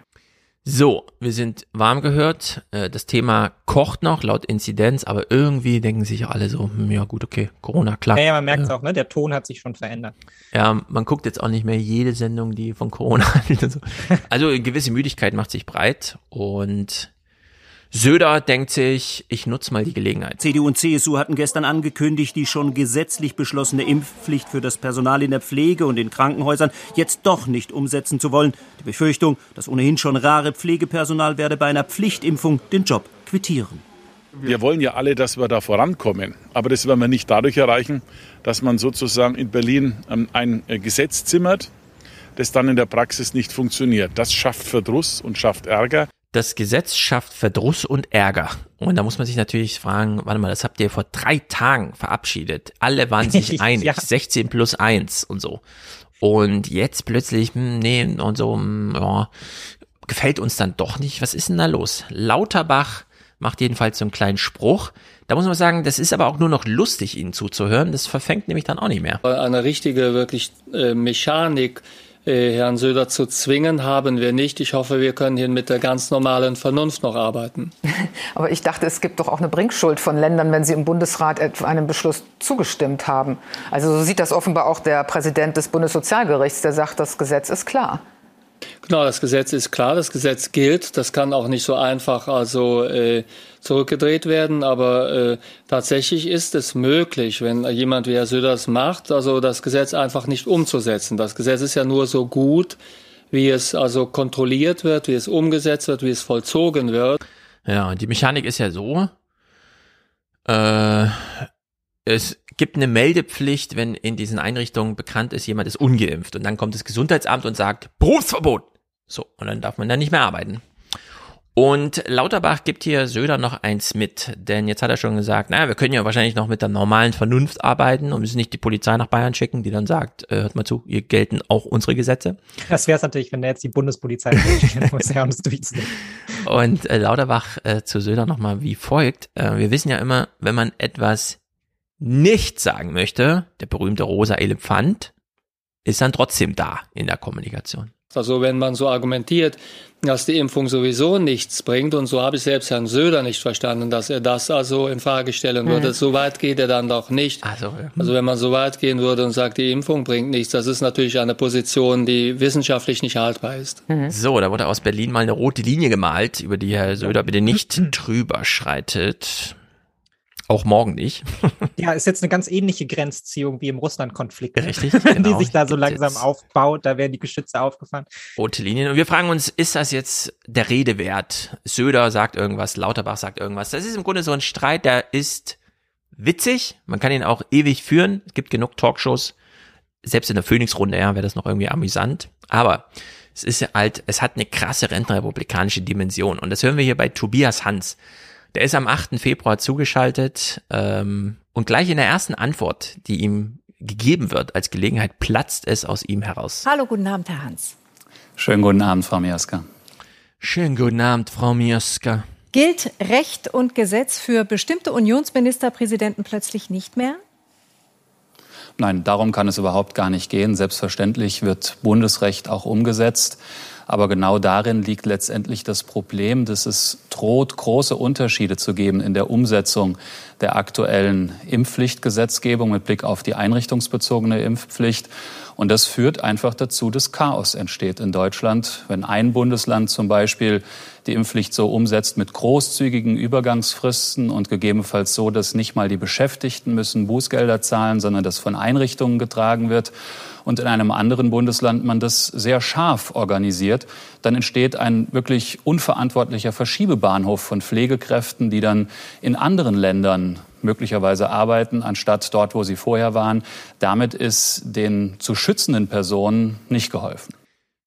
Jo, willst du sagen? Müssen wir es nochmal, müssen wir es nochmal betonen, was, was hier passiert, was Söder Steckt im Grunde alles drin. Söder ruft bei seiner Sozialministerin an und die sagt ihm, also diese Woche kamen nur drei neue Pflegerinnen aus Rumänien. Jo.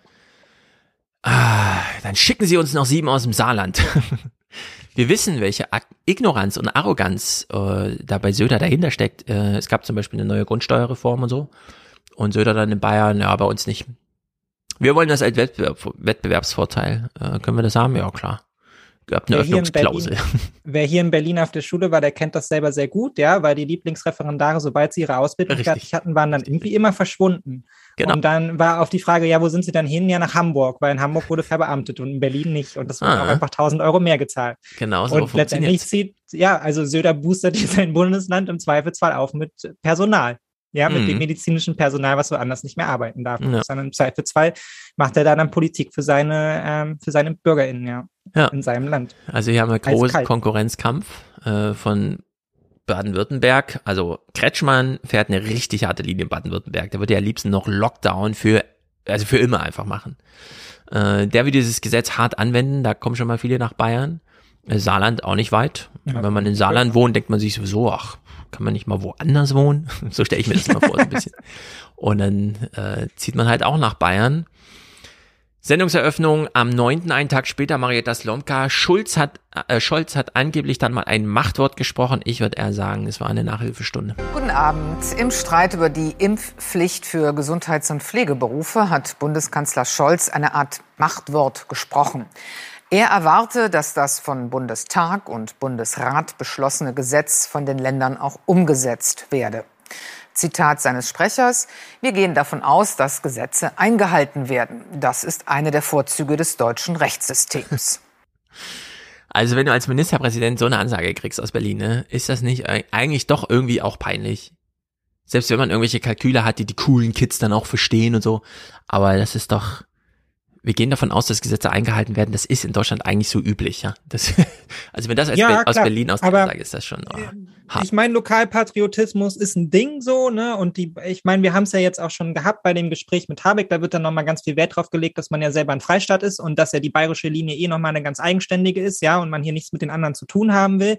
Und mhm. da macht jetzt halt Söder, nachdem er jetzt irgendwie bundespolitisch während der Wahl und so sehr umtriebig war, ja, und sich da in die Flammen gestellt hat, konzentriert er sich jetzt halt wieder voll auf sein Bundesland und ähm, bin mir jetzt nicht so sicher, ob das bei den Bayern jetzt so negativ überall mhm. ankommt, ja, dass sich jetzt hier jemand im Zweifelsfall dann für sie halt irgendwie da einsetzen. Ja. Weiß ich jetzt nicht. Also könnte sogar funktionieren. Gut, dann ist er halt irgendwie der, der Affe auf Bundesebene, aber das kennen wir ja schon. Also das ist ja auch Stimmt. so. Ja, also. In der Rolle kann er sich ja auch wohlfühlen, das hat er ja gezeigt. Belassen wir es mal bei diesem letzten Clip hier, denn das Bundesverfassungsgericht hat sich auch noch eingemischt. Also Söder kämpft jetzt gegen die Bundesregierung und gegen das Bundesverfassungsgericht. Ab ja. dem 15. März müssen Menschen, die im Gesundheitswesen arbeiten, geimpft oder genesen sein. Einen entsprechenden Nachweis müssen sie ihrem Arbeitgeber vorlegen. Wenn sie das nicht tun, wird das Gesundheitsamt eingeschaltet. Das kann Betreuungs- und Tätigkeitsverbote erlassen. Auch Bußgelder sind möglich für Arbeitskräfte und Arbeitgeber. Eilanträge gegen diese gesetzliche Regelung hat das Bundesverfassungsgericht nun abgelehnt. Es bestünden momentan keine durchgreifenden verfassungsrechtlichen Bedenken. Für das Gericht überwog die große Gefahr für die Gesundheit alter und kranker Menschen. Und da muss ich man, also ich weiß nicht genau, wie weit man es treiben kann, aber wenn das Bundesverfassungsgericht bei so einem Kabinettsbeschluss zum Thema Impfpflicht sagt, also da haben wir gar keine Bedenken, wenn der Bundestag hier eine Impfpflicht beschließt, da, äh, da gibt es gar keinen Widerspruch, dann gilt da einfach. Also das kann man da auch mal ablesen, so wie, ja. wie, wie tief die Früchte da eigentlich hängen. Und das kann man dann einfach mal machen. Und diese Wahl, kommen, da brauchen, wir, da brauchen wir erstmal eine Grundsatzdebatte und eine Sternstunde des Parlamentarismus und so weiter. Nee, also eine Impfpflicht, das hat jetzt jeder verstanden, ist einfach so und so und dann wird die einfach gemacht und dann sagt da auch keiner was dagegen, vor allem nicht in Karlsruhe. Naja, ja, aber es war halt eben eine sehr aufgeheizte, aufgeheizte Situation darum, ne? Und es hat sich halt auch durch die Verzögerungen und so wurde es immer aufgeheizter und immer stärker in den Mittelpunkt gestellt und so. Ich meine, wir haben ja solche ähnlichen Regelungen, ähm, kennt man ja auch von SchülerInnen, ja, dass die dann halt, wenn Masern, Impfungen und so, dann wird, wenn du die nicht hast, wird schon richtig schwer, einen Schulplatz zu finden und so. Da ja, war dieses Thema einfach wahnsinnig aufge, ja. genau, da war dieses Thema einfach wahnsinnig aufgeheizt so und vielleicht hat man, hat man damit tatsächlich mehr Glück, ja, wenn dann im Sommer so alle haben es gerade vergessen und dann drückt man es halt irgendwie so hintenrum durch, da wird vielleicht gar nicht mehr drüber berichtet berichtet, ist dann irgendwie eine Kurzmeldung oder so. Ja, man muss ja. ja nur schaffen, es so zu organisieren, dass alle, die geboostert sind, damit nie wieder was zu tun haben. So, dass alle, die aufmucken, man sich gleich fragt, oh, muss ich mich jetzt mit denen solidarisieren? Nee. dann hat man sie isoliert. Das ist ja eh der Sinn des Rechtsverfahrens, dass man einfach die Täter isoliert und ihnen der Solidarität braucht. Mal ganz hart ausgedrückt. Gut, wir sind also ein ziemlicher Saftladen in Deutschland, was das angeht. Und bei dieser letzten Kurzmeldung, die wir jetzt mal hier noch hören, habe ich mir so ein bisschen gedacht, oh Mann, man muss echt überall aufpassen. Es ist nicht nur Washington und Trump und Putin und so weiter, sondern man muss einfach überall höllisch aufpassen. SPD-Chefin Esken hat Konsequenzen aus dem Urteil des Landgerichts Osnabrück zur Durchsuchung der Ministerien für Justiz und Finanzen kurz vor der Bundestagswahl im letzten Jahr gefordert. Die Razzien seien also unzulässig gewesen, hätten dem Ansehen der damals SPD geführten Ministerien geschadet und seien ein indiskutabler Eingriff in den Wahlkampf gewesen. Bei den damaligen Ermittlungen ging es um den Verdacht der unzureichenden Geldwäschebekämpfung beim Zoll. Ja. Wenn man sich anhört, wie die CDU das aufgebauscht hat und überhaupt und so weiter und wie viel Robert Alexander damals auch erklärt hat, nein, das ist so und so und pipapo und nein, das ist und so und das ist echt ganz schön brenzlig, finde ich, damals ja. gewesen und jetzt im Nachhinein so eine Aufklärung hier zu bekommen, ist nicht schön. Also äh, keine Angst vor Verschwörungstheorien. Nee, ich habe mich darüber auch ähm, kann mich daran noch erinnern, dass ich mich darüber so ein bisschen lustig gemacht habe, weil es ja schon damals auch im Raum stand, dass es ja irgendwie völlig, völlig daneben ist mhm. und so und es ja dann Olaf Scholz tatsächlich ein bisschen was gebracht hat, worauf ich dann auch so ein bisschen Backlash bekam. Und im Nachhinein muss man auch sagen, also da sich das jetzt halt auch so, so herausgestellt hat, ja, also hier wird, hier wurde eine Grenze überschritten, die eigentlich in der Gewaltenteilung nicht überschritten mhm. werden sollte. Also das ist ein schon drastisch in der Form, wie ja. hier Justiz politisiert wurde. So. Und ich meine, wenn es jetzt knapper gewesen wäre, angenommen Söder wäre angetreten, ja, und Scholz hätte das wirklich die anderthalb Prozent gekostet oder sowas, wegen dieser Knappheit vor der jo. Wahl. Dann hätten ja, wir jetzt Söder als Kanzler über die so. Amis, über die Amis lustig, ja. ne? Wie man, wie ja, sie da irgendwie mit ihrem System manchmal umgehen und es einem dann völlig egal ist, was irgendwie so in der, in der Verfassung steht, wenn man da irgendwie seinen opportunistischen Schuh durchdrücken will. Und das geht hier eindeutig in die Richtung. Mhm. Also. Das ist nicht schön, muss man hier nochmal ganz deutlich sagen. Aufmerksam bleiben, ja.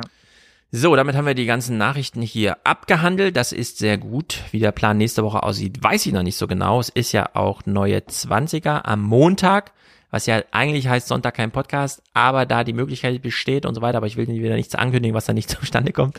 Äh, mal gucken. Entweder Freitag Fernsehmomente oder Sonntag Podcast. Ich danke allen Unterstützern. Heute drei Präsentatoren ist natürlich super. Ich danke dir, Mick. Sehr, sehr gerne. Ich bedanke mich. Wunderschönen und lustigen Abend. Wir hatten natürlich auch Unterstützung durch das Material. ja, Muss man deutlich Material, sagen. Material liefert. Ja, wir sind hier nicht mehr allein. Matthias klingt jetzt auch nochmal musisch mit ähm, Corona aus.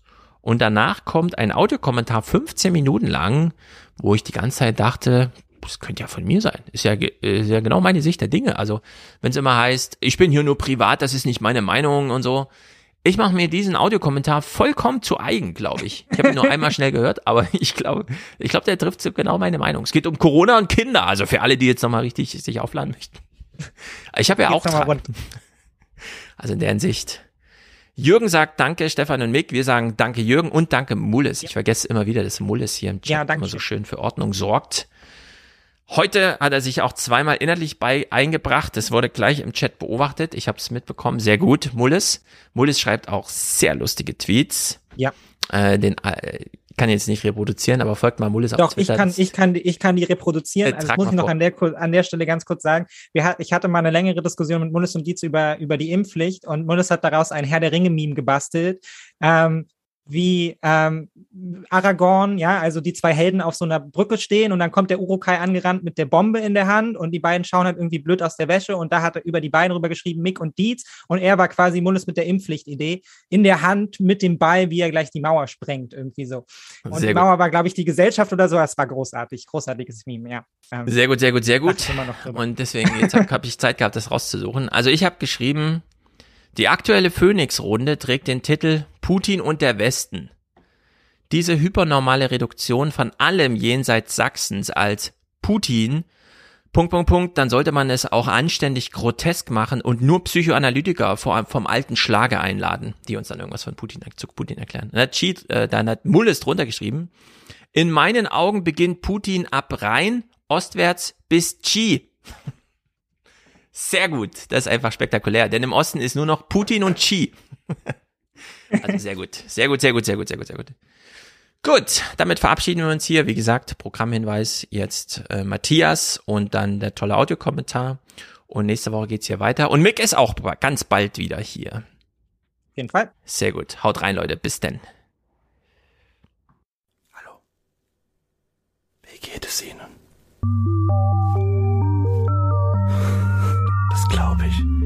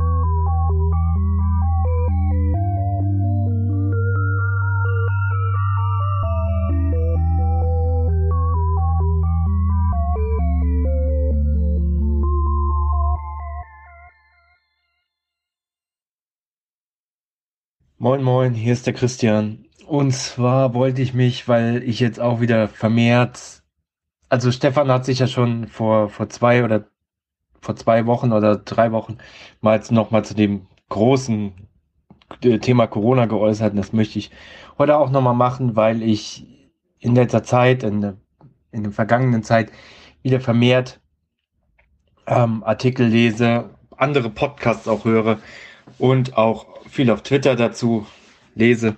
Ähm, ja, das Thema Kinder und Corona. Nochmal was sagen. Ja, und ähm, ich steig gleich mal ein mit einem mit äh, mit äh, mit äh, mit einem Drosten-Zitat aus dem äh, aus der Podcast-Folge äh, 107 vom 4.1. diesen Jahres. Da wurde er gefragt, Zitat, äh, weil Sie eben vollkommen naive Menschen angesprochen haben. Für Kinder gilt das ja dann, dass die Pandemie erstmal sehr lange nicht vorbei sein wird. Also für sehr junge Kinder, die sich noch nicht impfen lassen können. Dazu Drosten. Also, wir haben im Moment weiterhin ja den Eindruck, dass die Krankheitsschwere bei Kindern deutlich geringer ist. Wir haben weiterhin die Möglichkeit, ab fünf zu impfen. Wir werden natürlich auch solche Impfstoffe gegen Omikron dann zugelassen bekommen und es laufen auch noch Zulassungsstudien für die noch Jüngeren. Da musste ja nochmal nachgebessert werden, weil bei dieser sehr geringen Dosis der Impfstoff offenbar die Immunreaktivität nicht gut genug war. Das kann man aber natürlich nachsteuern. Und es wird natürlich nicht so bleiben, dass die Kinder überhaupt nicht geimpft werden können. Das ist das eine. Und es wird weiterhin so sein, das ist die andere Seite, dass es eben für Kinder auch nicht so schlimm ist, sich zu infizieren. Das muss man einfach so sagen. Also da gibt es auch, so ist mein Eindruck, auf beiden Seiten sich zunehmend verhärtende Fronten. Und diese Verhärtung, die müssen wir irgendwie auch durchbrechen. Die Wissenschaft sagt nicht schwarz oder weiß. Die Wissenschaft ist da differenziert an der Stelle. Und was mich da erstmal interessiert, ist nur die Wissenschaft. Und dazu gehören eben auch die zwei Dinge. Wir werden Kinder impfen können. Dazu gehört aber auch, dass Kinder eben nicht so schwer erkranken werden. Genau. Und das, an diesem Punkt möchte ich einfach nochmal anschließen, weil ich, also Disclaimer, meine, ich habe zwei Kinder, meine Kinder sind beide geimpft, vollständig geimpft. Äh, wir haben uns dazu entschieden, sie zu impfen. Nicht aus, weil wir jetzt besonders Angst haben, dass sie sich schwer erkranken oder so, sondern eher aus dem ähm, Aspekt der sozialen Teilhabe. Aber anscheinend hat diese, hat selbst das im Moment zumindest keinerlei also es, es, bringt nichts. Also es hat meinen beiden Kindern aktuell nichts gebracht, äh, den Status vollständig geimpft zu haben. Ähm, nehmen wir mal zum einen die Schule. Also in der Schule wird überhaupt nicht abgefragt, wer ist denn überhaupt geimpft. Also man weiß es einfach nicht. Es ist äh, der Datenschutz spricht dem entgegen. Also ähm, es, es gibt es gibt äh, also es gibt zwar an, angeblich die Sache, dass äh, Kinder, die geimpft sind, nicht sich nicht mehr testen lassen müssen. Ja, wie gesagt, es wird nicht abgefragt, also gehen die Lehrer davon aus, alle, die vor einem sitzen, sind ungeimpft. Ähm, und äh, der zweite Aspekt ist dann schon wieder, das kann ich auch aus meinem Umfeld jetzt so äh, berichten, dass man jetzt schon wieder E-Mails bekommt von Sportvereinen und so, die einem dann sagen, ja, aufgrund der aktuellen Lage und weil die Zahlen gerade so hoch sind, wird das Training XY abgesagt. So, das sind da frage ich mich, also es ist faktisch, da wird auch wieder kein, Wert drauf gelegt, okay, wer ist jetzt hier geimpft und wer nicht.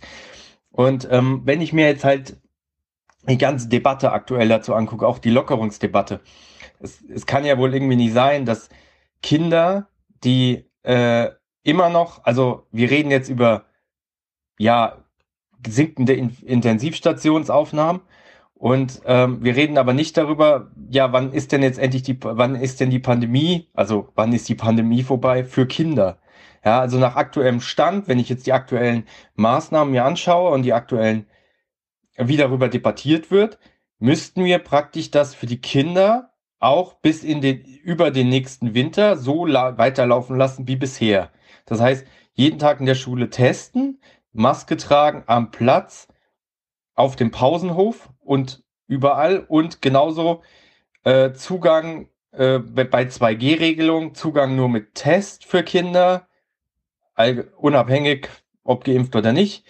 Und ähm, ja, und äh, auch alle anderen äh, Einschränkungen, die auch äh, absurde Hygienemaßnahmen bei irgendwelchen kleinen Sportgruppen Ja. Und ja, wie gesagt, den ein Aspekt, also was die Wissenschaft dazu sagt, ja, es gibt auch andere Wissenschaftler als Drosten, aber ich ähm, man findet zu jeder Meinung kann man ist meine Meinung zu einem Wissen, kann man einen Wissenschaftler finden, der dazu irgendeine andere Meinung hat als andere. Also ich nehme jetzt einfach mal Drosten raus, weil ähm, genau das, was ich da eben zitiert habe, ähm, habe ich bisher in keinem Diskussionsbeitrag so gehört. Also nicht bezogen auf Drosten. Also klar wird das mal debattiert, aber dass es Drosten so eindeutig im Podcast gesagt hat, das klammern viele aus. Und erst recht die, die immer gesagt haben, jetzt hört doch mal auf die Wissenschaft. Und ähm, ja, auch in meinem privaten Umfeld gibt es immer noch Leute, deren Kinder sind geimpft und die trotzdem noch immer noch sehr, sehr, sehr, sehr viel Angst zeigen und Angst haben. Darum, sie, sie könnten schwer erkranken. Ich, ich möchte mich da nicht einmischen. Es, in, in, ähm, aber es kann ja wohl nicht angehen, dass Kinder, und das ist ja, also ich habe noch kein Kind erlebt, aber es ist ja faktisch so, und das hat auch Stefan im Podcast so äh, gezeigt, ähm, es ist ja faktisch so, dass dort wirklich Lehrer berichten, dass Kinder, die positiv in der Schule getestet werden, heulen, zusammenbrechen und vor der, Lehr vor der Lehrerin anfangen zu heulen. Und ich glaube jetzt mal nicht, dass äh, Grundschulkinder jeden Tag sich den Drosten-Podcast anhören. Ja? Also das kommt ja wohl von den Eltern. Also da wird, da wird ganz klar ähm, Angst geschürt. Ja, ähm, finde ich nicht gut. Also gerade bei ganz, jungen Kindern sollte man mal wirklich, und wie gesagt, deswegen auch das, was Trosten hier gesagt hat, mal ähm, fünf Grade lassen. Ja, und jetzt kommen wir nochmal zu den Impfungen. Also es ist ja so, dass die Kinder, also alle unter 18-Jährigen, die Gruppe sind, die tatsächlich die geringste Impfquote haben. Also das kann man sich in allen Zahlen angucken. Also ich rechne noch nicht mal die äh, unter 5-Jährigen rein, sondern äh, wirklich die Gruppe der 5- bis 12-jährigen Kinder ist am geringsten noch geimpft. So, jetzt reden wir über eine Impfpflicht, die ich absolut in Ordnung fände. Und sie gilt aber nur, wie gesagt, es gibt alle Vorschläge, drehen sich darum, nur ab 18. Das heißt, alle Kinder fallen da schon mal raus. Das heißt, es wird jetzt gesagt, okay, wir impfen jetzt alle ab 18, äh, Impfpflicht. So, wir impfen jetzt alle ab 18 und dann so Pandemie vorbei, wir heben die Maßnahmen auf. So, nach aktuellem Stand müsste, dürfte man das aber dann nicht für die Kinder machen, für die Schulkinder, weil die Schulen sind ja so ein äh, schlimmer Ort, wo sich hier alle Kinder hier durch, äh, die Durchseuchung stattfindet. Ähm, also, das passt für mich nicht zusammen. So, das ist schon mal das eine. Zweitens, die, die Impfquoten. Es wird sehr oft, das habe ich auch jetzt in anderen Podcasts immer gehört, es kommt immer wieder diese Zahl, die 17 Millionen na, äh, Ungeimpften, die Unbelehrbaren, die sich impfen lassen können, aber nicht impfen lassen. Also da sind schon die Kinder von 0 bis äh, 5, äh, also 4 rausgerechnet worden. Aber immer noch schwirrt diese Zahl rum von so den sogenannten 17 Millionen unbelehrbaren Ungeimpften. So, nehmen wir jetzt mal raus, nehmen wir, strukturieren wir das mal jetzt mal eine Altersgruppe. Da kommt ungefähr raus. Ähm, es bleiben übrig, äh, wenn man jetzt die äh, 5- bis 12-Jährigen, die 12- bis 18-Jährigen, also 17-Jährigen rausnimmt, bleiben summa summarum übrig ungefähr 10 Millionen Ungeimpfte. Wenn man das jetzt nochmal runterbricht auf die wirklich vulnerablen Gruppen ab 60, dann bleiben übrig 3 Millionen. Eine immer noch sehr hohe Zahl, wie gesagt. Und deswegen ganz klar, die Impfpflicht, zumindest für so eine Altersgruppe ab 50, muss, muss irgendwie kommen. Aber was machen wir? Und da fehlt mir halt einfach die, die Debatte und der, der, die Perspektive. Was machen wir mit diesen, ja, äh, immer noch sieben Millionen äh, Kindern und Jugendlichen, die sich nicht impfen lassen, die nicht geimpft sind. Und an dieser Zahl wird sich, insbesondere wenn jetzt der Sommer kommt, signifikant nichts mehr ändern. Es gibt nun mal Eltern, die sagen, ich sehe da keinen Grund, ich bin, bin selber, also die, äh, es gibt, ich kenne solche Eltern, die sagen, ich sehe keinen Grund, mein, mein, mein Kind zu impfen. So. Weil sie einfach, also noch nicht mal den sozialen Aspekt sehen, sondern auch nicht den Schwere der Krankheit und einfach sagen, ja, ich wie auch immer. Also da gibt's äh, verschiedenste Meinungen. So, und wenn wir jetzt nicht eine Impfpflicht einführen für alle, also wirklich alle, für ab null Jahre oder ab, sagen wir mal, ab fünf, ja, dann sehe ich nicht, wie sich diese Impfquote noch ändert und wie wir jetzt plötzlich von einer Durchseuchung der Schulen sprechen können, äh, wie, wie wir dann im nächsten Winter darüber reden, weil wie, wie alle durchweg ja sagen, Corona geht nicht mehr weg. Das heißt, wir werden auch im nächsten Winter eine Welle haben und übernächsten, im übernächsten Winter eine Welle haben. Und diese Welle wird auch wieder durch die Schulen gehen. So, die Frage ist nur, wie gehen wir damit um? Und da fehlt mir einfach die Debatte. Wie gesagt, wenn es nach mir ginge, könnte man einfach mal sagen, lass die Kinder raus. Es ist langsamer gut. Wir wissen, die Kinder sind nicht stark äh, selber betroffen. Die Erwachsenen hatten jetzt alle die Chance zu impfen oder haben sie jetzt.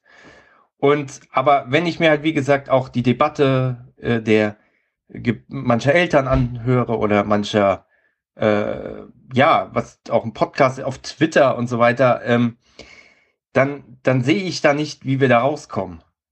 Weil den Leuten, auf die auf Twitter irgendwas verbreiten, äh, die, die Durchseuchung und und und, die sagen das ja nicht, weil, weil sie jetzt die Alten dadurch schützen wollen. Die sagen das ja wirklich wegen der Kinder.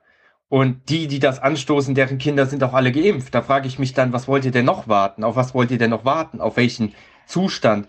Und es gab jetzt auch wieder diese Landsendung. Ähm, da war ein, ein, eine junge Frau von diesen ähm, Wir werden laut, also von diesen Schülern, die da jetzt diese Aktion gestartet haben. Und mir tat sie fast schon ein bisschen leid, weil um sie herum, inklusive Lanz, die haben alle auf sie eingeredet und haben genau die Argumente gebracht, die ich auch gebracht habe. Und sie war etwas hilflos am Ende und äh, mir tat sie fast schon ein bisschen leid, aber was, was erwartet, also wer, was ist denn jetzt die Erwartungshaltung? Also sollen jetzt alle, insbesondere die jungen, ganz jungen Kinder, die Grundschüler, wirklich jetzt alle noch über den Sommer, über den nächsten Winter und also über die nächsten Jahre noch äh, praktisch hier äh, eingeschränkten Sport und äh, Sportveranstaltungen haben, überall noch ihre, ihr Testheftchen vorzeigen und so weiter. Also ich sehe da keinen Ausweg. Und ich habe hier schon mal einen äh, Audiokommentar dazu eingesprochen, ähm, wo ich gefragt habe, ja, was machen wir eigentlich bei einer 100% Impfquote? Also ähm, für die Kinder sehe ich dort keinen Ausweg. Also es gibt auch noch so eine Zahl, ähm, kann man sich auch leicht alleine ausrechnen. Ähm, es gibt ähm, selbst wenn wir jetzt die Impfquote ab 18 hätten und alle ab 18 wären geimpft und es wäre, das ist jetzt nicht der Fall, aber mal angenommen, es wäre so, es wäre kein Kind, kein Jugendlicher unter 18 geimpft, hätten wir eine Impfquote von in der Gesamtbevölkerung von nur äh, von nur in Anführungsstrichen 83 Prozent. Und es wird ja immer von Impfquoten von wir brauchen mindestens 90 und so weiter geredet. Also das nur mal noch so als kleine, als kleinen Nachtrag. Und noch mal was zu den Kindern. Ähm, es gibt keine offizielle, und das ist vielleicht auch nicht jedem bewusst, ja, der Impfstoff ist zugelassen, aber äh, es gibt dort keine offizielle Empfehlung der STIKO, zumindest nicht für die 5- bis 12-Jährigen. Aktuell ist die laute die Empfehlung, die, die es wollen und ähm, äh, die, ähm, äh, die eine Vorerkrankung haben, beziehungsweise vorerkrankte Angehörige in der Familie haben. Und nicht, aber für die 12- bis 17-Jährigen gibt es mittlerweile eine Empfehlung, sich zu impfen, zumindest sogar sich zu boostern. Aber für die 5- bis 12-Jährigen gibt es einfach keine. Und es, wenn man sich STIKO-Mitglieder in Interviews anhört, wird sich daran auch nichts ändern. Auch wenn die Datenlage eine bessere ist, weil es einfach keinen Grund, die STIKO sieht zumindest keinen Grund, aus medizinischen Gründen diese Altersgruppe zu impfen. Und dazu möchte ich noch ein Beispiel nennen. Und wir gucken ja alle immer gerade nach Dänemark und in Dänemark äh, wird ja gerade hier gelockert und ähm, ähm, in Dänemark wurde gerade der Freedom Day ausgerufen, wie auch immer. Ähm, äh, oder England. Also nehmen wir mal das Beispiel Dänemark. Die Zahlen kann sich auch jeder angucken auf dem, äh, auf dem, äh, die Dänen haben auch so ein ähm, vom SSI ein so ein Impfdashboard dem man sich die Zahlen dort angucken kann. Die Zahlen, alle Impfzahlen, die wir aus Dänemark hören, beziehen sich auf die Altersgruppe 12 bis bis bis äh, ja 99. Die fünf unter 12-Jährigen sind bei der ganzen Impfdiskussion in Dänemark überhaupt nicht, die spielen keine Rolle. Punkt aus. Und ähm, was interessant ist, äh, in der Altersgruppe 12 bis 15 äh, sind bei den Dänen über 80 Prozent geimpft. Also davon sind wir weit entfernt hier in Deutschland. Aber ähm, die unter 12-Jährigen spielen überhaupt keine Rolle bei der ganzen Impfdiskussion. Das vielleicht auch nochmal als kleinen Hinweis. Ja, und ähm, deswegen kann ich eigentlich nur appellieren, ja, äh, einfach mal auch als, als Vater, ja, als Elternteil, äh, dass man einfach mal äh, fünf gerade lässt und einfach mal die Kinder aus dieser ganzen unsäglichen Diskussion einfach mal jetzt rausnimmt und es einfach mal lässt. Es, äh, ja, genau. Ähm, ich denke, das hat, ist viel eine Kopfsache bei vielen, auch bei vielen Eltern eine Kopfsache. Und deswegen, ich glaube, ich bin kein FDP-Fan, aber ich glaube, wir müssten auch mal den Freedom Day irgendwann ausrufen. Irgendwann mal sagen, so, alle Maßnahmen werden aufgehoben, Freedom Day. Einfach mal, um diese ganze, um das einfach mal aus den Köpfen rauszubekommen. Naja, dann, ja, das war's. Ciao.